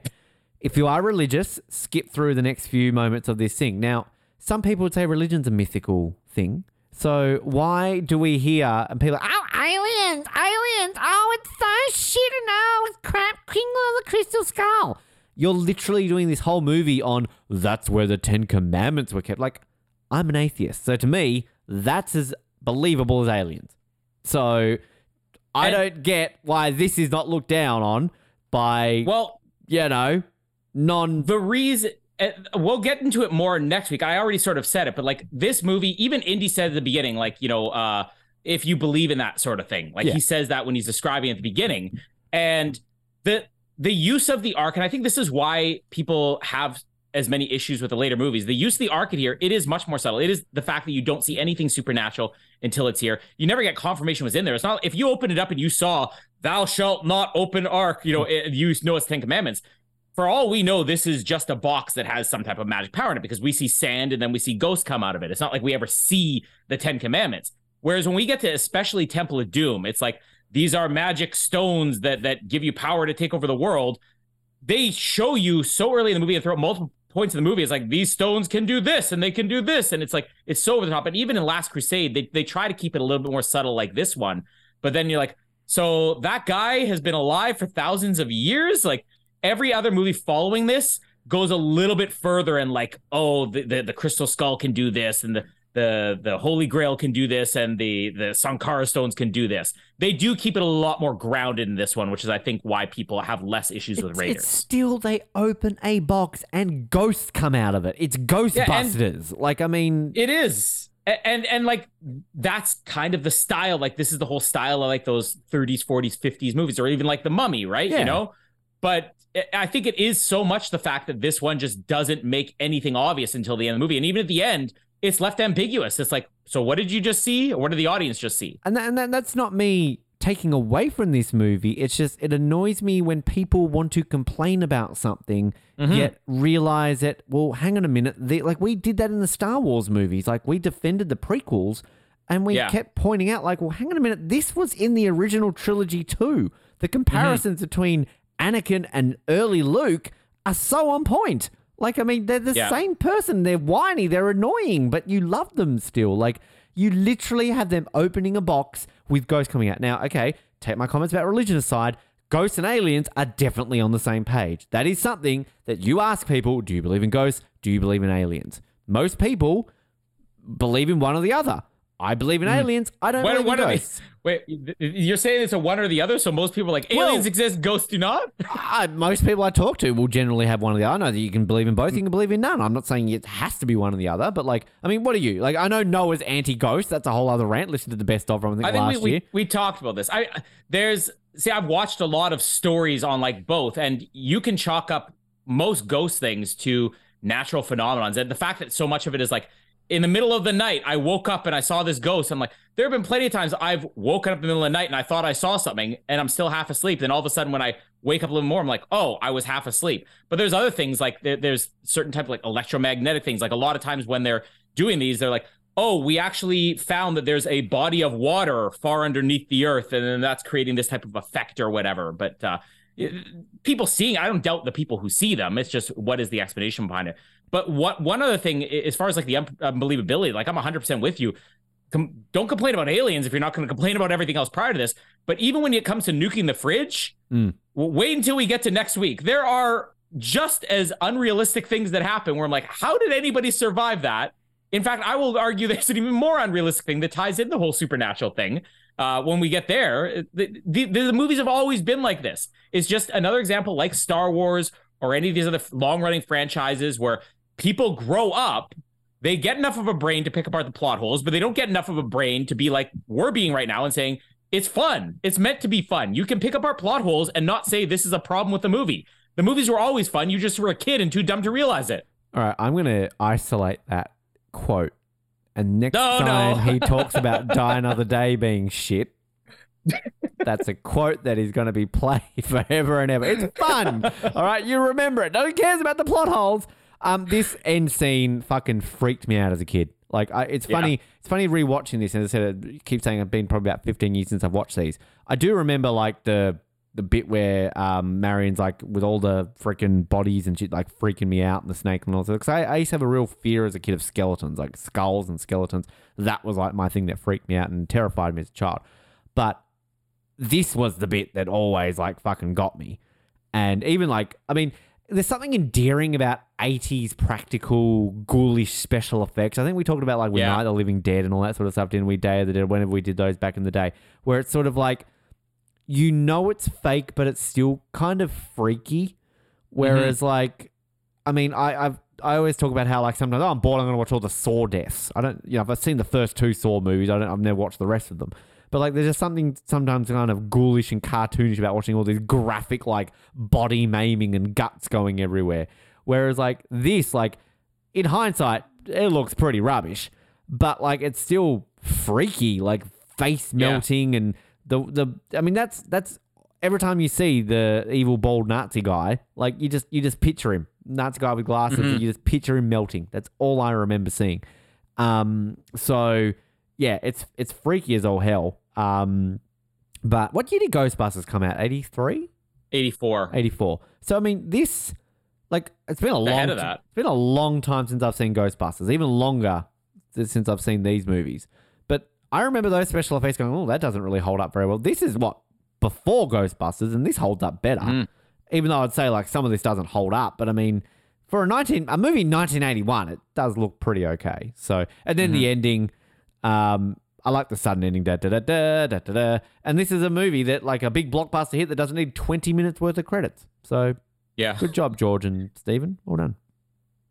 Uh, so critically, let's do that first. Um, I, I didn't this- realize this got nominated for Best Picture. Sorry to jump in, but Yeah. I, I didn't realize this got nominated, and because Star Wars did too, didn't it? So they're movies I didn't This ever realize got nominated for it. Jaws, Star Wars, Close Encounters, this, and E.T. I knew ET all over a few years period got nominated. And then you just have nothing of blockbusters up until uh what like Avatar, um, unfortunately. How the Matrix uh, didn't get nominated? Still, that baffles me. Come on. Yeah. We talked about that and lots of other movies that could easily have been nominated for Best Picture if it had been in the 80s. Um, so critically, uh, this movie is good. Uh, 93% on Rotten Tomatoes. Uh, so I would have thought honestly it would be closer to 100, but still that's not bad. Um, Is it the highest some- of all of them? oh, good point. Let me check. Uh, you check that. I I will, Colin. to- I will. fine. uh, so um, critic response. So some It of the reviews here, rot.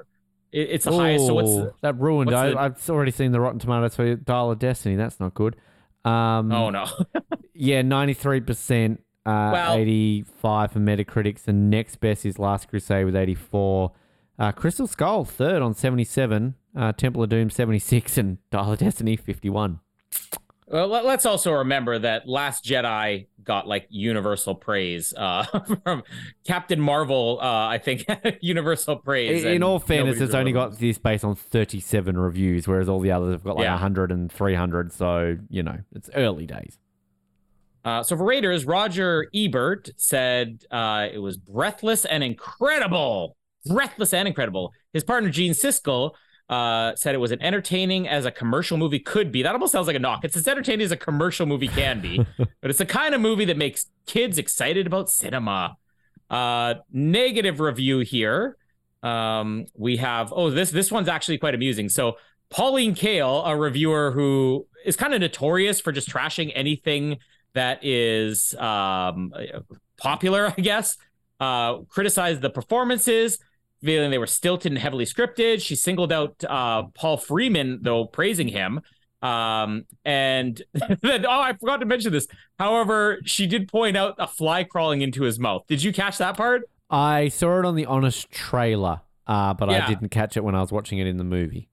a fly basically lands right in front of his mouth and then he opens his mouth and you never see the fly again so it's like paul freeman just swallowed a fly uh, but george lucas then when he made willow a couple of years later actually named the villain general kael after pauline kale for criticizing. Kind of similar to like uh, the roland emmerich godzilla movie where you had mayor ebert and his advisor gene or something like that.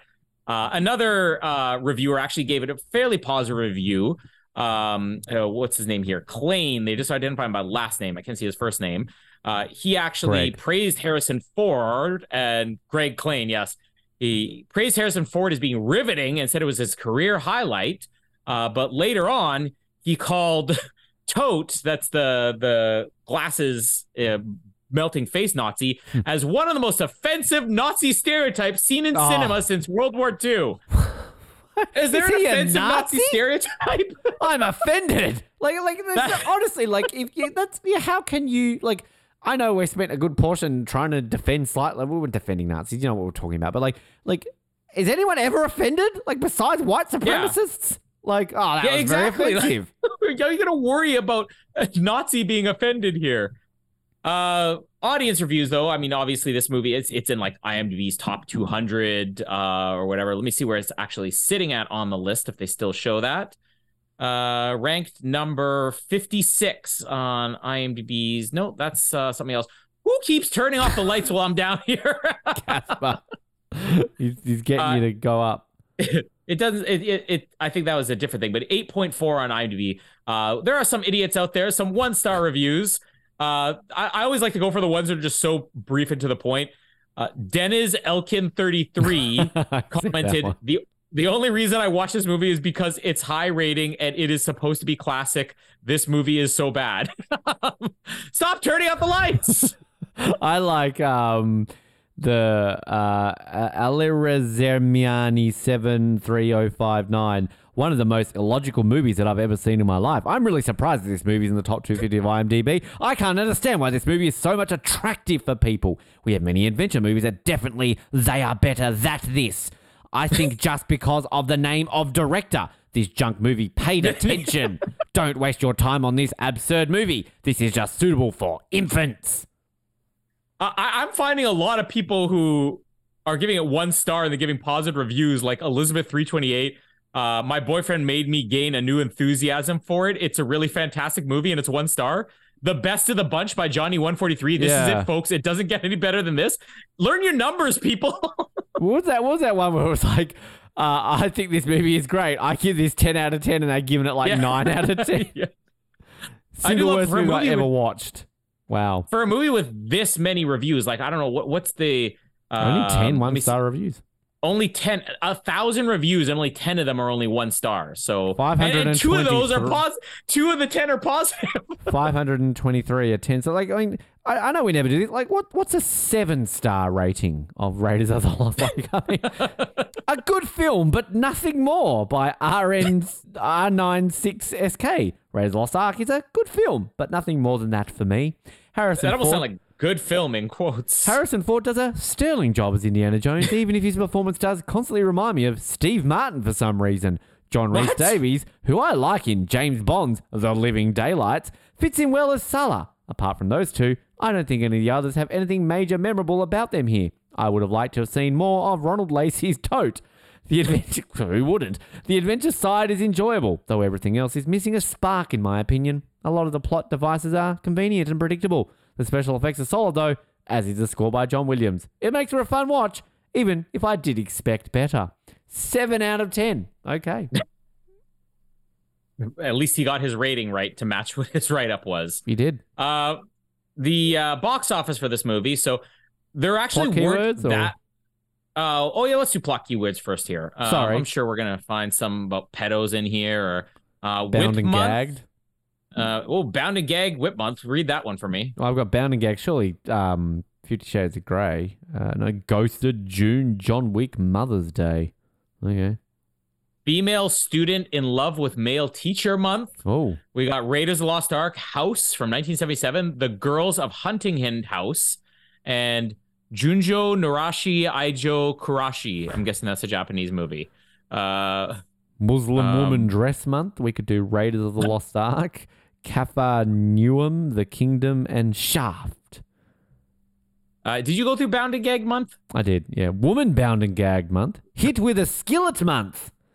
I've always wanted to do Hit with a Skillet Month. We could watch Raiders of the Lost Ark, Friday the 13th, Chocolat, or Jamesy Boy.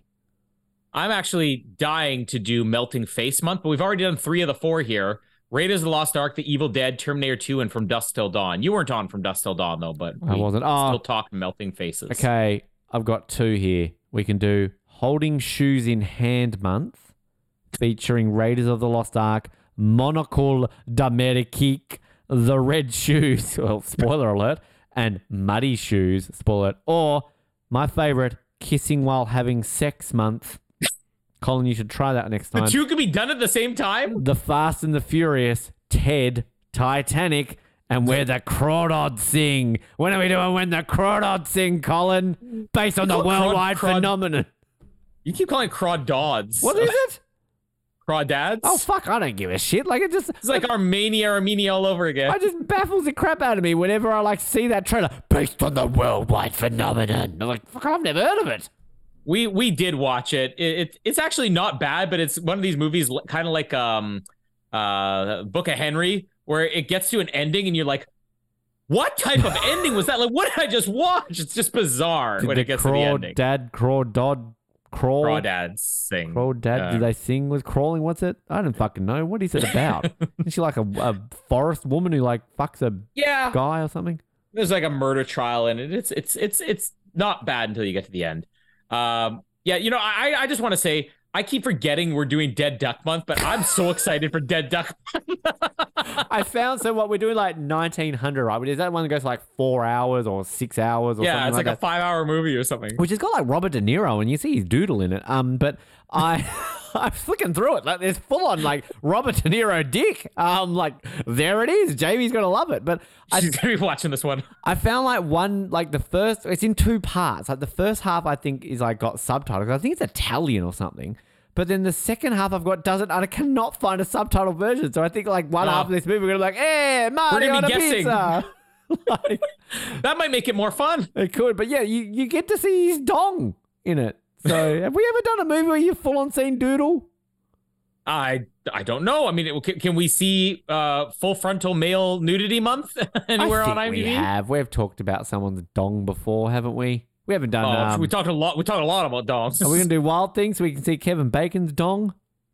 Oh, there was um talented Mr. Ripley with Jude Law's dong. Uh, there was a lot. Uh, any given Sunday, I, I don't think that um, Jamie Foxx shows his in there, but there was a lot of dongs in that movie. We we need to do um was it Forgetting Sarah Marshall? We can see Jason Segel's. That was very awkward when I watched that on a plane recently, and uh, I've got this scene of him standing with his doodle hanging out, and I'm just like, oh, skip, skip, skip, skip. Uh, let's go with the box office now. So expectations were that this movie would be a hit, but it wasn't like massive, massive expectations. I mean, this was the summer that Superman Suicide 2 was coming out. We saw a doodle in Suicide, Suicide Squad. Squad. Did sui- we? Yeah, the in the background when that guy gets like murdered in the village, you see his dick. Ah.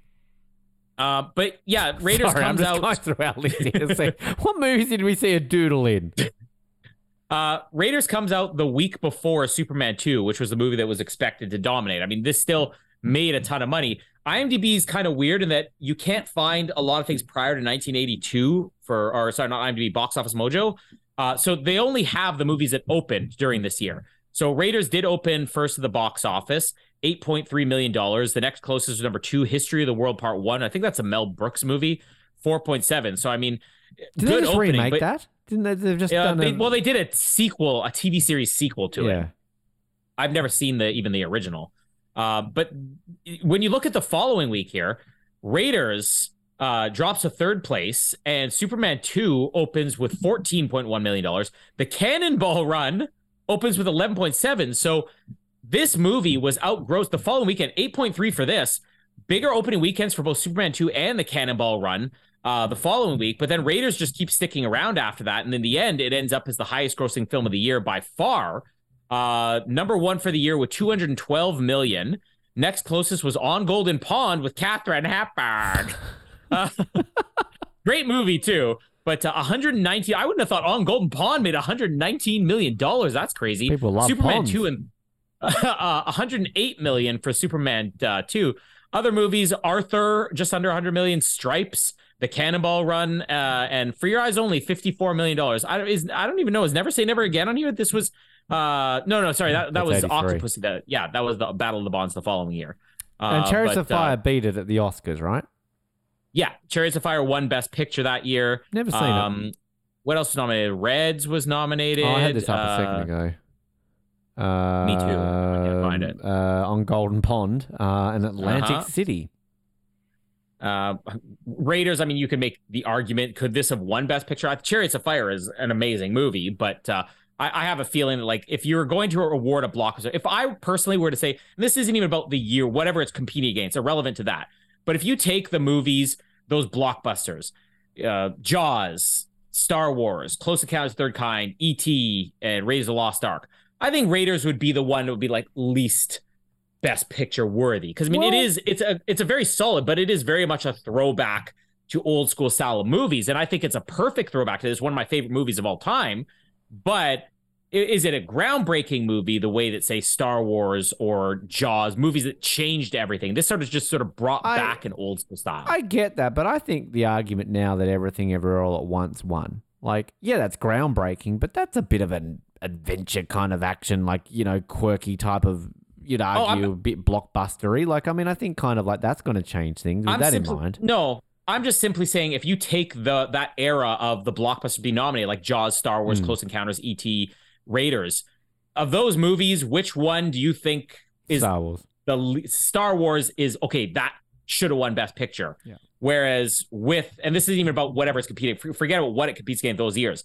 Raiders of the Lost Ark. If Raiders of the Lost Ark wins Best Picture, you know it's going to be because people love and enjoy the movie. It's not because this is the most well-made film ever made. In fact, part of the appeal of this movie is that it's not the type of thing that necessarily you know is a Best Picture winning. It's not Oscar bait in any way. It just, it Uh, just there are flies in people's mouths, you know. It, but it really does like make you think how the Oscars work sometimes. That you know, I'm not taking away from Raiders of the Lost Ark, but it is one of those movies that you know some, some people probably like me didn't realize it got nominated for Best Picture. Like it's it's just not a film that screams that way. Whereas you look at The Dark Knight, which is the famous one, which the reason why they extended it right because that never got nominated for Best Picture. I mean, how Black Panther gets nominated for Best Picture. Yeah. Like it's, and again, like I, I know we started this campaign a couple of years ago when we did The Matrix, but it baffles me that The Matrix didn't get, like, how Yeah. does Black Panther. Nowadays it would. Like, oh, fuck yes. It sh- like, it should have been nominated. Whereas, like, I maybe an unpopular opinion in doing this month, and I, I don't I can't remember if The Matrix made your top fifty. I know Raiders didn't make my top mm-hmm. fifty, but The Matrix did. I think The Matrix is a better movie than Raiders of the Lost Ark, and I think it's much worthier of being nominated for Best Picture than Raiders of the Lost Ark.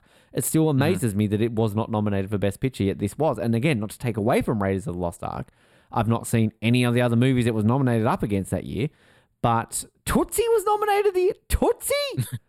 How is I've never like isn't that just like the older Mrs. Doubtfire? Like Yeah. I could put an argument for Mrs. Doubtfire being nominated when we do that next month. But anyway, I, I, this isn't even me saying, "Oh, this shouldn't have been nominated." Like, because again, you also have to factor in what, what else Ghost? was out that year. oh, we talked about Ghost that, was we? nominated for Best Picture. Yeah, apparently. Wow.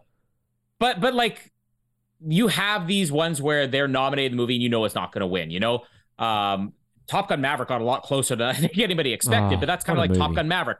We're, we're nominating it, and that is its reward. We're nominating a movie like this, and that's kind of what I think Raiders is. It's like, hey, we're not going to give Raiders Lost Ark Best Picture, but it is such a good movie that we have to at least give it the nomination. And, and I'm glad they did, uh, you know, because it is cool to see movies like this getting nominated. Just can we just take a moment to just Top Gun Maverick? Props to never get Top sick of that movie. Maverick. I want to watch it right now. You know what? what a movie. Jamie collects mugs. I mean, I don't drink coffee at all because caffeine. I'm a baby when it comes to caffeine. Uh, but uh, she found a Top Gun Maverick. She found two things. One is a Top Dad mug, which was supposed to be for Father's Day, but she gave it to me now just because how much I love Top Gun. Uh, and it's in the Top Gun logo. And the other one was a Top Gun Maverick, like an actual, really fancy looking Top Gun Maverick mug. Um, I took the Top Gun Maverick mug to work, and then I brought tea with me just because I'm like, I want to show this off, and I want people to see me drinking from my Top Gun Maverick mug. So I'm gonna drink tea at work just so that I can drink from it. Oh, I want. I like. I'm so glad Brendan Fraser won an Oscar, but like, I think Tom Cruise is the next one that would make me the happiest.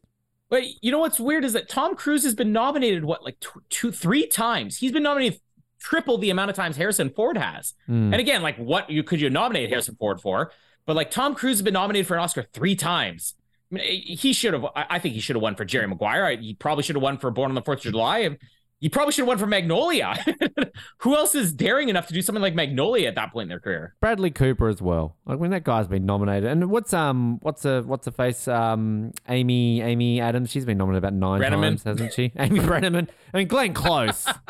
Next year, Glenn Close and Tom Cruise best pit oh best picture. That's the Yeah, movie. best picture. what what is the movie? We are just filming Tom Cruise and Glenn Close. Okay, so what's the dialogue? No talking, Yep. just their faces. Keep keep going. Two hours. Keep going through the thing because I know we did this about last year, didn't we? Where we were kind of like, oh, what are the Oscar favorites? And this is where we discovered Brendan Fraser. Like we remember last year when we all of a sudden discovered that. Oh yeah. I'm trying to see if I Google it now. Who's who's in line right now for Best Picture? If you uh, want to close. Who's in line for who is in line for best oh, picture? you know what I mean. Well, Who is your floor?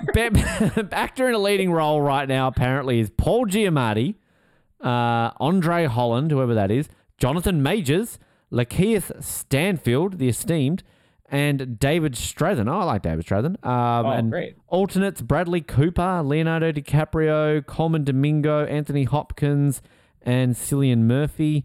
And ac- Oh, for Oppenheimer. actress right now, we've got Fantasia Barrino, the esteemed Annette Bening. What?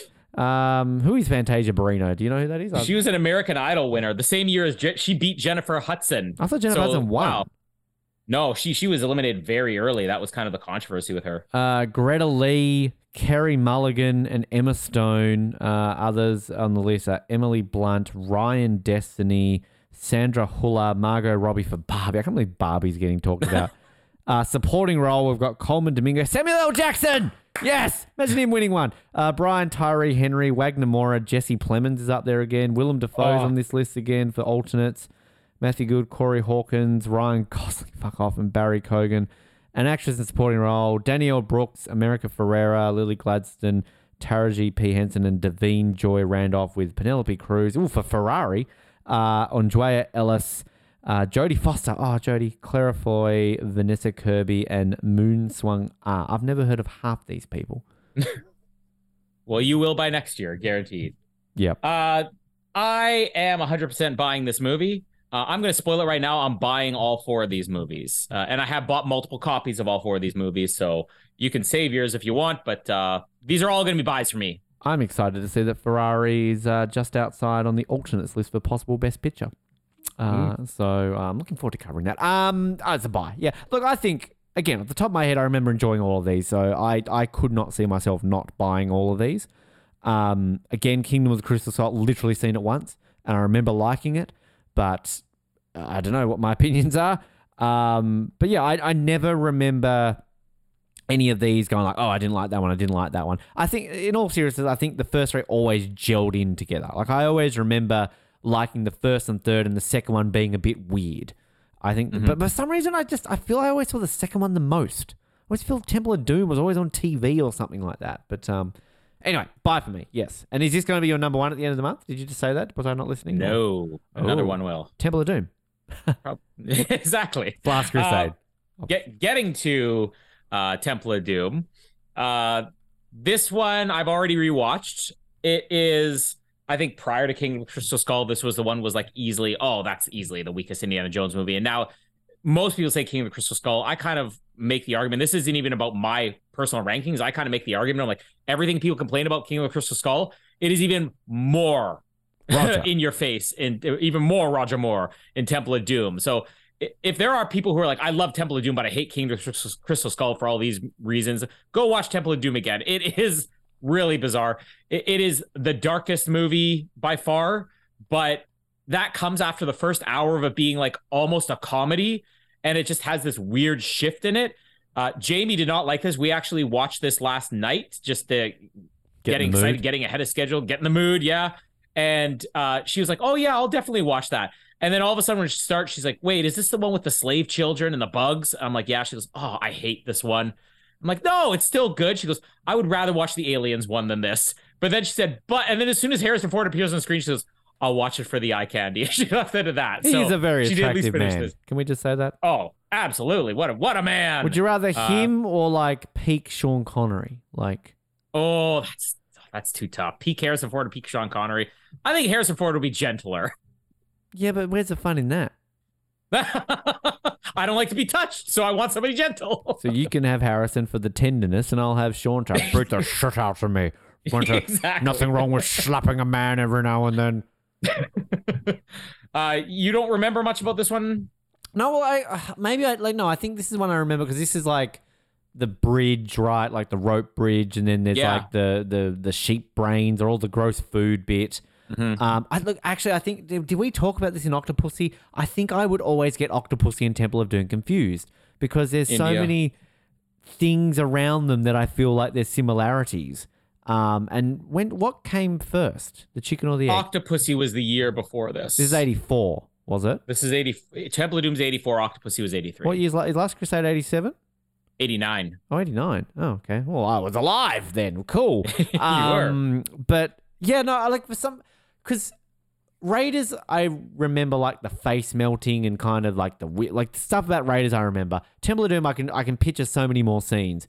And then Last Crusade, I swear, is the one that I like forget the most, but I think I used to love the most as a kid. So again, it's kind of that weird thing of like your, your childhood comes back to you and watching these films going like, yeah, like it's like when we did 007 and there was so many of these bomb films that I had not seen in forever. I'm like, oh yeah, I remember this, I remember this, I remember this. So, but like I can picture more Temple of Doom in my head um because I remember the blonde woman screaming a lot. I remember Short Yeah. Round. Um, there's a plane in this one as well, isn't there? Like a plane chase or something There's a crash sequence. Yeah. crash yeah um yeah no but um i i remember like again I, as i keep saying over and over again i don't remember disliking any of these films so i'll be intrigued to to see what i think about this but i'm hosting it so You are. i am i get to host the aliens one You do. Hey, I, I also Shia debate LaBeouf. about this. have you seen the Shia LaBeouf In a weird. song What? have you do you know the the the famous like getting uh, murdered by Shia LaBeouf da da da da da da Shia LaBeouf It sort of rings a bell, but like Oh, I don't send it to really you. know. We're going to be singing that song uh, when we do that in a few weeks. In a weird way, I kind of wish that I was hosting the other two. You know, You can host Uh, all of them I if you think want those to. Go be for it. Yeah, those would be fun. But uh, yeah, we'll be back next week for Temple of Doom and lots of children getting beaten up by adults. So this is Ben's movie. This is why he watched it the most as a child. I love beating Uh, to children. We also might have a surprise episode that we sort of teased, uh, 24 as usual. And if we have time and I can talk Jamie into it, uh, Spider Man Across the Spider Verse review. All right, yeah. uh, which I don't think you're seeing it, but uh, Nah. we've already got our tickets. I'll watch it one I'm excited. One day. it just, Uh, I'm sorry. I just thought the like the first one was fine. I just Oh, thought it first was amazing. very overrated. amazing. Uh, but I'm glad it's no longer Across the Spider Verse Part One. Now that it, it, the, the first trailer is like Across Spider Verse Part One, they're like, oh, there's gonna be Across Spider Verse Part Two. Now it's like, no, we're just calling this Across Spider Verse. The next one will be Beyond the Spider Verse. If Tobey Maguire is in it, tell me and I'll go and see it. I mean, he was kind of in the first one. Yeah, I They mean, had the, the- the, bit the- I liked in the first one was when they did the dance, and they're like, "We don't talk about that." That was Yeah. funny. I will give it that. But like, again, it wasn't a bad movie. It just, I just was expecting more, and I'm just like, mm, this wasn't. as- I wasn't blown away by it like everybody was talking about. uh, expectations are too high. I'll set low expectations for the next one, and then maybe you'll see it. Uh, so maybe Spider-Man, Or maybe a surprise episode. Couple of weeks. Uh, the Flash coming soon. Definitely going to be something on that. Uh, but definitely 24, and everything else is sort of up in the air. Uh, and Temple of Doom, if you're lucky, you'll hear it next week. My name is Colin, and uh, Hitler had a heart. Is it getting removed in the next one? Um, I literally wrote down two quotes. I've used the first one, so I'll use the second one. My name is Ben, and I will be in my office Thursday, not Wednesday. Thanks for downloading this episode of the Oz Network. Make sure you never miss an episode by subscribing to the podcast via Apple Podcasts, Spotify, Stitcher, Google Podcasts, or by copying our RSS feed into your preferred podcast provider. And while you're there, please drop us a rating and leave us some feedback. You can also be sure to stay up to date with all the latest episodes and happenings from the show, as well as finding out how you can get involved in upcoming episodes by following our social media pages on Facebook, Twitter, and Instagram, as well as getting everything you need under one roof at theoznetwork.net. Thanks again for listening, and we'll speak to you next time.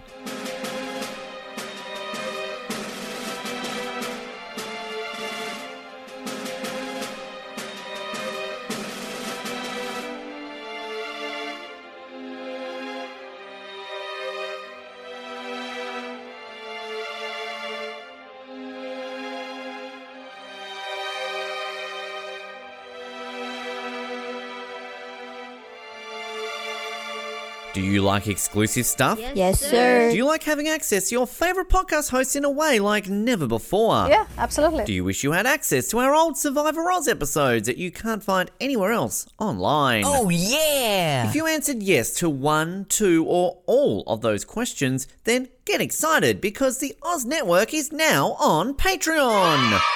That's right, your favourite podcast has jumped on the Patreon bandwagon to enable a better listening experience for you, our listener. For more details, simply head to www.patreon.com forward slash Oz Network, where you can sign up for as little as $3 a month. It'll be the best decision you make since that last bad one you made.